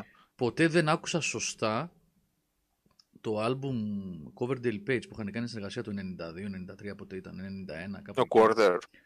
Quarter. Όχι, όχι. α, Το No Quarter είναι μετά που τσαντίστηκε ο Plant επειδή έκανε συνεργασία ο Page με τον Coverdale γιατί ε, πο- ε, πάντα ήταν στα μαχαίρια και καλά ότι ο Coverdale με αντιγράφει και επειδή ο Page Ναι. έκανε αυτή τη συνεργασία μετά κάνανε το MTV Unplugged και το, το, το, το No Quarter αυτό. Μετά έγινε. Α, οκ. Είχε Ναι, βγάλει ναι, ναι. ένα Α, μετά. άλμπουμ, ένα πολύ ωραίο δυνατό άλμπουμ που είναι ένα- ουσιαστικά και κυριολεκτικά και η μουσικά ας πούμε είναι μίξη Whitesnake και Zeppelin. Αλλά Α, οκ. ήχος ωραίος της εποχής των 90s ας πούμε. Πολύ ωραίος έτσι blues, έτσι blues rock ήχος. Αυτό το άλμπουμ δεν το άκουσα ποτέ καλά. Το είχα αγοράσει βινίλιο, ελληνικό βινίλιο όμως. Ω, Που ήταν οκ. κομμένο εδώ στην Ελλάδα. Έβλεψα από πίσω ότι είναι, ήταν, ξέρεις, κάτω στα γράμματα που γράφω. Μμ. Δεν ήταν δηλαδή εισαγωγή. Κολούμβια. Ναι, δεν ήταν εισαγωγή. Ε, αυτό το άλμπουμ το άκουσα 10 χρόνια μετά, το πήρα σε CD μετά. Και άκου- το άκουσα σωστά. Δεν Μμ. ήταν θέμα παραγωγής. Η παραγωγή ήταν καλή τελικά του άλμπουμ. Ήταν αυτός ο δίσκος που είχα, ήταν κομμένος, να το πω έτσι, πώ είχε Η φτιαχτεί. μήτρα τους. Η μήτρα, Ναι, ναι. ναι, ναι, ναι. Δεν έπαιξε ποτέ σωστά. Ήμουνα χρόνια χωρίς να ακούω το ένα άλμπουμ σωστά. Και τότε δεν υπήρχε ούτε YouTube ούτε τίποτα. Έτσι, μιλάμε για 90s τώρα. Αρχές. Ο γκόλιθε του Sacred Outcry μου τα πρότειναν τα παιδιά προχθές ο φίλος μου ο Δήμος από τους Dark Nightmare μου είπε να τους ε, ακούσω. Ναι. Και τους ε, σημείωσα. Οκ. Έγινε. Λοιπόν, ωραία. Έχετε κι άλλα να πούμε ή να κλείσουμε, τι θέλετε; Μπορούμε να Ναι, σε συνεχίσουμε- αφήσουμε και την άλλη να φορά. έχουμε και την όλη. Ναι, Σάβα, Ναι. αυτό είναι. Με, τη, με την πινακίδα αυτό είναι. Αυτό το άλμπουμ είναι. Που είναι το μπλε φωτό. Κατάλαβα με- ποιο είναι. με ρε, την Κατάλαβα, κίτρινη πινακίδα. κατάλαβα. Όχι, Έτσι Coverdale με την κίτρινη. ναι, που Όχι, είναι- η κίτρινη αυτή που δείχνει δύο ναι, κατευθύνσεις, ένας κάτι, κίτρινος δρόμος, τι δύο δει- κατευθύνσεις, ναι. Μμμ, μμ, κάτι τέτοιο, ναι, ναι. Το θυμάμαι. Πάντως με τον No Quarter είχε γίνει λίγο χαμούλης τότε. Ω, ναι. Δηλαδή, πολύ, δηλαδή, πολύ κίνηση γενικώς. Ήταν η πρώτη φορά, με, εκτός από το Live Aid, που εμφανίστηκαν... Βασικά, εντάξει, και εκεί υπάρχει παρασκήνιο, που τον John Paul Jones τον είχαν ρίξει στην απέξω. Απαράδεκτη ήταν οι δυο τους, οι- ο Plant και ο Page. Δεν ξέρω τι μπορεί να έχει παιχτεί και αν είχαν δίκιο ή όχι. Αλλά τον αφήσαν στην απέξω. Ε, αλλά θυμάμαι τότε, γιατί ήταν και το MTV στα φόρτε του και είχε διαφημιστεί πολύ από το MTV και είχε γίνει χαμός. Γιατί ήταν ουσιαστικά μετά από το 80-79 που τελευταία φορά υπήρξαν μαζί, η Zeppelin δεν ήταν η Zeppelin, έτσι, όλοι. Ε, καλά. ναι. Προφανώς και ο Bonham δεν ήταν γιατί δεν ζούσε, αλλά θέλω να πω. Ναι, και είχε γίνει χαμός, ναι, με τον No Quarter, χαμός. Ε, ναι, να σας αφήσουμε για την άλλη εβδομάδα για μουσική και να πάμε και να, να Για συνεχίσουμε. καμιά ταινιούλα, κύριε Μαρκόκλου, όταν είσαι εσύ, γιατί Μιχάλη, εσύ είδες, δεν ξέρω. Εγώ έκανα το λάθος να ξεκινήσω αυτό το μέρο of uh, East Town που μου κάνανε κάποιοι, μας κάνανε κάποιοι προπαγάνδα εκεί πέρα στο Discord, ότι πρόκειται και για, και για σειράρα κιόλας. Τέτοια συλλογή κλισέ μέσα σε 90 λεπτά δεν έχω ξαναδεί στη ζωή μου τέτοιο πράγμα. Για πέταμα, κατευθείαν για πέταμα. Για πέταμα. Και να προσέχετε πάρα πολύ όταν σας λένε ότι μία ηθοποιός τελικά ή ένας ηθοποιός παίζει πλέον καλά, εννοούν ότι ένας mainstream ηθοποιός που δεν έχει παίξει ποτέ στη ζωή του, απλά εμφανίζεται χωρίς make-up. Ε, να το τσεκάρετε αυτό. Η Winslet είναι άθλια στη σειρά. Για να μην πω τίποτα χειρότερο. Ποια σειρά, πώς την είπες, το; Mayor of Easttown, 7 επεισόδια HBO. Μμμ. Βγάζει και το HBO τα σκουπίδια του. Τόσο, τόσο προκλητικά προβλέψιμο, ακόμα και στις ανοησίες που κάνει, είναι προβλέψιμο. Ξέρεις τι ανοησία θα ακολουθήσει. Τίποτα για πέταμα, μην κάνετε το λάθος και φάτε 48 λεπτά από τη ζωή σου που έφαγα εγώ. Όσοι δεν το είδατε, εννοώ. όσοι το είδατε, καλή χώνεψη. Αυτό. Και Black Books. Στο χαμένο χρόνο να προσθέσω. Να γουστάρουμε. εντάξει, δεν θέλω να πω χαμένο χρόνο, αλλά μέχρι στιγμής, μέχρι στιγμής απογοητευμένος είναι, είμαι από το, από το Resident Evil του Netflix. Το Infinite, Infinite Darkness, Infinite Darkness, ναι. Απογοητευμένος γιατί είσαι; Γιατί είμαι στο τρίτο επεισόδιο από τα 6-7, πόσα έχει ρε παιδιά, συγγνώμη με κάνω λάθος. Και τα δύο πρώτα επεισόδια ήταν μια μιλιταριστική αρλούμπα που προφανώς στείνει τα πράγματα για το τι θα γίνει γιατί το τρίτο επεισόδιο που είδα το μεσημέρι σήμερα ήταν λίγο καλύτερο αλλά κλισέ πράγματα χωρίς να γίνεται τίποτα. Το στοιχείο των Resident Evil ανύπαρκτο σχεδόν. Δεν περιμένω από μια σειρά να δεις να νιώσεις όπως όταν παίζεις ένα παιχνίδι. Μην ξεκινήσετε. Αντιλαμβάνομαι. Αλλά μ, μέχρι στιγμής μηδέν στο πηλικίον μέχρι στιγμής. Δεν την έχω δει ολόκληρη για να σας πω. Ε, ρε φίλε, το, όταν ακούσεις την φράση απογοητεύτηκα από κάτι, ε, δεν, δε- δεν υπονοείται το ότι το Ότι απογοητεύεσαι περίμενα από κάτι καλό, επειδή ε. περιμένεις κάτι καλό. ναι, Ναι, τι περίμενα έτσι κι αλλιώς, γιατί και όλες οι animated σειρές, ε, όχι σειρές, ταινίες που έχω δει Resident Evil και είχα δει πρόσφατα και το Vendetta ήταν για τα ανάθεμα. Οπότε δεν είναι απογοήτευση, είναι. Τι να πω, τι λέξη θα χρησιμοποιήσω; Ναι, δηλαδή Ναι. ε, ότι είναι μάπα. ναι, map. Αυτό για την κάνουν, ώρα, ναι, είναι δεν το έχω τώρα δει όλα ή- ακόμα, γι' αυτό επιφυλάσσομαι, ο- αν είναι συνολικά μάπα, αλλά Γιώργο στιγμής Κάνον τίποτα. είναι αυτό. είναι κάνον και τοπο- Λογικά, ναι, τοποθετείται λογικά, ναι. μετά το, το 4. Ακριβώς μετά το 4. Δηλαδή, ο Λίον έχει σώσει την Ashley, Ashley τη λέγανε την κόρη του Προέδρου Ναι, με το Escort Πρόεδρο, Mission. ναι. Ναι, και λίγους μήνες μετά γίνονται αυτά τα γεγονότα. Αναπολύει σε κάποια άρα- φάση και τα γεγονότα του 2, τι έγινε δηλαδή και πώς έφτασε σε αυτό το σημείο. Αλλά τίποτα παιδιά, δηλαδή μέχρι στιγμής, ε, η μία ώρα επεισόδια νομίζω είναι, αν θυμάμαι καλά, ε, τίποτα, τίποτα, τίποτα, τίποτα. τίποτα.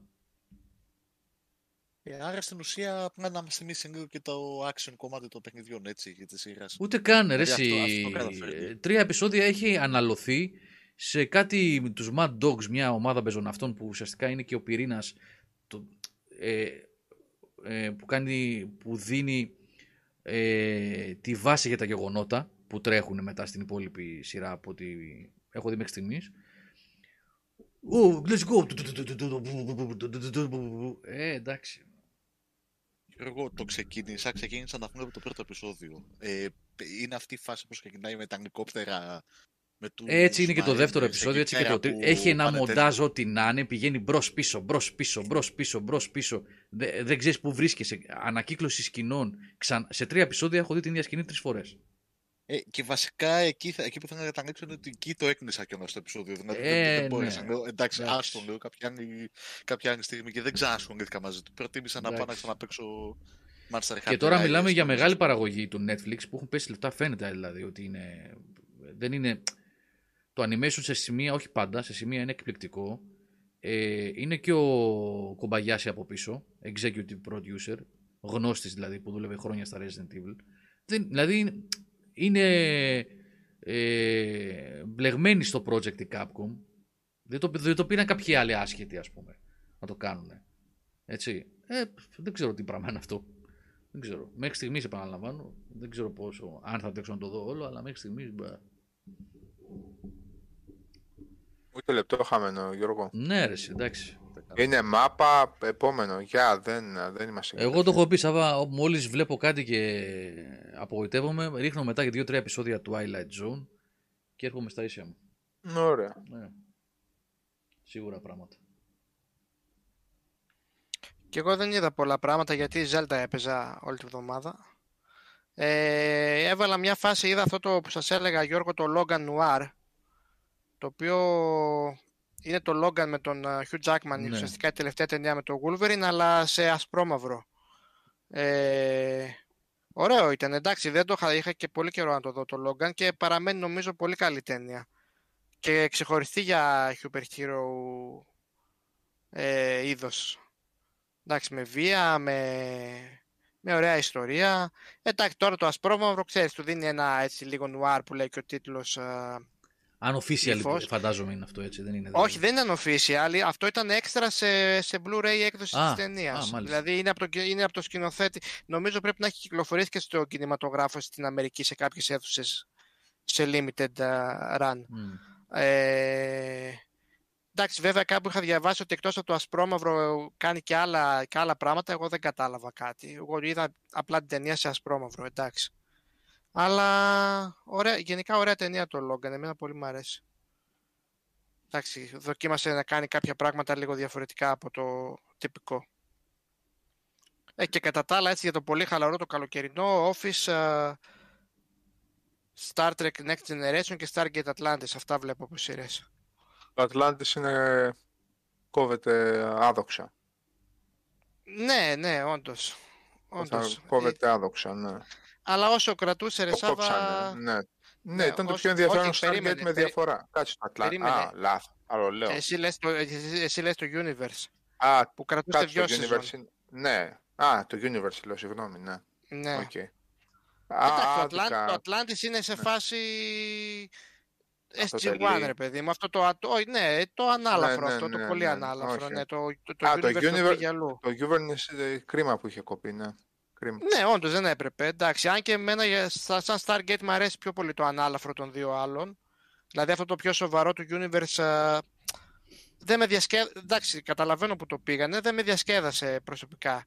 δεν Οκ, μ' άρεσε οκ. το, χιου, το χιούμορ και το ανάλαφρο των άλλων, ρε παιδί μου. Δεν, ε, δεν χρειαζόταν Ναι. για μένα να είναι deep σοβαρό, αλλά όχι και το Universe ήταν πολύ καλό, όντως. Εντάξει. Και αντικειμενικά ίσως να είναι και πιο δουλεμένο, πιο καλογραμμένο. Ναι, το αλλά πάνω δεν από το δύο. ανανεώθηκε, ναι. Δεν Ναι, είναι στη ναι. μέση. Ναι. Δεν μάθαμε ποτέ. Δεν ξέρω αν έχει κανένα κόμικ, αλλά δεν διαβάζω. Όχι, κόμικ ε, όχι, όχι, συνέχεια, όχι, δεν οπότε- υπάρχει, δεν υπάρχει ακόμα. Ναι. Υπάρχουν, ε, βγαίνουν, βγαίνουν φήμες ότι θα συνεχίσει κάποια στιγμή ή ότι θα βγει μια Stargate σειρά καινούρια που θα συνεχίζει τέλος πάντων την ιστορία του σύμπαντος, ίσως του Atlantis και του SG-1 κτλ. Αλλά προς το παρόν, Ναι. εντάξει, είχε βγει ένα Origins το οποίο ήταν λίγο μάπα πριν από κάνα δύο-τρία χρόνια. Αχα. Πολύ μάπα. Όχι λίγο, Μάλιστα. πολύ μάπα ήταν, ναι. Μάλιστα. Black Widow δεν είδα ακόμα. Τάσο θα πάω να δω όσο νούπο. Εντάξει, δεν πάω και εκεί πέρα, δεν θα απογοητευτώ γιατί δεν πάω με, με ψηλές προσδοκίες. Απλά θα πάω σινεμά, δεν παίζει κάτι άλλο τώρα. Εντάξει.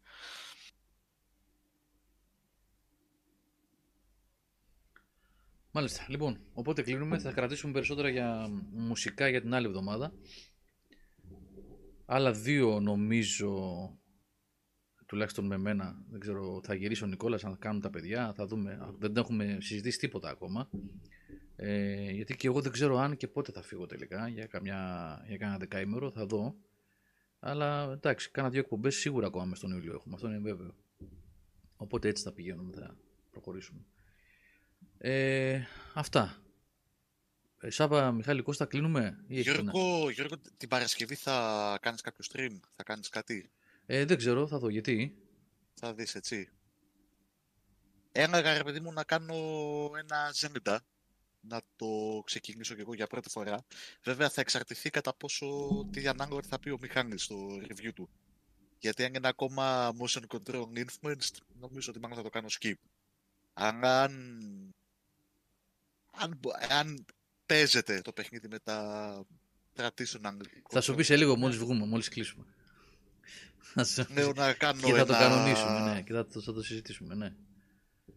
τριμάκι και να ε, έχω τα ναι το μπορεί να κοινό κάνω εγώ, ρε λίγο, παιδί μου, γιατί- αν, αν ήταν αυτό της Παρασκευής να το κάνω κάποια άλλη στιγμή στη εβδομάδα, γιατί ο Νικόλας έτσι κι αλλιώς δεν κάνει τώρα που είναι εκτός, το, και να κάνει την Παρασκευή εσύ. Θα το συζητήσουμε μετά, ναι. Ε, γιατί πιο νωρίς δεν μπορούμε να το κάνουμε γι' αυτό δεν γίνεται. Έτσι κι αλλιώς, ναι. Από την Παρασκευή και μετά. Ωραία. Λοιπόν, παιδιά, ευχαριστούμε πάρα πολύ. Ε, πήγε να πει κάποιος κάτι, συγγνώμη. Όχι, cool λέω, Α. cool. Ωραία. Λοιπόν, ευχαριστούμε πάρα πολύ για την παρέα. Καλή εβδομάδα να έχετε. Θα τα πούμε λοιπόν με κάποια streams και έχουμε και reviews βεβαίως μέσα στην εβδομάδα να διαβάσετε. Ε, και βεβαίως την άλλη Δευτέρα ξανά με διάφορα θεματάκια. Να σας το όλοι καλά παιδιά. Γεια σας, καλό βράδυ. Καλό βράδυ, Καλό βράδυ. παιδιά.